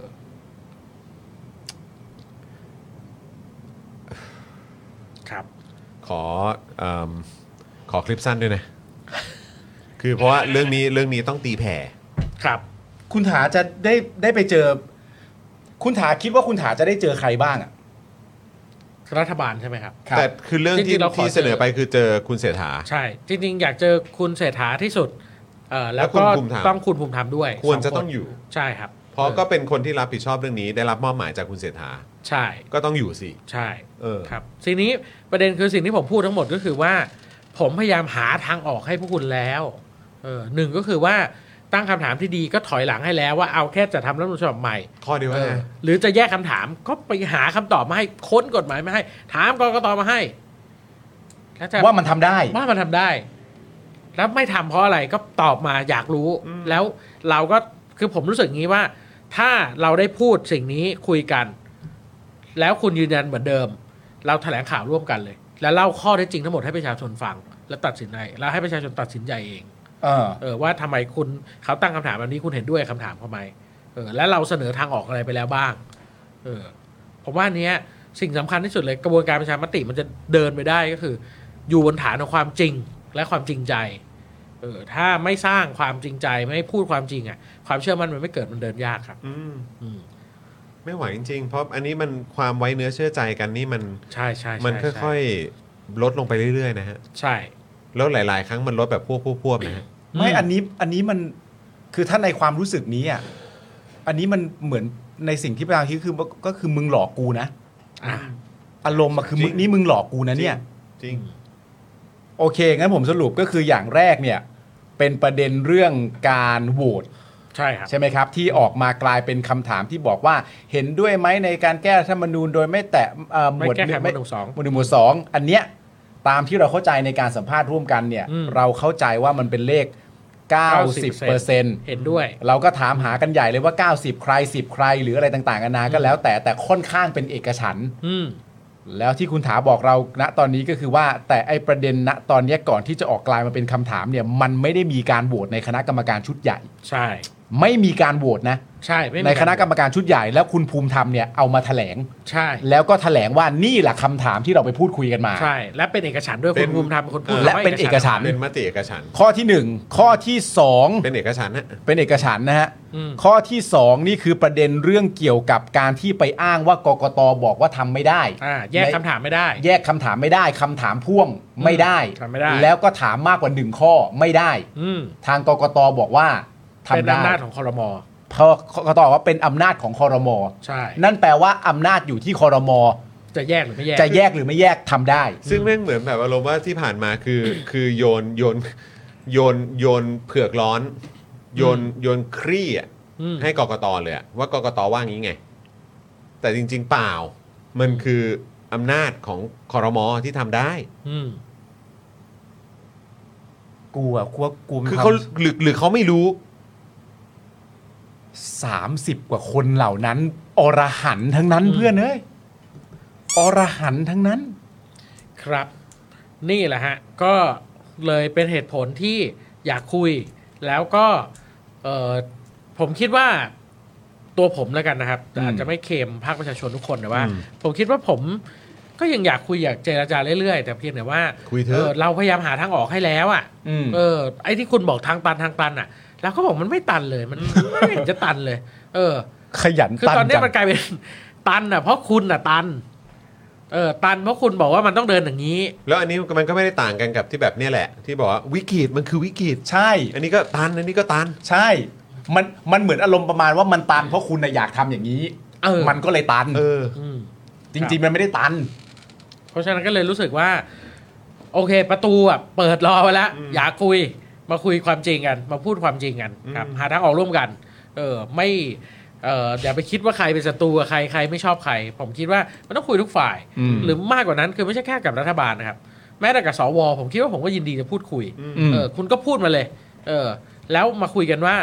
หลักการคืออะไร เออ ถ้าคุณจะไม่เอาหลักการแล้วมันจะยังไงแล้วมันจะเดินยังไง เออ คือถ้าทุกฝ่ายเห็นกับการจะจัดทำรัฐธรรมนูญฉบับใหม่จริง ๆ ก็มา อืม คุยกันช่วยกัน ครับ พูดความจริงต่อกัน จริงใจดีกว่า จริงใจดีกว่า ใช่แล้วผมเห็นด้วยนะ เปิดให้ประชาชนฟังไปเลย ใช่ อืม ใช่ไหมครับ เอาให้เอาให้เคลียร์ๆแล้วก็เห็นเห็นกันไปเลย ประชาชนมีมีสติปัญญา ใช่ สติสัมปชัญญะ ใช่ ที่จะ ใช่ วิเคราะห์แยกแยะ แล้วก็ตัดสินใจหรือหรือแม้กระทั้งตัดสินสิ่งที่ได้ยินได้เห็นได้ฟัง ครับ ด้วยแหละ คือจริงๆอ่ะในประเด็นเนี้ยสำหรับผมอ่ะถ้าเกิดว่ามีการแถลงร่วมกันแล้วมันออกมาอย่างนี้จริง ๆ เนี่ย อืม มันจะเป็นเรื่องอะไรที่แบบย้อนกลับไปแล้วมันจะทำให้ประชาชนเคลือบแคลงใจมาก เนื่องจากว่าคุณภูมิธรรมอ่ะก็เคยพูดเองว่าประชาชนโดยมากอ่ะ อืม เขาไม่ได้อยากแก้ไขสองหมวดนี้ อืม คุณภูมิธรรมก็พูดเอง แต่ถ้าย้อนกลับมาก็คือว่าถ้าข้อมูลเหล่านี้ถูกต้องหมดจริง ๆ ก็คือว่าหูคุณภูมิธรรมออกมาพูดคำนั้น ทั้งๆที่ในตัวคณะกรรมการไม่โหวตน่ะเหรอ อืม เฮ้ย เขาไม่ มัน ได้มีการโหวต ไม่ได้มีการโหวตอะเหรอ อืม หุยเรื่องใหญ่นะฮะ เรื่องใหญ่ครับ ก็ เรื่องใหญ่ เดี๋ยวจะโดนหาว่าเคมเองไง ใช่ เออ ทีเนี้ย ใช่ไหม ผมก็เลยคิดว่าเราก็อยากรู้ความจริงเหมือนกัน เออ คือเราก็ได้ข้อมูลมาชุดหนึ่งเอออ ม แล้วเราก็เลยอยากรู้ว่าความจริงมันคืออะไร อืม นะครับอืม ถ้าวันไหนก็ตามที่ที่คุณถามีโอกาสได้เจอเนี่ย แล้วก็ไปถามข้อมูลอะไรพวกนี้มาเสร็จเรียบร้อยเนี่ย ก็รบกวนวันนั้นเราจองนะฮะ ครับได้ได้ ครับ ไ พูดเลย ครับ นะฮะ เออ เราขอจองนะ ขอเพราะว่า นะขอนะ ครับ ขอไว้ตรงนี้ ยินดีครับ ครับ ผม ยินดี เพ ครับ ราะผมเชื่อว่าคุณผู้ชมก็ โอ้โหแบบ เออ แต่ที ต้อ นี้ งการ ก็ จริงๆ ก็แบบเอ่ออยากจะเรียกอะไรสำหรับคนที่รอคอยอยู่ว่าเรื่อง อืม รัฐธรรมนูมจะเดินไงต่ออ ม ผมก็พูดว่าเนี่ยครับ ตอนนี้ทางตันมันก็คือว่า เราก็อยากจะเดินหน้า แต่เราไม่รู้ว่ารัฐบาลจะเอายังไง อืม เออแล้วรัฐบาลก็โยนหินถามทางหลายทาง ซึ่งผมถึงบอกไงว่า อย่าทำแบบนี้เลย อืม อย่าอย่าแบบ คิดไปทำไปอ่ะ อืม เออคิดด้วยกันตัดสินใจด้วยกันทำด้วยกัน แล้วมันจะเดิน อืม เออแต่ว่าไอ้ถ้าคิดไปทำไป ผมว่าไม่เวิร์ก อืม นะ ก็ ครับ เราก็เห็นกันอยู่ครับ เแล้วมันผมว่าแล้วมันมันมันกลายเป็นว่า คุณแถลงว่าเรื่องรัฐธรรมนูนเป็นนโยบายเร่งด่วน อืม ใช่ไหมครับ แต่ว่าผ่านมาจะปีละเออหกเดือนเจ็ดเดือนแล้ว เราไม่เห็นความคืบหน้าเลย อืม เออซึ่งส่วนหนึ่งก็คือว่าตั้งแต่คุณภูมิธรรมแถลงตอนธันวาคมอ่ะ อืม มันก็นิ่งมาตลอดเลย แล้วก็ อืม จนมาเกิด move เพื่อไทย เออเพราะฉะนั้นเนี่ย คุยกันครับต้องการต้องการการพูดคุย จริง ครับ จริง อืม แล้วเราไม่อยากเชื่อเลยนะว่าไอ้ความความไม่เคลียร์นี้เกิดขึ้นในยุคสมัยที่เพื่อไทยเป็นผู้นำรัฐบาล ใช่ นั่นดีครับ แต่ก็ย้ำอีกครั้งหนึ่งนะครับคุณผู้ชมครับก็คือว่าอันเนี้ยก็เป็นประเด็นที่ได้ยินมา อืม นะครับผมเพราะฉะนั้นเนี่ย ก็ จริ เดี๋ยว ง เดี๋ยวถึงเวลาถ้าอ่าคุณถามมีโอกาสเนี่ย อ่า ก็คงจะได้เคลียร์กันอ่ะ ใช่ อืม อืม เพราะว่าพอไปถามเสร็จเรียบร้อยอาจจะมีชุดคำอธิบาย หรือแม้กระทั่งว่าสิ่งที่คุณถาเข้าใจอาจจะเป็นการเข้าใจที่ผิดก็ได้ อ่า คลาดเคลื่อนก็ได้ ใคร พร้ จะ อม ไป จะ รู้ ขอโทษด้วย ใช่ ถ้าเข้าใจผิดพร้อมจะขอโทษด้วย แต่อยาก อ่า ทราบ แต่ แต่ออายยาก ก ทราบ ทราบ มาคุยกันก่อนเถ ครั อะ บ เออ อืมอืม นะครับผมโอเค โอ้ my god วู้ อ่ะขอดูผลสรุปโพลพี่ซี่หน่อยได้ไหมฮะ พี่ดำครับ เชิญสรุปโพลครับผม มาดูกัน เค นะ ดี ครับ ซีบอกนายโคศกปาล์มคิดบทแก้ให้หน่อยแก้ผ้าง่ายกว่าครับ ใช่ แก้ผ้าไปเลยง่ายก เอ ว่า อครับผมอ่ะคุณผู้ชมเดี๋ยวมาดูกันนะครับว่าสรุประหว่างโคศกเพื่อไทยกับโคศกร้าบานอะไรไปก่อนกันครับ ไหนดูสิ อันนี้เอ่อเคมแบบสมัยก่อนได้ไหม และประชาชนคนไทย ให้คำตอบว่า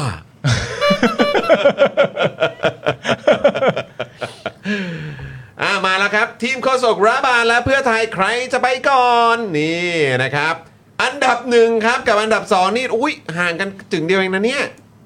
อันดับหนึ่งครับ 35%ครับไทยจะโดนยึดโทรศัพท์เพอลั่นเก่งครับ ครับอ๋อหุ้ยโอ้โหวันนี้สูสีเว้ย สูสีนะ เออ อันดับ 2 ครับ ห่างกันแค่ 2%ครับ เออ 33%นะฮะไทยจะโดนนักข่าวเตะออกจากกรุ๊ปไลน์ครับ เอ้า เออ อะไร คบ ฮะเนี่ผยมโถผมไม่ได้เป็นอันดับหนึ่งแฮะ ครับผม เออครับผม 3 ครั ผ บ มว่าเราโหวตเหมือน กัน บรูคจะโดนป้าเลื่อยขากางเกงครับ อุ้ย อุ้ยอุ้ยอุ้ยอุ้ย อุ้ยผมบวชดี คุณถามบวชอะไรเหรอ คุณถามบวชอะไรคุณถามบอกผลบวชได้ไหม เหมือนกันเปล่า ได้ได้ เหมือนกันเป ผ ล่าม ผมโหวตเรื่องว่าเขาจะโดนเตะออกจาก โอ้ กรุ๊ปไลน์ คิดว่าจะโดนเตะออกจากกรุ๊ปไลน์ เพราะว่ามันคือการแก้ปัญหาที่ดีที่สุด อ่า มันแล้วมันเร็วด้วย เร็วด้วย เร็วด้วย แล้วผมว่าถ้านักข่าวเตะคุณชัยออกเนี่ย ครับ ผมว่าเปลี่ยนตัวแน่น เรา อน เปลี่ยนตัวเลย เออ เปลี่ยนตัวทันทีเลยนะ ใช่ เออถ้าอารมณ์แบบถ้าเขาไม่เอา เออแล้วแล้วแล้วแล้วคุณชายนี่ เออ คุยได้ด้วยนะ ฮะ เออช่วงหลังๆ ผมไม่มีความจำเป็นต้องขออภัยใครแล้วนะครับ ทำไมครับคุณชายครับก็เขาเตะผมออกนะ จะไปลั่นที่ไหนก็ได้ ผมไม่ได้เป็นคนทำ โอ้ไม่ต้องทำนะ เอนะฮะและสุดท้าย 8%ครับบรูคจะลาออกไปรับงานกราฟิกครับผม อันนี้ โ อันนี้น้อยหน่อย ครับผมนะฮะจากอ่าคุณผู้ชมนะครับ 1,600 กว่าโหวตนะครับ ขอบพระคุณคุณผู้ชมมาก ๆ เลยนะครับ ครับ และสำหรับไลค์ของเราในวันนี้ โอ้โห 2.1K โอ้โห คุณผู้ชมน่ารักจังเลย ครับ อืมนะครับแล้วก็เช่นเคยนะครับคุณผู้ชมคุณผู้ชมยังสามารถสนับสนุนพวกเรากันได้นะครับด้วยการเปิดเมมเบอร์กันนะครับ อ่าน นะมาเปิดเมมกันผ่านทาง YouTube Membership นี่แหละ หรือด้านล่างนี้สะดวกสะดวกครับนะสำหรับใครที่อาจจะโอ๊ยอื้อหือทำไมมันกดยากมันนั่นโอ๊ยต้องไปทางไหน กดมือถือเลยละกัน ครับ หยิบมือถือขึ้นมา ดอกจัน 489912411 แล้วก็โทรออกครับแพ็กเกจนี้ใกล้เคียงกันมากเลย ก็จึงเดียวเองต่างกันแบบนิดๆหน่อย อืม ๆนะครับ แต่อันเนี้ยสะดวกมากนะครับ แล้วก็ถือว่าเป็นการสนับสนุนพวกเราแบบตรงจุดเลยนะครับ แล้วก็นอกจากนี้คุณผู้ชมยังสามารถสนับสนุนพวกเราผ่านทางสเฟอร์ได้ด้วยนะครับเห็ คน รับ เห็นข้างบนนี้ใช่ไหมโชว์อีกครั้งหนึ่งนะ นี่นะครับ ตรงแถบสีขาวตรงเนี้ยข้างบนช่องคอมเมนต์น่ะที่เขียนว่าสนับสนุนรายการ แล้วก็มี ht เอ่อเนี่ย www s u f f e r me เนี่ย ครับ นะครับกดตรงนี้เลยก็ได้นะครับ คุณผู้ชมครับ แล้วก็สำหรับเมมเบอร์เนี่ยนะครับ คุณผู้ชมก็จะได้ติดตามคอนเทนต์ Exclusive ของเรา ในสัปดาห์นี้ Daily Topics Exclusive คอนเทนต์เนี่ยมี ใช่ ถึงสองคลิปด้วยกันนะครับ ถูกต้อง คลิปแรกคือคลิปเกมทายคำพักเพื่อนใครแก๊สไลท์ทั้งแผ่นดิน อ่า นะครับ กับคลิปที่ 2 ครับแผนกตรวจโรคชั้น 14 พบผู้เชี่ยวชาญการรักษาสลิมครับ ครับผม นะฮะไปดูกันได้นะครับ อันนี้เป็น 2 คลิป Exclusive เลยนะครับ ที่ใครที่เปิดเมมกับเรากับ Daily Topic สป็อกดักจอข่าวตื่นดูได้หมดเลยนะครับ ใช่แล้ว นะฮะแล้วก็อ่าใครที่อาจจะเปิดเมมช่องอื่นของแบบอ่าเจอข่าวตื้นสป็อคดาร์กแบบเนี้ยก็ไปดูได้ในกลุ่มซัพพอร์เตอร์นะครับใน Facebook นั่นเองนะครับ เดี๋ยวเราจะแปะลิงก์ไว้ให้นะครับ คุณผู้ชม ครับผม นะฮะอ่ะโอ้โห ดี๋ยวต้องส่งให้คุณถาดู ใช่ เออ ให้คุณถาจะได้โอ้โหอัปเดต แต่ทรงคุณหมอ รายการเกม เมื่อกี้ดูไปทางหมอเจ็บมากเลย หมอเจ็บหมอเจ็บ ก็ก็เจ็บอะครับเจ็บก็เจ็บอยู่เหมือนกัน เจ็บอยู่ฮะ โอ้ นี่ดูดูดูดูดูดูเออครับผม คุณผู้ชมส่งเสียงมาหน่อยใครดูมากกว่าหนึ่งครั้ง เออใครดูมากกว่าหนึ่งครั้ง เพราะผมว่า ให้ ผมว่า ให้ให้กดตัวเลขมา เออ ผมเนี่ยอย่างน้อยก็ตอนนี้น่าจะสักเจ็ดครั้งได้แล้ว ฮะ เออนะฮะน่าสักเจ็ดครั้งนะคุณผู้ชมใส่ตัวเลขมาได้ว่าดูกันกี่ครั้งครับ ครับ เอ ผม อนะฮะคุณเอสคริสนี่คือยังไง บอกว่าคุณดีเคเสพติดเหรอ คือยังไง คุณดีเคบอกว่าดูหลายครั้ง อ๋อ แล้ว ดูหลายครั้งอ่าโอเคนะครับ คุณดีเคบอกว่าพล็อตคุณหมอนี่บอกเลยว่ามีหักมุมมาสมัครกันค่ะ เอา นี่ แล้วนะ อ่าเอาสปอยด้วย คุณดีเค จะได้หิ ว่าน มีว่ามีว่ามีหักมุมว่ามีหักมุมเออเอ็มไนก็เอ็มไนเอ็มไนก็เอ็มไนว่ะเออครับผม ต่อไปไม่ต้องเดินไล่อ้อยกันเลย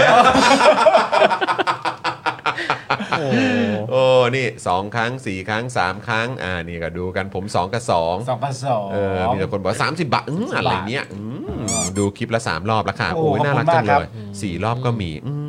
มขอบคุณนะครับนะฮะอ่ะแต่วันนี้ถือว่ามีการเอ่อเก็บไว้เป็นหลักฐานเรียบร้อยนะครับ ว่าถ้าเกิดคุณถาได้มีโอกาสคุยกับคุณเศรษฐา ครับ หรือคุณ ใช่ ภูมิธรรมนะครับ ฮะ ครับ คุณถาก็จะมาอัปเดตกับเราในรายการเย แน่นอน ครั ครับ ค ผม รับนะแล้วก็เชื่อว่าก็เป็นสิ่งที่คุณผู้ชมก็อยากจะติดตามด้วยเหมือนกันนะครับ ฮะ คือปีนี้เนี่ยก็ต้องบอกคุณผู้ชมวันก่อนผมมีโอกาสเจอคุณเป๋านะครับสามประเด็นนะครับที่ต้องช่วยกันผลักดัน และต้องขอแรงคุณผู้ชมจริงๆ แน่นอนมีประเด็นเรื่องของกฎหมายนิรโทษกรรม อืม นะครับอันนี้สำคัญมากนะครับประชาชนคนไทยจำนวนมากที่ออกมาต่อสู้เพื่อประชาธิปไตยนะครับแล้วก็โดนคดีความอะไรต่างๆเนี่ยนะครับประเด็นนี้เป็นสิ่งสำคัญที่เราต้องช่วยกันส่งเสียงให้มันเกิดขึ้นให้ได้สักทีนะครับนะฮะรวมถึงประเด็นของตัว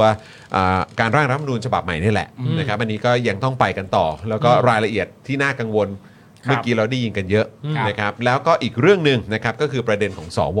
ครับ นะครับกับการเลือกตั้งสวนั่นเอง ใช่ครับ นะครับอันนี้ก็เดี๋ยวเราก็คงจะต้องมาอัปเดตกันอยู่เรื่อย อ่า แล้วก็ต้องมาดูกันว่าวิธีการแฮกระบบเนี่ย ใช่ ใช่ มันต้องทำยังไง ครับ ก็ ซึ่ง พี่พี่ ซึ่ง ถึงจได้บอก ริงๆไว้อ่ะแล้วด้วย สองเรื่องเนี้ย ครับ เอ่อในสามเรื่องเนี้ย ครับ สองเรื่องเนี่ยเป็นเป้าหมายของการเปลี่ยนผ่าน ครับ อืม หนึ่งคือการนิรโทษกรรมเนี่ยเป็นเป้าหมายที่เราถ้าอยากจะกลับไปสู่ประชาธิปไตย อืม มันก็ต้องชำระล้างพวก ครับ บรรดา มันต้ ค อง ดี เคลียร์ ทางการเมือง อืมมันต้องเคลี นะ ย ค ร์ รับรวมถึงการเขียนรัฐธรรมนูญใหม่ ครับ ใช่ไหมครับ ทีนี้ผมคิดว่าการเลือกสวเนี่ยเอ่อจริงๆมันมีอีกอันหนึ่งก็คือว่าการทำให้รัฐบาลเนี่ยเป็นหนึ่งในผู้เล่นสำคัญ อืม เออ นะครับ ซึ่งสองสิ่งเนี้ยมันจะเกิดขึ้นได้ ทั้งการที่สวจะกลายเป็นหนึ่งในกลไกที่เป็นประชาธิปไตยกับเอ่อพรรครัฐบาลกลายเป็นหนึ่งในกลไกที่ผลักดันให้สองเป้าหมายได้สำเร็จเนี่ย อืม คือเสียงพวกเราเนี่ยแหละครับ ใช่ใช่ ถ้าพวกเราไม่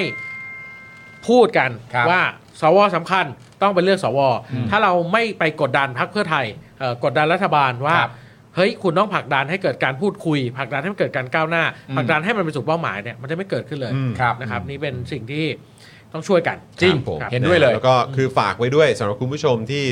อาจจะอ่าเขาเรียกว่าเข้าเกณฑ์เนาะ อ่า ก็คืออายุถึงก่อนอัน ครั ดั บบ แรก ใช่ ก็คือต้อง 40 ปีขึ้นไป ใช่ ใช่ไหมครับ แล้วก็ที่สำคัญที่สุดต้องไม่เป็นสมาชิกพรรคการเมืองนะ อ่า นะครับอันนี้ก็ถ้าเป็นกันอยู่เนี่ยก็รีบไป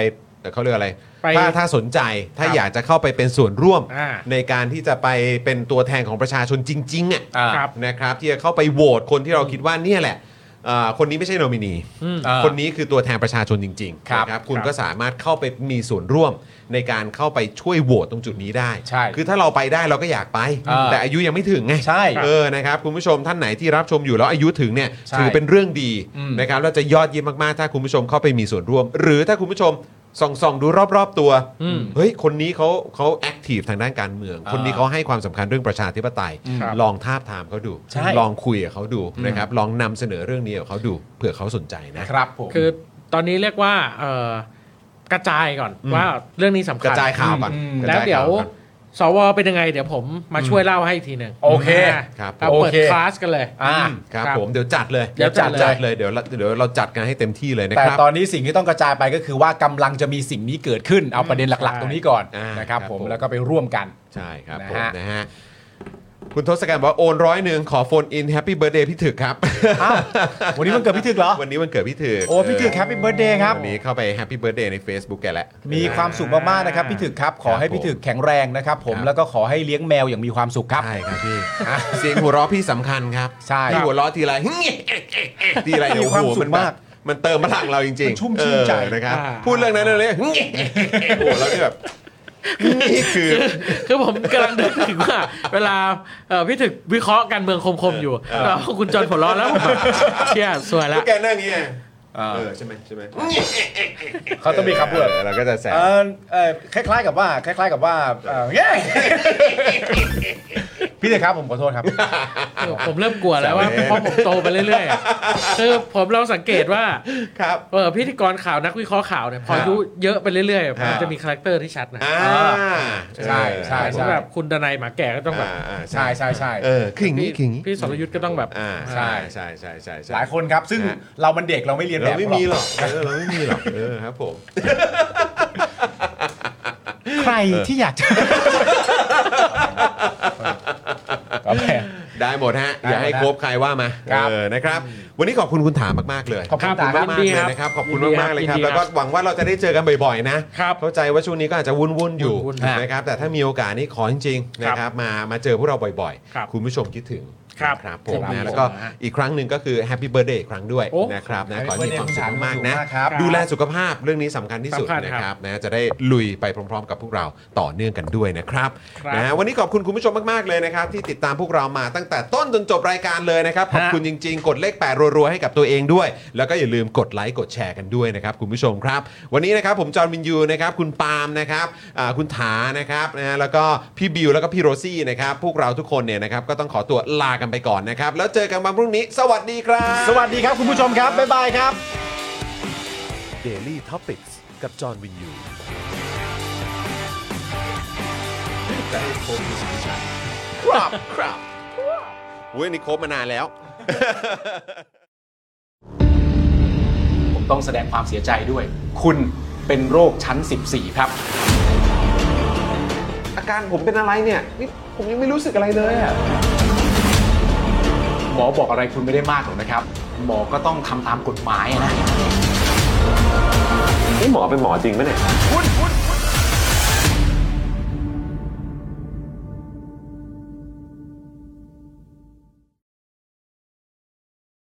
วันนี้เราจะชวนคุณผู้ชมนะครับมาร่วมสนุกกันกับเกมชาเย็นนั่นเองครับผม คนที่จะมาร่วมสนุกกับเรา เป็นโคศกจากพักเพื่อนใครครับผม พี่งุ๊กนั่นเอง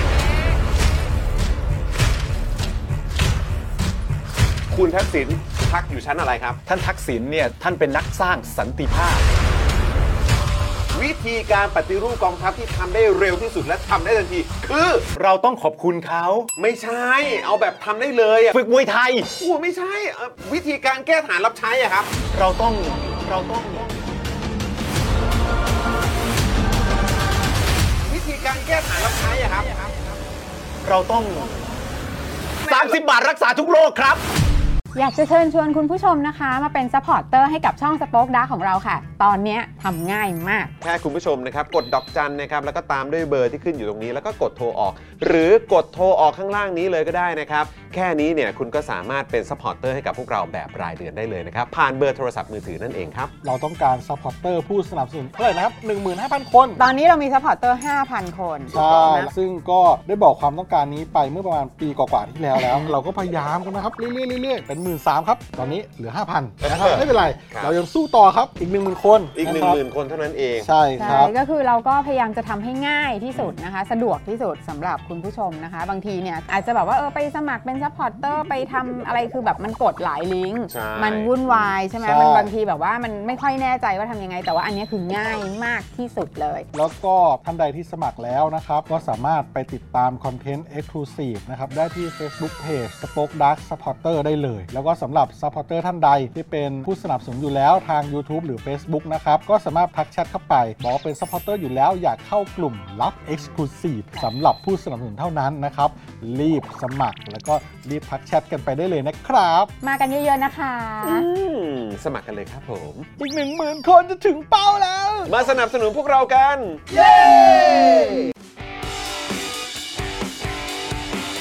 Daily Topics กับจอห์นวินยู